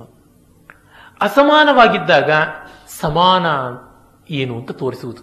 ಅದಕ್ಕೆ ಮೊದಲೇ ಪದ್ಯದಲ್ಲಿಯೇ ಅವರು ಉದಾಹರಣೆ ಕೊಡ್ತಾರೆ. ಬೆರಳುಗಳ ನೋಡು ಅವುಗಳು ಒಂದರಂತೊಂದಿಲ್ಲ, ಕರಧರ್ಮಕ್ಕೆ ಉಚಿತವು ಆ ಹೆಚ್ಚು ಕಡಿಮೆಗಳು, ಪುರುಳ ಪಿಡುವುವೆ ಬೆರಳುಗಳೆಲ್ಲ ಒಂದೊದ್ದ ಮಿರೆ, ಸರಿಯಹುದು ಕಾರ್ಯದಲ್ಲಿ ಮಂಕುತಿಮ್ಮ. ಕೈಯನ್ನು ನೋಡಿ, ಒಂದು ಬೆರಳಿದ್ದಂತೆ ಮತ್ತೊಂದಿಲ್ಲ, ಇದು ಮೋಸ್ಟ್ ಬ್ಯಾಕ್ವರ್ಡ್, ಇದು ಮೋಸ್ಟ್ ಫಾರ್ವರ್ಡ್, ಹೀಗೆ ಹೆಚ್ಚು ಕಡಿಮೆ ಉಂಟು. ಏನು ಅಸಮಾನ ಈ ಸೃಷ್ಟಿಯಲ್ಲಿ ಅಂತ ಅಂದುಕೊಳ್ತೀವಿ. ಆದರೆ ಪುರುಳ ಪಿಡಿವೊಡೆ, ಯಾವುದನ್ನಾದ್ರೂ ಹಿಡ್ಕೊಳ್ಬೇಕು ಅಂದರೆ ಎಲ್ಲ ಬೆರಳುಗಳು ಸೇರಿ ಒಟ್ಟಾಗಿ ಕೆಲಸ ಮಾಡುತ್ತವೆ. ನಮ್ಮ ರಾ ಶಿವರಾಮ್ ಅವರು ಮನನ ಅಂತ ಒಂದು ಪುಸ್ತಕ ಬರೆದಿದ್ದಾರೆ. ಎಲ್ಲರೂ ಅವಶ್ಯವಾಗಿ ಓದಿ ಮನನ ಮಾಡಬೇಕಾದಂಥ ಪುಸ್ತಕ. ಮನೋಮಂಥನ, ಮನೋನಂದನ, ಕಾಲ ಅಂತ ಬಹಳ ಒಳ್ಳೊಳ್ಳೆ ಪುಸ್ತಕಗಳನ್ನು ಅವರು ಬರೆದಿದ್ದಾರೆ. ಅವರು ಅಧ್ಯಾತ್ಮದ ತತ್ವವನ್ನು ಚೆನ್ನಾಗಿ ತಿಳಿದಂತಹ, ಹಾಸ್ಯ ರಸದ ಪಾರವನ್ನು ಕಂಡಂತಹ ಮಹನೀಯರಾದ ಲೇಖಕರು. ವೈದ್ಯರಾಗಿ ವಿಜ್ಞಾನದ ಸ್ವಾರಸ್ಯ ಏನು, ಮಿತಿ ಏನು ಅಂತ ಕಂಡುಕೊಂಡವರು. ಸಾಹಿತಿಗಳಾಗಿ ಕಲೆಯ ರಸದ ಸೌಂದರ್ಯ ತಿಳಿದವರು, ತತ್ವ ಜಿಜ್ಞಾಸುವಾಗಿ ಅಧ್ಯಾತ್ಮದ ಮಹತ್ವವನ್ನು ಮನಗಂಡಂಥವರು, ಲೋಕದಲ್ಲಿ ಎಲ್ಲರ ಜೊತೆಗೆ ತೊಡಗಿ ಸಾಮಾಜಿಕ ಪ್ರೀತಿಯಿಂದ ಲೋಕ ಸಂಗ್ರಹ ಮಾಡಿಕೊಂಡವರು. ನೆನ್ನೆ ನಾನು ಹೇಳಿದನಲ್ಲ 4 ಐಟಮ್ಸ್ ಬೇಕು ಅಂತ, ಅದು ಇದ್ದಂತಹ ವಿರಳ ವ್ಯಕ್ತಿಗಳಲ್ಲಿ ಒಬ್ಬರು. ಅವರು ಆ ಮನನದಲ್ಲಿ ಒಂದು ಕಡೆ ಬರೀತಾರೆ, ಸಾಮಾನ್ಯವಾಗಿ ನಮ್ಮಲ್ಲಿ ಜಪ ಮಾಡಬೇಕಾದ್ರೆ ಈ 2 ಉಂಗುರದ ಬೆರಳು ಮತ್ತು ಮಧ್ಯದ ಬೆರಳು, ಈ 2ನ್ನ ಮಧ್ಯಮಾಂಗುಲಿ ಮತ್ತು ಅನಾಮಿಕಾಂಗುಲಿಗಳ ಮಧ್ಯಮ ಪರ್ವ ಅಂದ್ರೆ ಮಧ್ಯದ ಗಿಣ್ಣುಗಳನ್ನ ಮೇರು ಅಂತ ಕರೆಯೋದು. ಮತ್ತೆ ಇಲ್ಲಿಂದ ಆರಂಭ ಮಾಡೋದು 1 2 3 4 5 6 7 8 9 10 ಹೀಗೆ 10 ಕೌಂಟ್ ಅಂತ 10 ಬಾರಿ ಸುತ್ತು ಬಂದ್ರೆ 100 ಬಾರಿ ಆಯಿತು ಅಂತ ಹೀಗೆ ಎಣಿಕೆ ಮಾಡುವಂತಹದ್ದು ಉಂಟು. ಈ ಮೇರು, ಈ 2 ಮೇರುಗಳನ್ನ ಸುತ್ತಿ ಬರುವಂತಹದ್ದು ಅಂತ ಉಂಟು ಎಣಿಕೆ ಅಂತ, ಅದು ಹೆಬ್ಬೆರಳೆ ಮಾಡುವಂಥದ್ದು. ಅವರು ಬರೀತಾರೆ, ನಮ್ಮ ಪೂರ್ವಿಕರು ಈ ಮೇರುವಿನ ಮೂಲಕವಾಗಿ ಹೆಬ್ಬೆರಳಿಂದ ಜಪ ಮಾಡಿಸುವಂತಹದ್ದು ಮಾಡುತ್ತಾರಲ್ಲ, ನನಗೆ ಬಹಳ ಅರ್ಥಪೂರ್ಣವಾಗಿ ಕಾಣಿಸುತ್ತೆ. ಕಾರಣ, ಮಂಗನಿಂದ ಮನುಷ್ಯನಾದ ಅಂತ ವಿಕಾಸವಾದ ಹೇಳುತ್ತೆ. ಅದರ ಸತ್ಯಾಸತ್ಯತೆ ಹೇಗೆ ಇರಲಿ, ಮಂಗಕ್ಕೆ, ಎಲ್ಲ ಜಾತಿಯ ಮಂಗಗಳಿಗೆ, ವರಾಂಗುಟಾನ್, ಚಿಂಪಾಂಜಿ ಮೊದಲಾದ ಎಲ್ಲವಕ್ಕೂ ಕೂಡ ಹೆಬ್ಬೆರಳು ಮಿಕ್ಕ ಎಲ್ಲ ಬೆರಳನ್ನು ಮುಟ್ಟಲ್ಲ. ಈ ಮಿಕ್ಕ ಯಾವ ಬೆರಳುಗಳು ಕೂಡ ಇನ್ನು ಉಳಿದ ಎಲ್ಲ ಬೆರಳುಗಳನ್ನು ಮುಟ್ಟಲ್ಲ. ಇದು ಹೆಬ್ಬೆರಳನ್ನೆಲ್ಲ ಮುಟ್ಟುತ್ತೆ, ಆದರೆ ಮಿಕ್ಕ ಎಲ್ಲ ಬೆರಳುಗಳನ್ನು ಮುಟ್ಟಲ್ಲ. ಇದು ನೋಡಿ, ಹೆಬ್ಬೆರಳು ಎಲ್ಲವನ್ನೂ ಕೂಡ ಮುಟ್ಟುತ್ತೆ. ಅದಕ್ಕೆ ಕಾರಣ ಹೆಬ್ಬೆರಳು ಕೆಳಗೆ ಬಂದಿರುವುದು. ಇದು ದಲಿತವಾಗಿರೋ ಕಾರಣ ಇದಕ್ಕೆ ಎಲ್ಲದರ ರೀಚು ಉಂಟು. ಇದು ಬ್ಯಾಕ್ವರ್ಡ್ ಆಗಿದ್ದ ಕಾರಣ ಇದಕ್ಕೆ ಎಲ್ಲದರ ಸಂಪರ್ಕ ಉಂಟು. ಹಾಗಾಗಿ ಕಾರ್ಯದಲ್ಲಿ ಇದು ಮೋಸ್ಟ್ ಫಾರ್ವರ್ಡ್ ಅಂತ, ಅತ್ಯಂತ ಸಮರ್ಥವಾದದ್ದು. ಹಾಗಾಗಿ ಇದನ್ನ ಅಂಗುಷ್ಟ ಅಂತ ಕರೀತಾರೆ, ಇದನ್ನ ಪ್ರಧಾನವಾದಂತಹ ಬೆರಳು ಅಂತಂತಾರೆ. ಇರಲಿ, ಮಂಗದ ಮೊದಲಾದ ಪ್ರಾಣಿಗಳಿಗೆ ಈ ಬೆರಳು ಇದರ ಜೊತೆಗೆ ಇರೋದ್ರಿಂದ ಅವು ಕಡಲೆಕಾಯಿ ಬಿಡಿಸಿ ತಿನ್ನೋಕ್ಕಾಗೋಲ್ಲ, ಹಲ್ಲು ಕಚ್ಚಿಯೇ ಮಾಡಬೇಕು, ಪೆನ್ ಹಿಡಿಯೋಕ್ಕಾಗೋದಿಲ್ಲ, ಸಿಗರೇಟ್ ಸೇದಬಹುದು ಅವುಗಳಷ್ಟೇ. ಅಂದರೆ ನಾವೆಲ್ಲ ಮಾಡಬಹುದಾದ ಎಷ್ಟೋ ಅಭಿವೃದ್ಧಿ ಕಾರ್ಯಗಳು ಈ ಒಂದು ಬೆರಳು ತನ್ನ ಸ್ಥಾನವನ್ನು ತಗ್ಗಿಸಿಕೊಂಡದ್ರಿಂದ ಆಯಿತು. ಅಂದರೆ ಅಸಮತೆ ಅನ್ನುವುದು ಇಲ್ಲಿ ಇದ್ರೂ ಕಾರ್ಯಕಾಲದಲ್ಲಿ ಸಮತೆ ಉಂಟು. ಒಂದು ಪುಸ್ತಕವೇ ಇದೆ, ದಿ ವರ್ಲ್ಡ್ ಆಫ್ ಸಿಮಿಟ್ರಿ ಅಂತ, ರಷ್ಯನ್ ಬುಕ್, ಬಹಳ ಸೊಗಸಾದಂಥದ್ದು. ಈ 5 ಬೆರಳುಗಳು ಒಂದಿದ್ದಂತೆ ಇನ್ನೊಂದಿಲ್ಲ ಅಂದ ತಕ್ಷಣ ಮತ್ತೊಂದು ಕೈಯನ್ನು ತೋರಿಸಿ ಈ 5 ಬೆರಳುಗಳು ಇವಕ್ಕೆ ಸಂವಾದಿಯಾಗಿವೆಯಲ್ಲ, ಹಾಗೆ ಎಲ್ಲೆಲ್ಲಿ ಅಸಂವಾದ ಇದೆ, ವಿಸಂವಾದ ಇದೆ, ಅಲ್ಲಿ ತತ್ಕ್ಷಣ ಸಂವಾದವನ್ನು ತೋರಿಸುವಂತಹ ದೃಷ್ಟಿ, ಅದು ಅಸಮದಲ್ಲಿ ಸಮತೆಯನ್ನು ತೋರಿಸುವುದು. ಒಂದು ಸ್ವರ ಇದ್ದಂತೆ ಇನ್ನೊಂದು ಸ್ವರ ಇಲ್ಲ ರೀ, ಎಲ್ಲ 7 ಸ್ವರಗಳು ಬೇರೆ ಅಂದ್ರೆ ಹೌದು. ಮೇಲಿನ ಷಡ್ಜದಿಂದ ಹಿಡ್ಕೊಂಡ್ರೆ ಸರಿಗಮ ಪದನಿಸ ಸರಿಗಮ, ನನಗೆ ಮಧ್ಯಮದವರೆಗೂ ಹೋಗಕ್ಕಾಗುತ್ತೆ, ಮೇಲೆ ನನಗೆ ಗಂಟ್ಲಿಗೆ ತ್ರಾಣ ಇಲ್ಲ. ಆದರೆ ತಾರಸಪ್ತಕ, ಮಂತ್ರಸಪ್ತಕ, ಸರಿಗಮ, ನನಗೆ ಮತ್ತೆ ಕೆಳಗೆ ಹೋಗಕ್ಕಾಗ್ತಾ ಇಲ್ಲ. ಅರೆ, ಮಂತ್ರಸಪ್ತಕ ಉಂಟು, ಮಧ್ಯಸಪ್ತಕ, ತಾರಸಪ್ತಕ, ಮಂತ್ರಸಪ್ತಕ ಅಂತ ಮತ್ತೆ ಅವು ರಿಪೀಟ್ ಆಗ್ತಾ ಇರುತ್ತವೆ. ಹೀಗಾಗಿ ಅಲ್ಲಿ ಸಮತೆ ಉಂಟಲ್ವಾ. ಈ ರೀತಿಯಾಗಿ ಎಲ್ಲೆಲ್ಲಿ ಅಸಮತೆ ಇದ್ರೆ ಅಲ್ಲಲ್ಲಿ ಸಮತೆಯನ್ನು ತಂದುಕೊಡುವುದು ವೇದಾಂತದ ಮುಖ್ಯ ಲಕ್ಷಣ, ಜ್ಞಾನಿಯ ಮುಖ್ಯ ಲಕ್ಷಣ. ಈ ಹೊತ್ತು ವಾಸ್ತವವಾದಿಗಳು, ಜಗತ್ಸತ್ಯವಾದಿಗಳು, ಲೋಕಸತ್ಯವಾದಿಗಳು, ವಾಸ್ತವತಾವಾದಿಗಳು, ನಿರೀಶ್ವರವಾದಿಗಳು ಮತ್ತು ಮತೈಕ ದೃಷ್ಟಿಯ ಆಗ್ರಹವಾದಿಗಳು ಅಂತ ಯಾರೆಲ್ಲ ಇದ್ದಾರೆ, ಅವರೆಲ್ಲ ಈ ವ್ಯತ್ಯಾಸವನ್ನೇ, ಭಿನ್ನತೆಯನ್ನೇ ಎತ್ತಿ ಹಿಡಿತಾ ಹೋಗ್ತಾ ಇದ್ದಾರೆ. ಎಲ್ಲವೂ ಬೇರೆ ಅಂತ ತಿಳ್ಕೊಳ್ಳೋದಕ್ಕೆ ಏನೂ ಬೇಕಾಗಿಲ್ಲ. ಒಂದು ಕತ್ತೆ ಹತ್ತಿರ ಇನ್ನೊಂದು ಕತ್ತೆ ಹೋದರೆ ಅದು ಒದೆಯುತ್ತೆ, ಇದು ನಾನಲ್ಲ ಅಂತ ಗೊತ್ತು ಒದೆಯುತ್ತೆ. ಎಲ್ಲದರೊಳಗೆ ಸಮತೆ ಇದೆ, ಏಕತೆ ಇದೆ ಅಂತ ತಿಳಿಯೋದಕ್ಕೆ ವಿಶೇಷವಾದ ಜ್ಞಾನ ಬೇಕಾಗುತ್ತೆ. ಈ ಹೊತ್ತಿನ ವಿಚಾರವಾದ ಮತ್ತೊಂದು ವಾದ ಬಹುತ್ವ, ಪ್ಲೂರಲಿಸ್ಟಿಕ್ ಬಹುತ್ವ ಅಂತ ಶಂಕಾ ಊದ್ತಾ ಇದ್ದಾರೆ. ಆ ಬಹುತ್ವದ ಒಳಗೆ ಒಂದು ಏಕತೆ ಇದೆಯಲ್ಲ, ಅದು ಎಲ್ಲಿಂದ ಬರುತ್ತೆ ನೋಡಿ. ಆರ್ಥಿಕವಾಗಿ ಯಾರಲ್ಲಿಯೂ ಸಮಾನತೆ ಇಲ್ಲ, ಸಾಮಾಜಿಕವಾಗಿ ಎಂದೂ ಸಮಾನತೆ ಇರೋಲ್ಲ. ಸೋಷಿಯಲ್ ಜಸ್ಟಿಸ್ ಅಂತ ಹೇಳ್ತಾರೆ, ಆದರೂ ಕೂಡ ಎಷ್ಟು ಮಾಡಿದ್ರು ಅಂತಹ ಸೋಷಿಯಲ್ ಜಸ್ಟಿಸ್ ಅದ್ಭುತವಾಗಿ ಆಗಿದೆ ಅಂತ ಹೇಳುವ ದೇಶಗಳಲ್ಲಿ ಕೂಡ ಆಗಿಲ್ಲ. ಇಲ್ಲದನ್ನು ಯುಟೋಪಿಯನ್ ಥಾಟ್ಸ್ ಅನ್ನು ಇಟ್ಟುಕೊಂಡು ಪ್ರಯೋಜನ ಇಲ್ಲ. ಇನ್ನ ದೇಹದಲ್ಲಿ ಫಿಸಿಕಲ್ ಈಕ್ವಾಲಿಟಿ ಇದೆಯಾ? ಖಂಡಿತ ಇಲ್ಲ. ಒಬ್ಬನಿಗೆ ಡಯಾಬಿಟಿಸ್ ಇದ್ರೆ ಇನ್ನೊಬ್ಬನಿಗೆ ಬ್ಲಡ್ ಪ್ರೆಷರ್ ಇರುತ್ತೆ, ಒಬ್ಬನಿಗೆ 100 ಇದ್ರೆ ಡಯಾಬಿಟಿಸ್, ಇನ್ನೊಬ್ಬನಿಗೆ 125 ಇರುತ್ತೆ. ಹೀಗಾಗಿ ಅಲ್ಲಿ ಕೂಡ ಇಲ್ಲ. ಇನ್ನ ಹೋಗಲಿ ಕಲ್ಚರಲ್ ಈಕ್ವಾಲಿಟಿ ಇದೆಯಾ? ಆಗಿಲ್ಲ, ಬೇರೆ ಬೇರೆ ತರದೆ. ಎಜುಕೇಶನಲ್ ಈಕ್ವಾಲಿಟಿ ಇದೆಯಾ? ಇಲ್ಲ. ಒಂದೇ ಬ್ರಾಂಚನ್ನ ಇಬ್ರು ಓದಿದ್ರು, ಒಂದೇ ಮಾರ್ಕ್ಸ್ ತಗೊಂಡಿದ್ರು, ಅವರಿಬ್ರು ಗ್ರಹಿಸಿಕೊಂಡ ವಿಷಯಗಳ ಸಾರಸತ್ವ ಭಿನ್ನ ಭಿನ್ನವಾಗಿರಬಹುದು. ಇನ್ನ ಯಾವ ರೀತಿ ಪೊಲಿಟಿಕಲ್ ಈಕ್ವಾಲಿಟಿ ಇಲ್ಲ, ಯಾವ ಈಕ್ವಾಲಿಟಿಯೂ ಇಲ್ಲ. ಇನ್ನು ಎಲ್ಲಿ ಬರಬೇಕು ಈಕ್ವಾಲಿಟಿ? ಸ್ಪಿರಿಚುವಲ್ ಈಕ್ವಾಲಿಟಿ ಮಾತ್ರ. ಆದರೆ ಆತ್ಮತತ್ವ ಅನ್ನುವ ಸ್ಪಿರಿಟ್ ಅನ್ನೇ ಈ ನವನಾಗರಿಕರಾದಂತಹ ಬುದ್ಧಿಜೀವಿಗಳು, ಲೆಫ್ಟಿಸ್ಟ್ಗಳು ಮೊದಲಾದ ನೈರಾತ್ಯವಾದಿಗಳು ಒಪ್ಪುತ್ತಾ ಇಲ್ಲ. ಹಾಗಿದ್ದಾಗ ಈಕ್ವಾಲಿಟಿ ಬೇಕು ಅಂತ ಹೇಳುವಂತಹ ಮಾರ್ಕ್ಸನ ಮಠದ ಭಕ್ತರು ಯಾರಿದ್ದಾರೆ, ಅವರಿಗೆ ಆತ್ಮತತ್ವವನ್ನೇ ಒಪ್ಪದೇ ಇರೋ ಕಾರಣ ಈಕ್ವಾಲಿಟಿ ಅನ್ನುವುದು ಅಸಾಧ್ಯವಾಗಿದೆ. ಆದರೆ ಹೇಳುವುದು ಮಾತ್ರ ಬಿಟ್ಟಿಲ್ಲ. ವರಾಹ ಮಿಹಿರ ಹೇಳ್ತಾನೆ ತನ್ನ ಬೃಹತ್ ಸಮಿತಿಯ ಸ್ತ್ರೀ ಪ್ರಶಂಸಾಧ್ಯಾಯದಲ್ಲಿ, ಕಳ್ಳನೊಬ್ಬ ತಾನು ಕಳ್ಳತನ ಮಾಡಿ ನೋಡಿ ನೋಡಿ ಅಲ್ಲಿ ಕಳ್ಳ ಓಡೋಗ್ತಾ ಇದ್ದಾನೆ ಅಂತ ಕೂಗದಂತೆಯೇ ಇದೆ ಇವರ ಈಕ್ವಾಲಿಟಿ ಅಂತ ನನಗನ್ಸುತ್ತೆ. ಹಾಗಾಗಿ ಆತ್ಮತತ್ವವನ್ನು ಒಪ್ಪಿದರೆ ಮಾತ್ರ ಸಮಾನತೆಯನ್ನು ಒಪ್ಪೋದಿಕ್ಕೆ ಸಾಧ್ಯ, ಅಲ್ಲಿ ಮಾತ್ರ ಉಂಟು. ಎಚ್ಚರದ ಅನುಭವಗಳು ಬೇರೆ, ಸ್ವಪ್ನಾನುಭವಗಳು ಬೇರೆ, ಆದರೆ ಸುಷುಪ್ತಿ ಅನುಭವ ಮಾತ್ರ ಎಲ್ಲರಿಗೂ ಒಂದೇ. ಹಾಗೆ ಬ್ರಹ್ಮಾನುಭವ ಕೂಡ ಒಂದೇ ಆಗಿರುವಂಥದ್ದು. ಆ ಒಂದು ಸ್ಥಿತಿಯನ್ನು ಒಪ್ಪದೇನೆ ಇದ್ದಂಥವರಿಗೆ ಇನ್ನು ಎಲ್ಲಿ ಏಕತೆಯನ್ನು ಸಾಧಿಸೋಕ್ಕೆ ಸಾಧ್ಯವಾಗುತ್ತೆ? ಹಾಗಾಗಿ ವೇದಾಂತ ಮತಾನುರೋಧಿಯಾಗಿಯೇನೆ ಅಸಮದಲ್ಲಿ ಸಮತೆಯನ್ನು ಹೇಳಬೇಕಾಗುತ್ತೆ. ವಿಷಮದಲ್ಲಿ ಮೈತ್ರಿಯನ್ನ, ಆಡ್ ಆಗಿರುವಂತಹ ಜಾಗದಲ್ಲಿ ಈವನ್ನೆಸ್ ಇದೆ ಅಂತ ತೋರಿಸುವಂಥದ್ದು. ಸೋಡಿಯಂ ಮುಟ್ಟಿದ್ರೆ ಕೈ ಸುಟ್ಟು ಹೋಗುವಂತಹ ಲೋಹ, ಆಲ್ಕಲಿ ಮೆಟಲ್ಸ್ ಅಂತಲೇ ಅವನ್ನು ಕರೀತಾರೆ. ಪೀರಿಯಾಡಿಕ್ ಟೇಬಲ್ ಅಲ್ಲಿ ಮೊದಲಿಗೆ ಬಂದು ಕೂತ್ಕೊಳ್ತೀವಿ. ಇನ್ನು ಅತ್ತ ಕಡೆ ಕೊನೆಯಲ್ಲಿ ಹ್ಯಾಲೋಜನ್ ಗ್ರೂಪ್ ಅಂತ ಬರುತ್ತೆ. ಕ್ಲೋರಿನ್, ಫ್ಲೂರಿನ್ ಮತ್ತೆ ಬ್ರೋಮಿನ್, ಅಯೋಡಿನ್ ಇವೆಲ್ಲ ಕೂಡ ಹತ್ತಿರ ಹೋದ್ರೇನೆ ಮುಖವನ್ನು ಸುಟ್ಟು ಸೀಯುವಂತಹ, ಅವನ್ನು ಮೂಸು ನೋಡಿದ್ರೆ ಸಾಕು ಶ್ವಾಸಕೋಶವನ್ನೆಲ್ಲ ಇರಿಟೇಟ್ ಮಾಡುವಂತಹ ಘಾಟ ಆದ ಅನಿಲಗಳು. ಇದು ಮುಟ್ಟಿದ್ರೆ ಸುಡುತ್ತೆ, ಅದು ಮೂಸಿದ್ರೆ ಸುಡುತ್ತೆ. ಇವು ಎರಡೂ ಸೇರಿದರೆ, ಈ ವಿಷಮ ಸೇರಿದರೆ ಸೋಡಿಯಂ ಕ್ಲೋರೈಡ್ ನಮ್ಮ ರಕ್ತದ ರುಚಿ, ನಮ್ಮ ಬೆವರಿನ ರುಚಿ, ನಮ್ಮ ಆಹಾರದಲ್ಲಿ ತಾಯಿಗಿಂತ ದೇವರೆಲ್ಲ ಉಪ್ಪಿಗಿಂತ ರುಚಿ ಇಲ್ಲ ಅಂತ ಹೇಳುವ ಉಪ್ಪಾಗಿ ಪರಿಣಮಿಸುತ್ತೆ. ಇದು ನಾವು ಕಾಣಬೇಕಾದ ಸಮನ್ವಯ. ಅಸಮದಲ್ಲಿ ಸಮತೆಯನ್ನು, ವಿಷಮದಲ್ಲಿ ಮೈತ್ರಿಯನ್ನು, ಅಸಮಂಜಸದಿ ಸಮನ್ವಯ ಸೂತ್ರ ನಯವ, ಹೊಂದಾಣಿಕೆ ಇಲ್ಲದಿರೋ ಜಾಗದಲ್ಲಿ ಹೊಂದಾಣಿಕೆ ಮಾಡುವಂಥದ್ದು. ಇಬ್ಬರು ಅಕ್ಕಪಕ್ಕ ಇದ್ದಂತಹ ಮನೆಯ ಯಜಮಾನರು ಮೇಲ್ನೋಟಕ್ಕೆ ತುಂಬಾ ಸ್ನೇಹಿತರಂತೆ ನಟಿಸ್ತಾ ಇದ್ರು, ಒಬ್ಬರನ್ನ ಕಂಡ್ರೆ ಇನ್ನೊಬ್ಬರಿಗೆ ಆಗ್ತಾ ಇರಲಿಲ್ಲ. ಅಸೂಯೆ, ಮಾತ್ಸರ್ಯ, ಗೋಮುಖ ವ್ಯಾಘ್ರಗಳಂತೆ ವರ್ತಿಸ್ತಾ ಇದ್ರು.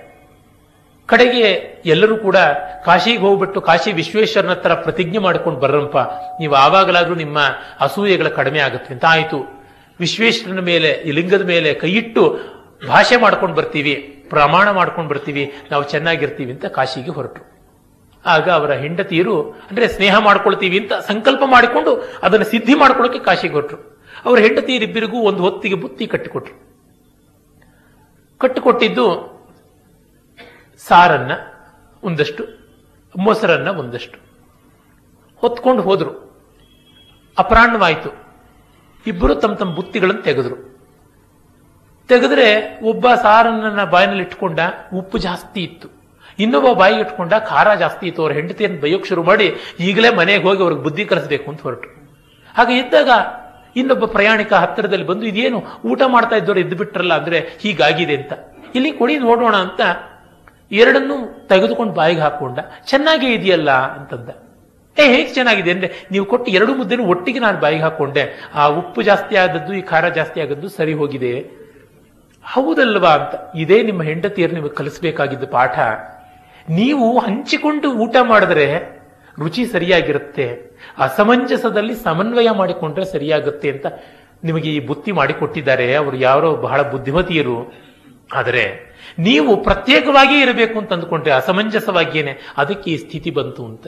ಹಾಗೆ ಅಸಮಂಜಸದಿ ಸಮನ್ವಯ ಸೂತ್ರ ನಯವನ್ನ ಕಾಣಬೇಕಾದದ್ದು. ಅದರಿಂದಲೇ ಮತ್ತೆ ಮತ್ತೆ ವೇದಾಂತ ಹೇಳುತ್ತೆ, ಯಾರ ಜೊತೆಯಲ್ಲೂ ವಿರೋಧ ಇಲ್ಲ ಅಂತ. ಸರ್ವೇಶಾಮ ವಿರೋಧೇನ ಬ್ರಹ್ಮಕರ್ಮ, ಸಂಕಲ್ಪದಲ್ಲಿ ಬರುವ ಮಾತು. ಯಾರಿಗೂ ವಿರೋಧ ಇಲ್ಲದೆ ಬ್ರಹ್ಮಕರ್ಮ ಅಂತ.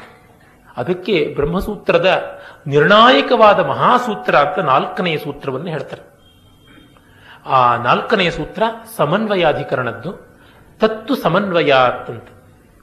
ಬ್ರಹ್ಮಸೂತ್ರದಲ್ಲಿ ಚತುಸ್ಸೂತ್ರಿ ಅಂತ ಹೇಳ್ತೀವಿ. ಅಥಾಥೋ ಬ್ರಹ್ಮಜಿಜ್ಞಾಸ, ಜನ್ಮಾದಸ್ಯೇತಃ ಶಾಸ್ತ್ರಯೋನಿತ್ವಾತ್ ತತ್ವ ಸಮನ್ವಯಾತ್ ಈ 4 ಸೂತ್ರಗಳನ್ನ ಮತ್ತೆ ಈಕ್ಷತ್ಯ ಅಧಿಕರಣವನ್ನು ಸೇರಿಸಿಕೊಂಡು 5 ಅಧಿಕರಣವನ್ನು ಪಂಚಾಧಿಕರಣಿ ಅಂತಲೂ ಅಭ್ಯಾಸ ಮಾಡ್ತಾರೆ. 5 ಸೂತ್ರಗಳನ್ನ ಭಾಷ್ಯ ಸಮೇತ ಓದಿದ್ರೆ ಸಾಕು, ವೇದಾಂತದ ರಹಸ್ಯವೆಲ್ಲ ಕರತಲಾಮಲಕವಾಗುತ್ತೆ. ಅದರೊಳಗೆ ಈ 4ನೇ ಸೂತ್ರ ಅತ್ಯಂತ ವಿಸ್ತಾರವಾದ ಭಾಷ್ಯವನ್ನು ಬರೆದಿದ್ದಾರೆ ಆಚಾರ್ಯರು. ಅಲ್ಲಿ ನಮಗೆ ಈ ಸಮನ್ವಯದ ನಯ ಏನು ಅಂತ ಗೊತ್ತಾಗುತ್ತೆ. ಡಿ ವಿ ಜಿಯವರು ಬಹಳ ಮುಖ್ಯವಾಗಿ ಪ್ರತಿಪಾದಿಸ್ತಾ ಇದ್ದಂಥದ್ದು ಈ ಸಮನ್ವಯವನ್ನ. ಅವರಿಗೆ ಆದರ್ಶವಾದಂತಹ ಸ್ನೇಹಿತರಲ್ಲಿ ಒಬ್ಬರು ವೆಂಕಣ್ಣಯ್ಯನವರು. ಈ ತರ ಬಿಜಿಎಲ್ ಸ್ವಾಮಿಯವರು ಅವರ ಪಂಚಕಲಶ ಗೋಪುರ ಅಂತ ಒಂದು ತುಂಬಾ ಸೊಗಸಾದ ಪುಸ್ತಕ ಇಲ್ಲಿಯೇ ಮಾರಾಟಕ್ಕೆ ಇದೆ, ಓದಿ ಸಂತೋಷ ಪಡಬೇಕಾದದ್ದು. ಅಲ್ಲಿ ಅವರು ಸೆಂಟ್ರಲ್ ಕಾಲೇಜಿನ ಕರ್ನಾಟಕ ಸಂಘದ ಅಧ್ಯಕ್ಷರುಗಳ ಬಗ್ಗೆ ಬರೆದಿದ್ದಾರೆ. ಕರ್ನಾಟಕ ಸಂಘ ಅನ್ನುವ ಗೋಪುರಕ್ಕಿದ್ದ ಪಂಚಕಲಶಗಳು B M Shri, Venkannaiah, Bellave, V C ಮತ್ತು ಕೃಷ್ಣಶಾಸ್ತ್ರಿಗಳು, ಎಆರ್ ಕೃಷ್ಣಶಾಸ್ತ್ರಿಗಳು ಅಂತ. ಅಲ್ಲಿ ಕೃಷ್ಣಶಾಸ್ತ್ರಿಗಳು ವೆಂಕಣ್ಣಯ್ಯನವರು ಅನ್ಯೋನ್ಯ ಮಿತ್ರರು, ಏಕವಚನದ ಸ್ನೇಹಿತರು. ಅವರನ್ನೇ ಸೇರಿಸಿ ಅಶ್ವಿನಿ ದೇವತೆಗಳು ಅಂತ ಮಾಸ್ತಿಯವರು ಕರೆದಿದ್ದು. ಅವರು ಕೃಷ್ಣಶಾಸ್ತ್ರಿಗಳು ತೀವ್ರವಾದಿಗಳು, ಸ್ವಲ್ಪ ತೀಕ್ಷ್ಣವಾಗಿ ಮಾತನಾಡುವವರು, ಅಂತರಂಗದಲ್ಲಿ ಕಹಿ ಇಲ್ಲ, ಆದರೆ ಒರಟತನ ಸ್ವಲ್ಪ, ಆಗ್ರಹದಿಂದ ಹೀಗೆ ಹಾಗೆ ಇದು ಹೀಗಾಗಬೇಕು ಅಂತ ಡಿಸಿಪ್ಲಿನ್ಡ್ ಆಗಿ. ವೆಂಕಣ್ಣಯ್ಯನವರು ಶಾಂತ ಮನೋಧರ್ಮದವರು. ಒಮ್ಮೆ ಡಿ ವಿ ಜಿಯವರ ಮನೆಯಲ್ಲಿ ಕೂತು ಯಾವುದೋ ಚರ್ಚೆ ಮಾಡ್ತಾ ಇದ್ರು, ಕರ್ನಾಟಕ ಸಂಘದ್ದು ಪರಿಷತ್ತಿನದು ಏನೋ. ಆಗ ಕೃಷ್ಣಶಾಸ್ತ್ರಿಗಳು ಇಲ್ಲ ಇಲ್ಲ ವೆಂಕಣ್ಣಯ್ಯ ಆಗೋದಿಲ್ಲ, ನಾನು ಎದ್ದೆ ಅಂತ. ಆ ಹೊತ್ತಿಗೆ ಡಿ ವಿ ಜಿಯವರ ತಾಯಿ, ಅವರು ತಮಿಳಿನವರಲ್ವಾ, ಪಟ್ನಿ ವ್ರತ ಅಂತ ಏನೋ ಉಪವಾಸ ಮಾಡಿ ಒಂದು ವ್ರತ ಮಾಡೋದು. ತಮಿಳಿನಲ್ಲಿ ಪಟ್ನಿ ಅಂತಂದ್ರೆ ಉಪವಾಸ ಅಂತ ಅರ್ಥ. ಅದೊಂದು ವ್ರತ ಮಾಡಿದ್ರು. ಅದರ ವ್ರತದ ಅಂಗವಾಗಿ ಪಾರಣೆಗೆ ಒಂದಿಷ್ಟು ಭಕ್ಷ್ಯಗಳನ್ನು ಮಾಡಿದ್ರು. ಅದು ಬೆಲ್ಲದ ದೋಸೆ ಮತ್ತೆ ರಸಾಯನ, ಬೇಲದ ಹಣ್ಣಿನ ಪಾನಕ. ಅದನ್ನು ಮುಂದೆ ತಂದು ಇಟ್ರಂತೆ. ಆಗ ವೆಂಕಣ್ಣಯ್ಯ, ಕೃಷ್ಣ ನೋಡು, ಈಗ ಮಾತಾಡಬೇಡ, ಒಂದು ತುಂಡು ದೋಸೆ ಮುರುಕೋ, ರಸಾಯನದಲ್ಲಿ ಅದ್ದಕ್ಕೋ, ಬಾಯಿಗೆ ಹಾಕೋ, ಒಂದು ಗುಟುಕು ಪಾನಕ ಕುಡಿ, ಹೀಗೆ ಕ್ರಮಕ್ರಮವಾಗಿ ಮಾಡಿ ಮುಗಿಸು, ಅಷ್ಟೊತ್ತಿಗೆ ನಿನ್ನ ಮನಸ್ಸು ಸಮಾಹಿತವಾಗಿರುತ್ತೆ, ಈ ಅಸಾಮಂಜಸ್ಯ ಹೋಗುತ್ತೆ ಅಂತ. ಅಂದರೆ ಎಷ್ಟೋ ಬಾರಿ ನಮಗೆ ಮತ್ತೊಬ್ಬರು ಸಮನ್ವಯವನ್ನು ತೋರಿಸಿಕೊಡೋಕ್ಕೆ ಏನೆಲ್ಲ ಉಪಾಯವನ್ನು ಅನುಸರಿಸಬೇಕು, ಆಮೇಲೆ ಅದು ಆಯ್ತಂತ. ಇದು ವೆಂಕಣ್ಣಯ್ಯನವರ ದೃಷ್ಟಿ. ಅಸಮಂಜಸದಿ ಸಮನ್ವಯ ಸೂತ್ರ ಹೇಗೆ ಬರುತ್ತೆ ಅಂತ ನೋಡುವುದು. ಒಬ್ಬೊಬ್ಬರಿಗೆ ಒಂದೊಂದು ರೀತಿ ಬರುತ್ತೆ. ಒಬ್ಬರಿಗೆ ಸಂಗೀತ ಕೇಳಿದಾಗ ಅಸಮಾಧಾನ ಕಡಿಮೆ ಆಗುತ್ತೆ, ಇನ್ನೊಬ್ಬರಿಗೆ ಕೇಳಿದ್ರೆ ಅಸಮಾಧಾನ ಜಾಸ್ತಿ ಆಗುತ್ತೆ. ಅದನ್ನು ಗಮನಿಸಿಕೊಂಡು ಆ ವ್ಯವಸ್ಥೆಯನ್ನು ಮಾಡಬೇಕು. ವ್ಯಸನಮಯ ಸಂಸಾರದಲ್ಲಿ ವಿನೋದವ ಕಾಣ್ದ, ಅದು ಬಹಳ ಮುಖ್ಯ. ಈ ವ್ಯಸನಮಯವಾದ ಸಂಕಟಕಾರಿಯಾದ ಸಂಸಾರದಲ್ಲಿ ವಿನೋದವನ್ನು ನೋಡಬೇಕು ಅಂತ ಹೇಳ್ಬಿಟ್ಟಿದ್ರು. ನಮಗೆ ಆ ಒಂದು ಸಾಧ್ಯತೆ ತುಂಬ ಕಡಿಮೆ. ಒಬ್ಬ ಇಂಗ್ಲಿಷ್ ಪೊಯೆಟ್ ಲೆಜರ್ ಅಂತ ಬರೀತಾನೆ, ವಿರಾಮ ಅಂತ ಒಂದು ಕವಿತೆ. ಆ ವಿರಾಮದಲ್ಲಿ ನಮಗೆ ಎಲ್ಲ ಸಿಗತಕ್ಕಂಥದ್ದು. ತಟಸ್ಥ ದೃಷ್ಟಿಯಿಂದ ನೋಡಬೇಕು. ತಾದಾತ್ಮ್ಯದಿಂದ ನೋಡಿದಾಗ ರಾಗದ್ವೇಷಗಳೇ ಉಂಟಾಗುತ್ತವೆ. ಅದನ್ನ ಡಿ ವಿ ಜಿಯವರು ಎಷ್ಟು ಕಡೆ ಕಾಣಬಲ್ಲರು, ಎಷ್ಟು ಕಡೆ ತೋರಿಸಬಲ್ಲರು ಅಂತಂದ್ರೆ, ಅವರಿಗೆ ಯಾರೋ ಒಂದಷ್ಟು ಜನ ಎಲ್ಲ ಸೇರಿ ಅವರ ಜನ್ಮದಿನವನ್ನು ಆಚರಣೆ ಮಾಡಬೇಕು, ಸನ್ಮಾನ ಮಾಡಬೇಕು ಅಂತಂದಾಗ ವಿ ಸೀತಾರಾಮಯ್ಯನವರಿಗೆ ಅವರೊಂದು ಪತ್ರ ಬರೀತಾರೆ, ನನ್ನ ಜನ್ಮದಿನವನ್ನು ಹೇಗೆ ಮಾಡೋದು ಅಂತ. ಅವರಿಗೆ ಡಿ ವಿ ಜಿಯವರಿಗೆ ಆರ್ಥ್ರೈಟಿಸ್ ಪ್ರಾಬ್ಲಮ್ ಎಲ್ಲ ತುಂಬಾ ಇತ್ತು. ಯಾರೋ ಆನಂದ ಮಾರ್ಗಿ ಅಂತ ಪ್ರಸಿದ್ಧವಾದ ಒಂದು ಸಂಸ್ಥೆ ಉಂಟಲ್ಲ, ಅವರು ಪ್ರವಚನಕ್ಕೂ ಯಾವುದಕ್ಕೂ ಡಿ ವಿ ಜಿಯನ್ನು ಬರಬೇಕು ಅಂದ್ರೆ, ಇಲ್ಲ, just as your spiritual experiences are your own and indescribable, so are my problems of arthritis ಅಂತಂದ್ರಂತೆ. ಅವರು ಹೇಳಿದ್ರಂತೆ, ನನ್ನನ್ನ ಈ ತಳ್ಳು ಗಾಡಿಯೊಳಗೆ ಚಿಕ್ಕ ವೀಲ್ಸ್ ಇರುತ್ತೆ, ಕುಷ್ಠರೋಗಿಗಳು ಎಲ್ಲ ಭಿಕ್ಷೆ ಬೇಡುವ ಕೂತ್ಕೊಳ್ತಾರಲ್ಲ, ಆ ಗಾಡಿಯಲ್ಲಿ ಕೂಡಿಸ್ಕೊಂಡು ಕೋಟೆ ವೆಂಕಟರಮಣ ಸ್ವಾಮಿ ದೇವಸ್ಥಾನ, ಆ ಮಾರ್ಕೆಟ್, ಹತ್ತ ಕಡೆಗೆ ಎಳ್ಕೊಂಡು ಹೋಗ್ಬೇಕು. ಕಣ್ಣಿಲ್ಲದವನಿಗೆ ನೀನೇ ಶಿವ, ಕಾಲಿಲ್ಲದವರಿಗೆ ನೀನೇ ಶಿವ ಅಂತ ಹೇಳಬೇಕು. ಇನ್ನು ಎಲ್ಲರೂ 3 ನಾಮ ಹಾಕೊಂಡಿರ್ಬೇಕು, ಶಂಖ ಓದಬೇಕು, ಜಾಗಟೆ ಬಾರಿಸಬೇಕು, ಹಾಗೆ ಹೋಗಬೇಕು. ಮತ್ತೆ ಈ ತರ ನನ್ನನ್ನು ಮೆರವಣಿಗೆ ಮಾಡ್ಕೊಂಡು ಹೋಗ್ಬೇಕು. Down with old age, up with youth ಅಂತೆಲ್ಲ ಸ್ಲೋಗನ್ಸ್ ಕೂಗ್ಕೊಂಡು ಹೋಗ್ಬೇಕು ಅಂತ ಬರೀತಾರೆ. ಆಮೇಲೆ ಮೊಣಕೈಯಿಂದ ನಾಲಿಗೆಯನ್ನು ಟಚ್ ಮಾಡಬೇಕು, ಎಲ್ಲರೂ ಅದೊಂದು ಸ್ಪರ್ಧೆ. ಮತ್ತೆ ನಾಲಿಗೆಯಿಂದ ಮೂಗಿಂದ ಟಚ್ ಮಾಡಿಸ್ಬೇಕು, ಈ ತರ ಸ್ಪರ್ಧೆ ಮಾಡಬೇಕು. ಈ ಸ್ಪರ್ಧೆಗೆ ಪ್ರೈಸ್ ಯಾರು ಕೊಡೋದು, ಯಾರು ಸೋಲ್ತಾರೋ ಅವರು ಪ್ರೈಸ್ ಅನ್ನು ಕೊಡಬೇಕು. ಈ ತರದ್ದೆಲ್ಲ ಹೇಳಿ ನನ್ನ ಜನ್ಮದಿನಕ್ಕೆ ಹಿಂಗೆ ಮಾಡಿ ಅಂತ ಬರೀತಾರೆ. ಅಂದ್ರೆ ತಮ್ಮ ಜನ್ಮದಿನವನ್ನು ಎಷ್ಟು ಹಗುರವಾಗಿ ನೋಡಬಲ್ಲರು. ಅವರಿಗೆ ಒದ್ದಾಟ ಬೇಕಾದಷ್ಟಿತ್ತು. ಶರೀರ ಸ್ಥೂಲಕಾಯವಾಗಿತ್ತು, ಅನಾರೋಗ್ಯ ಪೀಡಿತವಾಗಿತ್ತು, ಕ್ಯಾಟ್ರಾಕ್ಟ್ ಪ್ರಾಬ್ಲಮ್ ಇತ್ತು, ಬೇಕಾದಷ್ಟೆಲ್ಲ ಇತ್ತು. ಅದು ಬೇರೆ, ಇದು ಬೇರೆ. ವ್ಯಸನಮಯ ಸಂಸಾರದಲ್ಲಿ ವಿನೋದವನ್ನು ಕಾಣುವಂಥದ್ದು. ಅವರ ದಿವಸವರೆಗೆ ಬರವಣಿಗೆ ಮಾಡಿಕೊಳ್ಳೋದಕ್ಕೆ ನಮ್ಮ ಪೂಜ್ಯರಾದ ಎಸ್.ಆರ್. ರಾಮಸ್ವಾಮಿಯವರು ಬರ್ತಾ ಇದ್ರು. ಒಮ್ಮೆ ಅವರು ಡ್ರಾಫ್ಟ್ ಮಾಡಿದ ಡಿವಿಜಿಯವರ ಬರವಣಿಗೆಯನ್ನು ಇವರು ಫೇರ್ ಕಾಪಿ ಮಾಡಿ ಅದರ ಜೊತೆಗೆ ಕ್ಯಾರಮೆಲ್ ಅಂತನ್ನೋ ಚಾಕ್ಲೇಟ್ ಅನ್ನು ಕಳಿಸಿಕೊಟ್ಟಿದ್ರಂತೆ. ಇವರು ತಕ್ಷಣ ಒಂದು ಪದ್ಯ ಬರೆದು ಕಳಿಸಿದ್ರು. ತೆಲುಗಿನಲ್ಲಿ ಒಂದು ಪ್ರಸಿದ್ಧ ಪದ್ಯ ಉಂಟು, ಎಂತದಯೋ ದಾಸೊಲಪೈ ಪಂತಂಬುನ ಮಕರಿಪೆಟ್ಟಿ ಬಾದಿಂಪನ್ ದಂತಾವಲಿ ರಾಜುಗಾಯಲ ಪಂತಂಬುನ ದತ್ತಾತ್ರೇಯ ಅಂತೆಲ್ಲ. ಅದನ್ನು ಇವರು ಎಂತದಯೋ ತಾತುನಿಪೈ ದಂತಾಲಕು ಹಾಯಿಯನಗ ಕ್ಯಾರಮೆಲ್ ಮಿಠಾಯಿನಿ ಪಂಪಿತವಪ್ಪ ನೀ ಆಂತರ್ಯಮು ತಿಳಿಸಿನಪ್ಪ ಸೊಂಡೇ ಕೊಪ್ಪ ಅಂತ. ಎಸ್.ಆರ್. ರಾಮಸ್ವಾಮಿ ಸೊಂಡೇ ಕೊಪ್ಪ ಅಂತ ಅಲ್ಲಿಂದ ಬಂದವರು ಆ ಪದ್ಯ ಬರೆಯುವುದು. ಹೀಗೆ ವ್ಯಸನಮಯ ಸಂಸಾರದಲ್ಲಿ ವಿನೋದವನ್ನ ಕಾಣುವುದು. ಭರತ ಮಹರ್ಷಿ ನಾಟ್ಯಶಾಸ್ತ್ರದಲ್ಲಿ ಹಾಸ್ಯವನ್ನು ಎರಡು ತರ ಹೇಳುವುದುಂಟು, ಒಂದು ಆತ್ಮಸ್ಥ ಮತ್ತೊಂದು ಪರಸ್ಥ ಅಂತ. ಇನ್ನೊಬ್ಬರನ್ನ ನಗಿಸೋದು, ತಾನು ನಗುವುದು, ತನ್ನನ್ನು ನೋಡಿ ನಗುವುದು, ಬೇರೆಯವ್ರನ್ನ ನೋಡಿ ನಗುವುದು ಅಂತ. ಅತ್ಯುತ್ತಮವಾದದ್ದು ತನ್ನನ್ನು ತಾನು ನೋಡಿ ನಗುವಂಥದ್ದು ಅಂತ.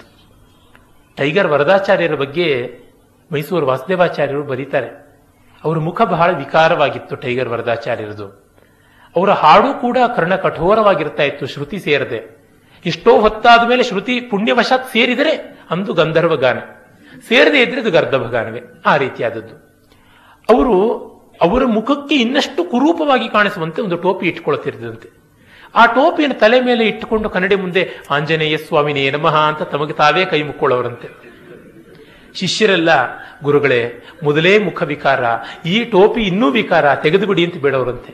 ಅಯ್ಯೋ ಹೋಗಯ್ಯ, ನನ್ನ ತಲೆ ಮೇಲೆ ಇಂದ್ರ ಕಿರೀಟ ಇಟ್ಟರು ಅದಕ್ಕೆ ಹಿಂಗೇ ಗತಿ ಬರುವಂತಹದ್ದು, ಯಾಕೆ ನೀನು ಹಾಗಂತೀಯ ಅನ್ನೋರಂತೆ. ಅದೊಂದು ದಿನ ವಾಸುದೇವಾಚಾರ್ಯರು ಅವರು ವಿಶೇಷವಾಗಿ ಮಧ್ಯಮ ಕಾಲದಲ್ಲಿ ತಾನಾಲಾಪನೆ ಮಾಡೋದಕ್ಕೆ ಪ್ರಸಿದ್ಧರು. ಮಧ್ಯಮ ಕಾಲದಲ್ಲಿ ತಾನವನ್ನ ಹಾಡ್ತಾ ಇದ್ರು. ಇವರು ಬಂದರು ಟೈಗರ್ ವರದಾಚಾರ್ಯರು. ಇವರು ತಕ್ಷಣ ಸಂಗೀತ ನಿಲ್ಲಿಸಿದ್ರು.